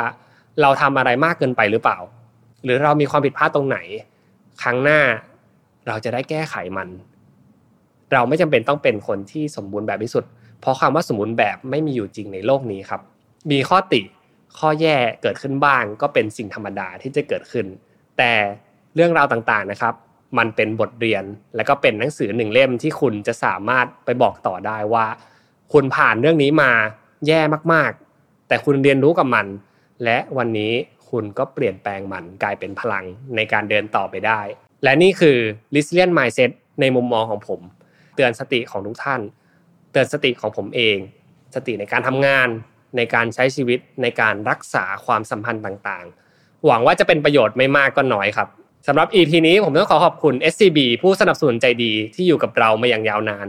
ขออยู่กับเราไปเรื่อยๆนะครับ และขอขอบคุณผู้ชมผู้ฟังที่ติดตาม Remaster นะครับ จะพัฒนารายการต่อไป และก็ขอขอบคุณแทนทีมงานด้วยครับ ทีมงานทำงานกันอย่างขยันขันแข็งเป็นอย่างมาก เพื่อให้รายการออกมาดีที่สุดครับ ยังไงผมฝากกดไลค์กดแชร์ กดซับแล้วก็กด See First นะครับ ให้กับทุกท่านที่กำลังติดตามรายการ d m a s t e r รวมถึงรายการอื่นๆ ในช่อง Mission to the Moon ด้วยครับ ขอขอบคุณทุกท่านนะครับที่ติดตามและก็ให้กำลังใจรายการ r e m a s t e r มาอย่างยาวนาน ณ ตอนนี้นะครับเราเดินทางมาถึง EP ที่ 50 แล้วครับ ผมดีใจและก็เป็นเกียรติอย่างมากเลยที่ได้ทำรายการนี้นะครับ อยากจะมอบของขวัญเล็กๆน้อยๆนะครับให้กับทุกท่านที่ติดตามรับชม r e m a s t e r นะครับ EP 50 นี้พิเศษเป็นอย่างมากครับ เราจะจัดขึ้นนะครับเป็นไลฟ์สดนะครับ ซึ่งผมเองนะครับจะมีแขกรับเชิญสุดพิเศษด้วย ยังไงรอติดตามกันนะครับว่าเราจะพูดคุยกันในเรื่องอะไรประเด็นอะไร และที่สำคัญครับ เรามีของมาแจกด้วยนะครับ ใครที่กำลังติดตาม แล้วก็รอที่จะกดแพลนเนอร์เนี่ยวันนั้นนะครับถ้าเกิดว่ามาดูไลฟ์สดกับเรา ตอบคำถามกับเรา ผมแจกไปเลยครับแพลนเนอร์ Mission to the Moon One Small Step ปี 2022จำนวน 5 เล่มครับ สวัสดีครับ พบกับรายการ Remaster อยู่กับผมอ่ำสุภกร อีกเช่นเคยครับ วันนี้ชวนทุกท่านพูดคุยกันในประเด็นของโลกอนาคตอันใกล้นี้นะครับ หลาย ๆ อย่างเปลี่ยนแปลงไปอย่างรวดเร็วนะครับ เราเมื่อตอนต้นปีกับณตอนนี้เนี่ยสถานการณ์ต่าง ๆ บริบทต่าง ๆ นะครับ เปลี่ยนแปลงไปอย่างฉับพลันมากเลย มีการเกิดขึ้นมากมายในโลกของเทคโนโลยีนะครับ ไม่ว่าจะเป็นการเปลี่ยนแปลงอย่างรวดเร็วของโลกดิจิทัล การกำเนิดของเว็บ 3.0 หรือล่าสุดนะครับ การเปิดตัวบริษัท Meta นะครับ การเปลี่ยนแปลงจาก Facebook สู่ Meta ที่ตั้งใจนะครับ มีเป้าหมาย มีวิชั่นสำคัญในการเปิดประตูสู่โลก Metaverse อาณานิคมพาณิชยกรรมที่ใหม่ของมนุษยชาตินะครับ ที่ทางมาร์คซักเกอร์เบิร์กตั้งใจมุ่งหวังว่าจะเป็นอนาคตของมนุษยชาติในอนาคต เราก็ต้องเรียนรู้กันไปนะครับว่าต่อต่อไปจะมีอะไรเกิดขึ้นบ้างในโลกนี้ ซึ่งทุกๆอย่างน่าตื่นเต้น ในอีกมุมหนึ่งหลายๆอย่างก็น่ากลัวนะครับ หลายๆ คนกลัวการตกรถไฟ การเปลี่ยนแปลงอันรวดเร็วนี้นะครับ หลายๆ คนรู้สึกเหนื่อยล้า และไม่อยากจะเดินก้าวต่อไปข้างหน้า เพราะคิดว่าการเรียนรู้อาจจะสายไปเสียแล้วณตอนนี้ ซึ่งผมในวันนี้นะครับได้รวบรวมข้อมูลสรุปมาให้เกี่ยวกับทักษะสำคัญและสำคัญจริง ๆ สามารถเข้าใจได้ง่ายในการพัฒนาทักษะหรือว่าคำว่า รีสกิลนั่นเอง รีสกิลให้ตอบโจทย์กับโลกดิจิทัล แบบพื้นฐานนะครับว่าเราควรจะมีอะไรติดตัวไปบ้าง เพื่อไปต่อสู้กับความเปลี่ยนแปลงทางเทคโนโลยี ก่อนอื่นนะครับต้องขอเกริ่นนำอย่างนี้ สิ่งที่จะมาเปลี่ยนแปลงพวกเราจากการกำเนิดของดิจิทัลที่เติบโตอย่างรุดหน้าเนี่ยมีอยู่ 3 อย่างด้วยกัน อย่างแรกนะครับ ชุดความคิดหรือว่า mindset นั่นเอง หลาย ๆ อย่างที่เราเคยเรียนรู้กันไปนะครับ การเติบโตทางความคิดต่างๆ การมีสติอยู่กับปัจจุบัน หรือว่าเรื่องอะไรมากมายเนี่ยก็ต้องอัปเดตตามไปด้วย ต้องทำการสังคายนาความคิดไปเรื่อย ๆ นะครับ เพื่อให้ตอบโจทย์กับความเปลี่ยนแปลงที่เกิดขึ้นมากมาย อย่างที่สองนะครับนั่นก็คือทักษะหรือว่าสกิลนั่นเองสกิลที่เรามีอยู่ก็ต้องทำการนะครับอัพสกิลรีสกิลเรียนรู้เพิ่มเติม ต่อยอดความรู้นะครับนำความรู้ที่ได้เนี่ยมาขยายวงกว้าง ให้สามารถกลายเป็นความรู้ชุดใหม่ ที่ตอบโจทย์กับความเปลี่ยนแปลงในโลกที่เกิดขึ้นอย่างรวดเร็วนี้ได้ครับ ส่วนสุดท้ายนะครับสำคัญที่สุดเลยนั่นก็คือวิธีการนำเสนอ หรือว่าวิธีการใช้ข้อมูล ใช้ชุดความคิดเมธอดนะครับ หลักการที่คุณมี ณตอนนี้อาจจะใช้ไม่ได้แล้วนะครับ ในระยะเวลา 1 ปี 2 ปี หรือ 5 ปีต่อจากนี้ เพราะฉะนั้นนะครับวิธีการก็จะเป็นสิ่งที่ต้องเปลี่ยนแปลงตลอดเวลาเช่นกัน ผมทวนอีกครั้งนะครับ 3 ข้อ 1. ความคิด 2. ทักษะและ 3. วิธีการครับ แต่เหนือสิ่งอื่นใดนะครับ เรายังมีแก่นของความรู้เดิมที่สามารถนำมาพัฒนาได้ และเปลี่ยนแปลงไปเป็นความรู้ชุดใหม่ ซึ่งผมเรียกสิ่งนี้นะครับว่าการรีสกิลชุดความคิด ชุดความรู้ที่เรามีอยู่แล้ว เพื่อตอบโจทย์กับดิจิทัลมากขึ้น เพราะฉะนั้นเนื้อหาในวันนี้นะครับก็จะเป็นการอัปเดตชุดความคิดที่ทุกท่าน อาจจะได้ใช้งานกันอยู่ในที่ทำงานณ ปัจจุบันอยู่แล้วนะครับ แต่เพิ่มเติมบริบทที่มีการเข้ามาถึงของดิจิทัลมากขึ้น เพราะฉะนั้นลองไปฟัง 4 ทักษะนะครับที่จำเป็นจริง ๆจำเป็นอย่างมากและควรจะเรียนรู้ณตอนนี้เลย ในการรู้เท่าทันโลกดิจิทัลที่จะเกิดขึ้นในปี 2022 ที่จะมาถึงนี้ ลองไปดู 4 ข้อของผมเลยครับ ข้อที่1นงนะครับ storytelling ก็คือการเล่าเรื่อง การเล่าเรื่องเนี่ยยังคงเป็นสิ่งที่สำคัญที่สุดในการพัฒนาตัวเองนะครับพัฒนาทักษะต่างๆ เพราะการเล่าเรื่องหนึ่งครั้งนะครับ จะทำให้เราเนี่ยสามารถประติดประต่อเรื่องราวที่เราได้เรียนรู้กันไป ส่งสารหรือว่ารับสารเข้ามาเนี่ยความจำต่างๆ ที่เกิดขึ้นในสมองของคุณนะครับ ส่วนมากแล้วนะครับ ก็เกิดจากเรื่องราวที่น่าประทับใจ และก็เป็นเรื่องราวที่มีมูลเหตุ มีข้อสันนิษฐานน่าสนใจ เพราะฉะนั้นนะครับเรื่องเล่ายังคงเป็นไม้ตายของมวลมนุษยชาติ ณ ปัจจุบันและจะเป็นต่อไป ไม่ว่าเราจะเปลี่ยนแปลงไปมากน้อยแค่ไหนก็ตามนะครับ เรายังเชื่อในพลังของเรื่องเล่ากันอยู่เสมอ แต่สิ่งที่จะเพิ่มเติมเข้ามาในปีถัดๆไปนะครับ แล้วก็การเปลี่ยนแปลงของเทคโนโลยีเนี่ย นั่นก็คือเรื่องเล่าของคุณนะครับ ควรจะกำเนิดขึ้น เล่าตั้งแต่จุดเริ่มต้น สู่จุดสุดท้ายได้อย่างครบถ้วนละเอียดมากขึ้น หรือสิ่งที่เราเรียกกันว่า end to end experience นั่นเองนะครับ experience ในการเล่าเรื่องนะครับ ควรจะเล่าได้ตั้งแต่เริ่มเลยนะครับ ว่าคิดต้นน้ำมาอย่างไรบ้าง ในช่วงระหว่างกลางเราคาดการณ์เป็นอย่างไร และจุดสุดท้ายนะครับ นั่นก็คือผลสำเร็จที่เราคาดหวังจากข้อมูลที่เรามีเนี่ยมันมีอะไรบ้างที่เราสามารถจะบอกได้ว่า จุดที่เราจะไปถึงจะเกิดอะไรขึ้นบ้าง สิ่งเหล่านี้นะครับ นั่นก็คือการมองภาพในระยะที่ไกลกว่าปกติ หรือว่าเราออกแบบประสบการณ์ที่มากขึ้นกว่าปกติ เรื่องเล่าของคุณนะครับ ควรจะเป็นเรื่องเล่าที่สามารถนำเสนอได้ ให้กับทุกคนบนพื้นฐานของข้อมูล หรือว่าสิ่งที่เราเรียกว่า Data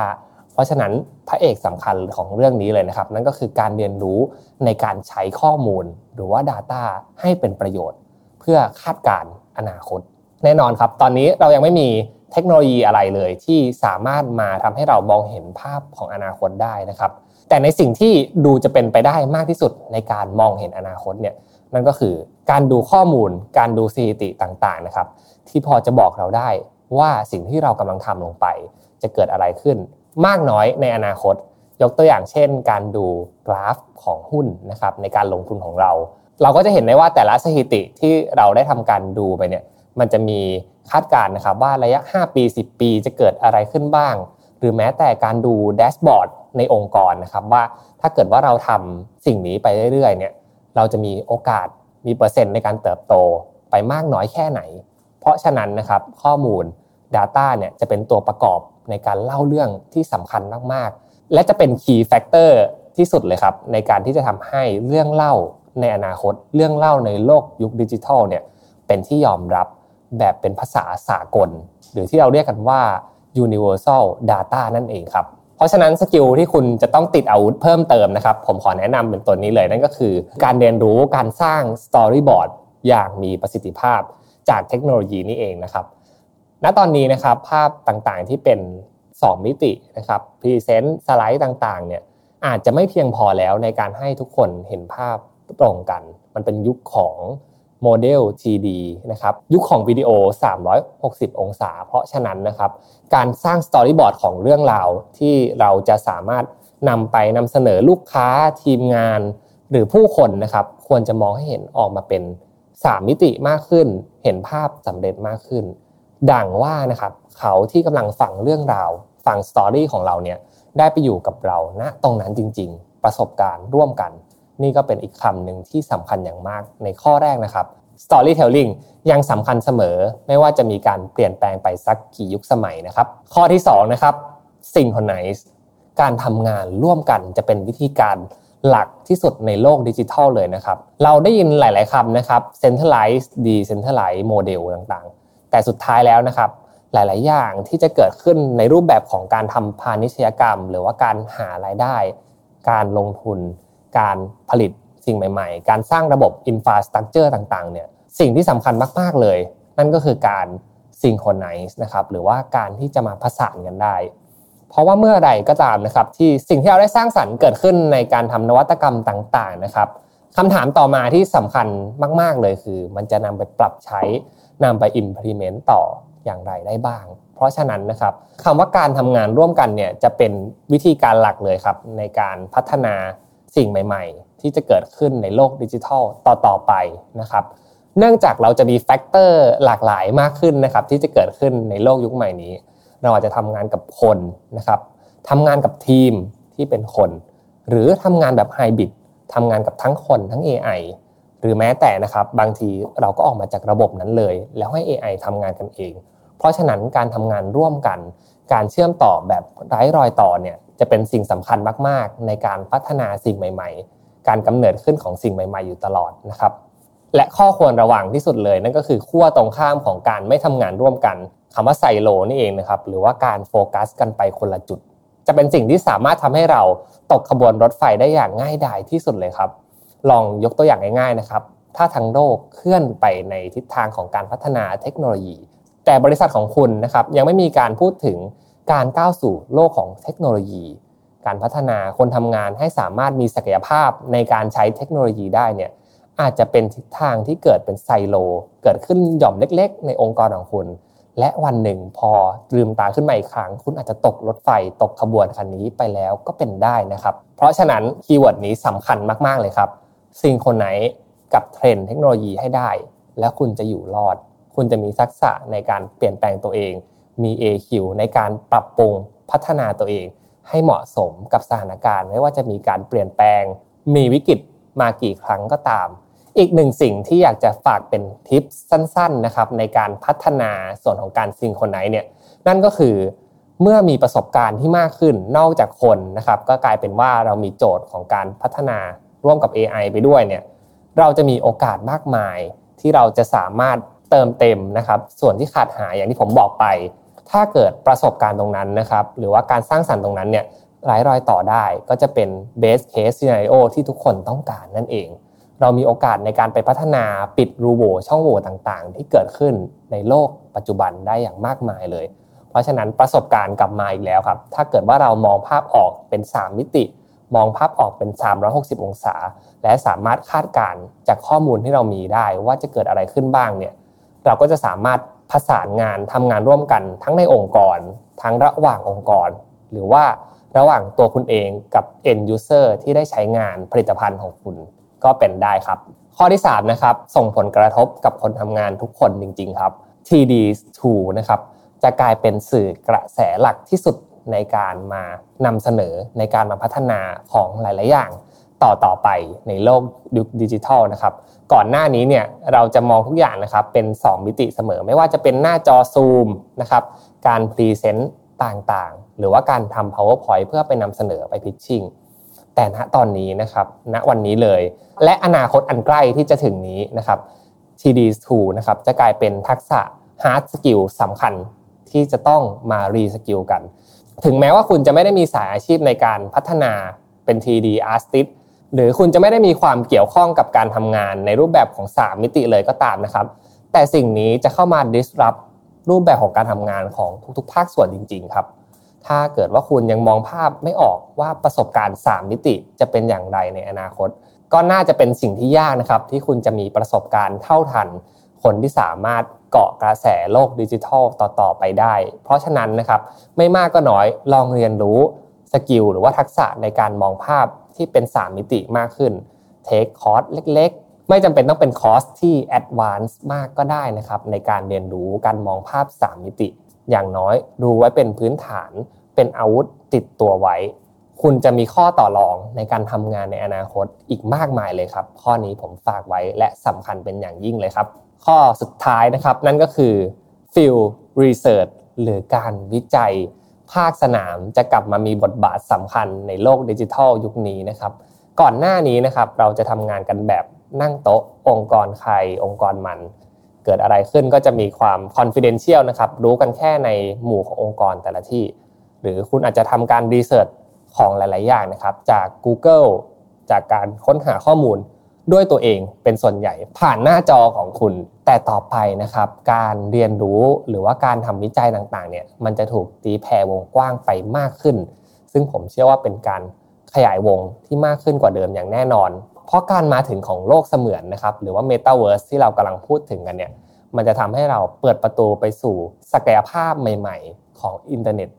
ของโลกออนไลน์นะครับ ที่จะทำให้เราเนี่ยไม่สามารถแค่อ่านบทความ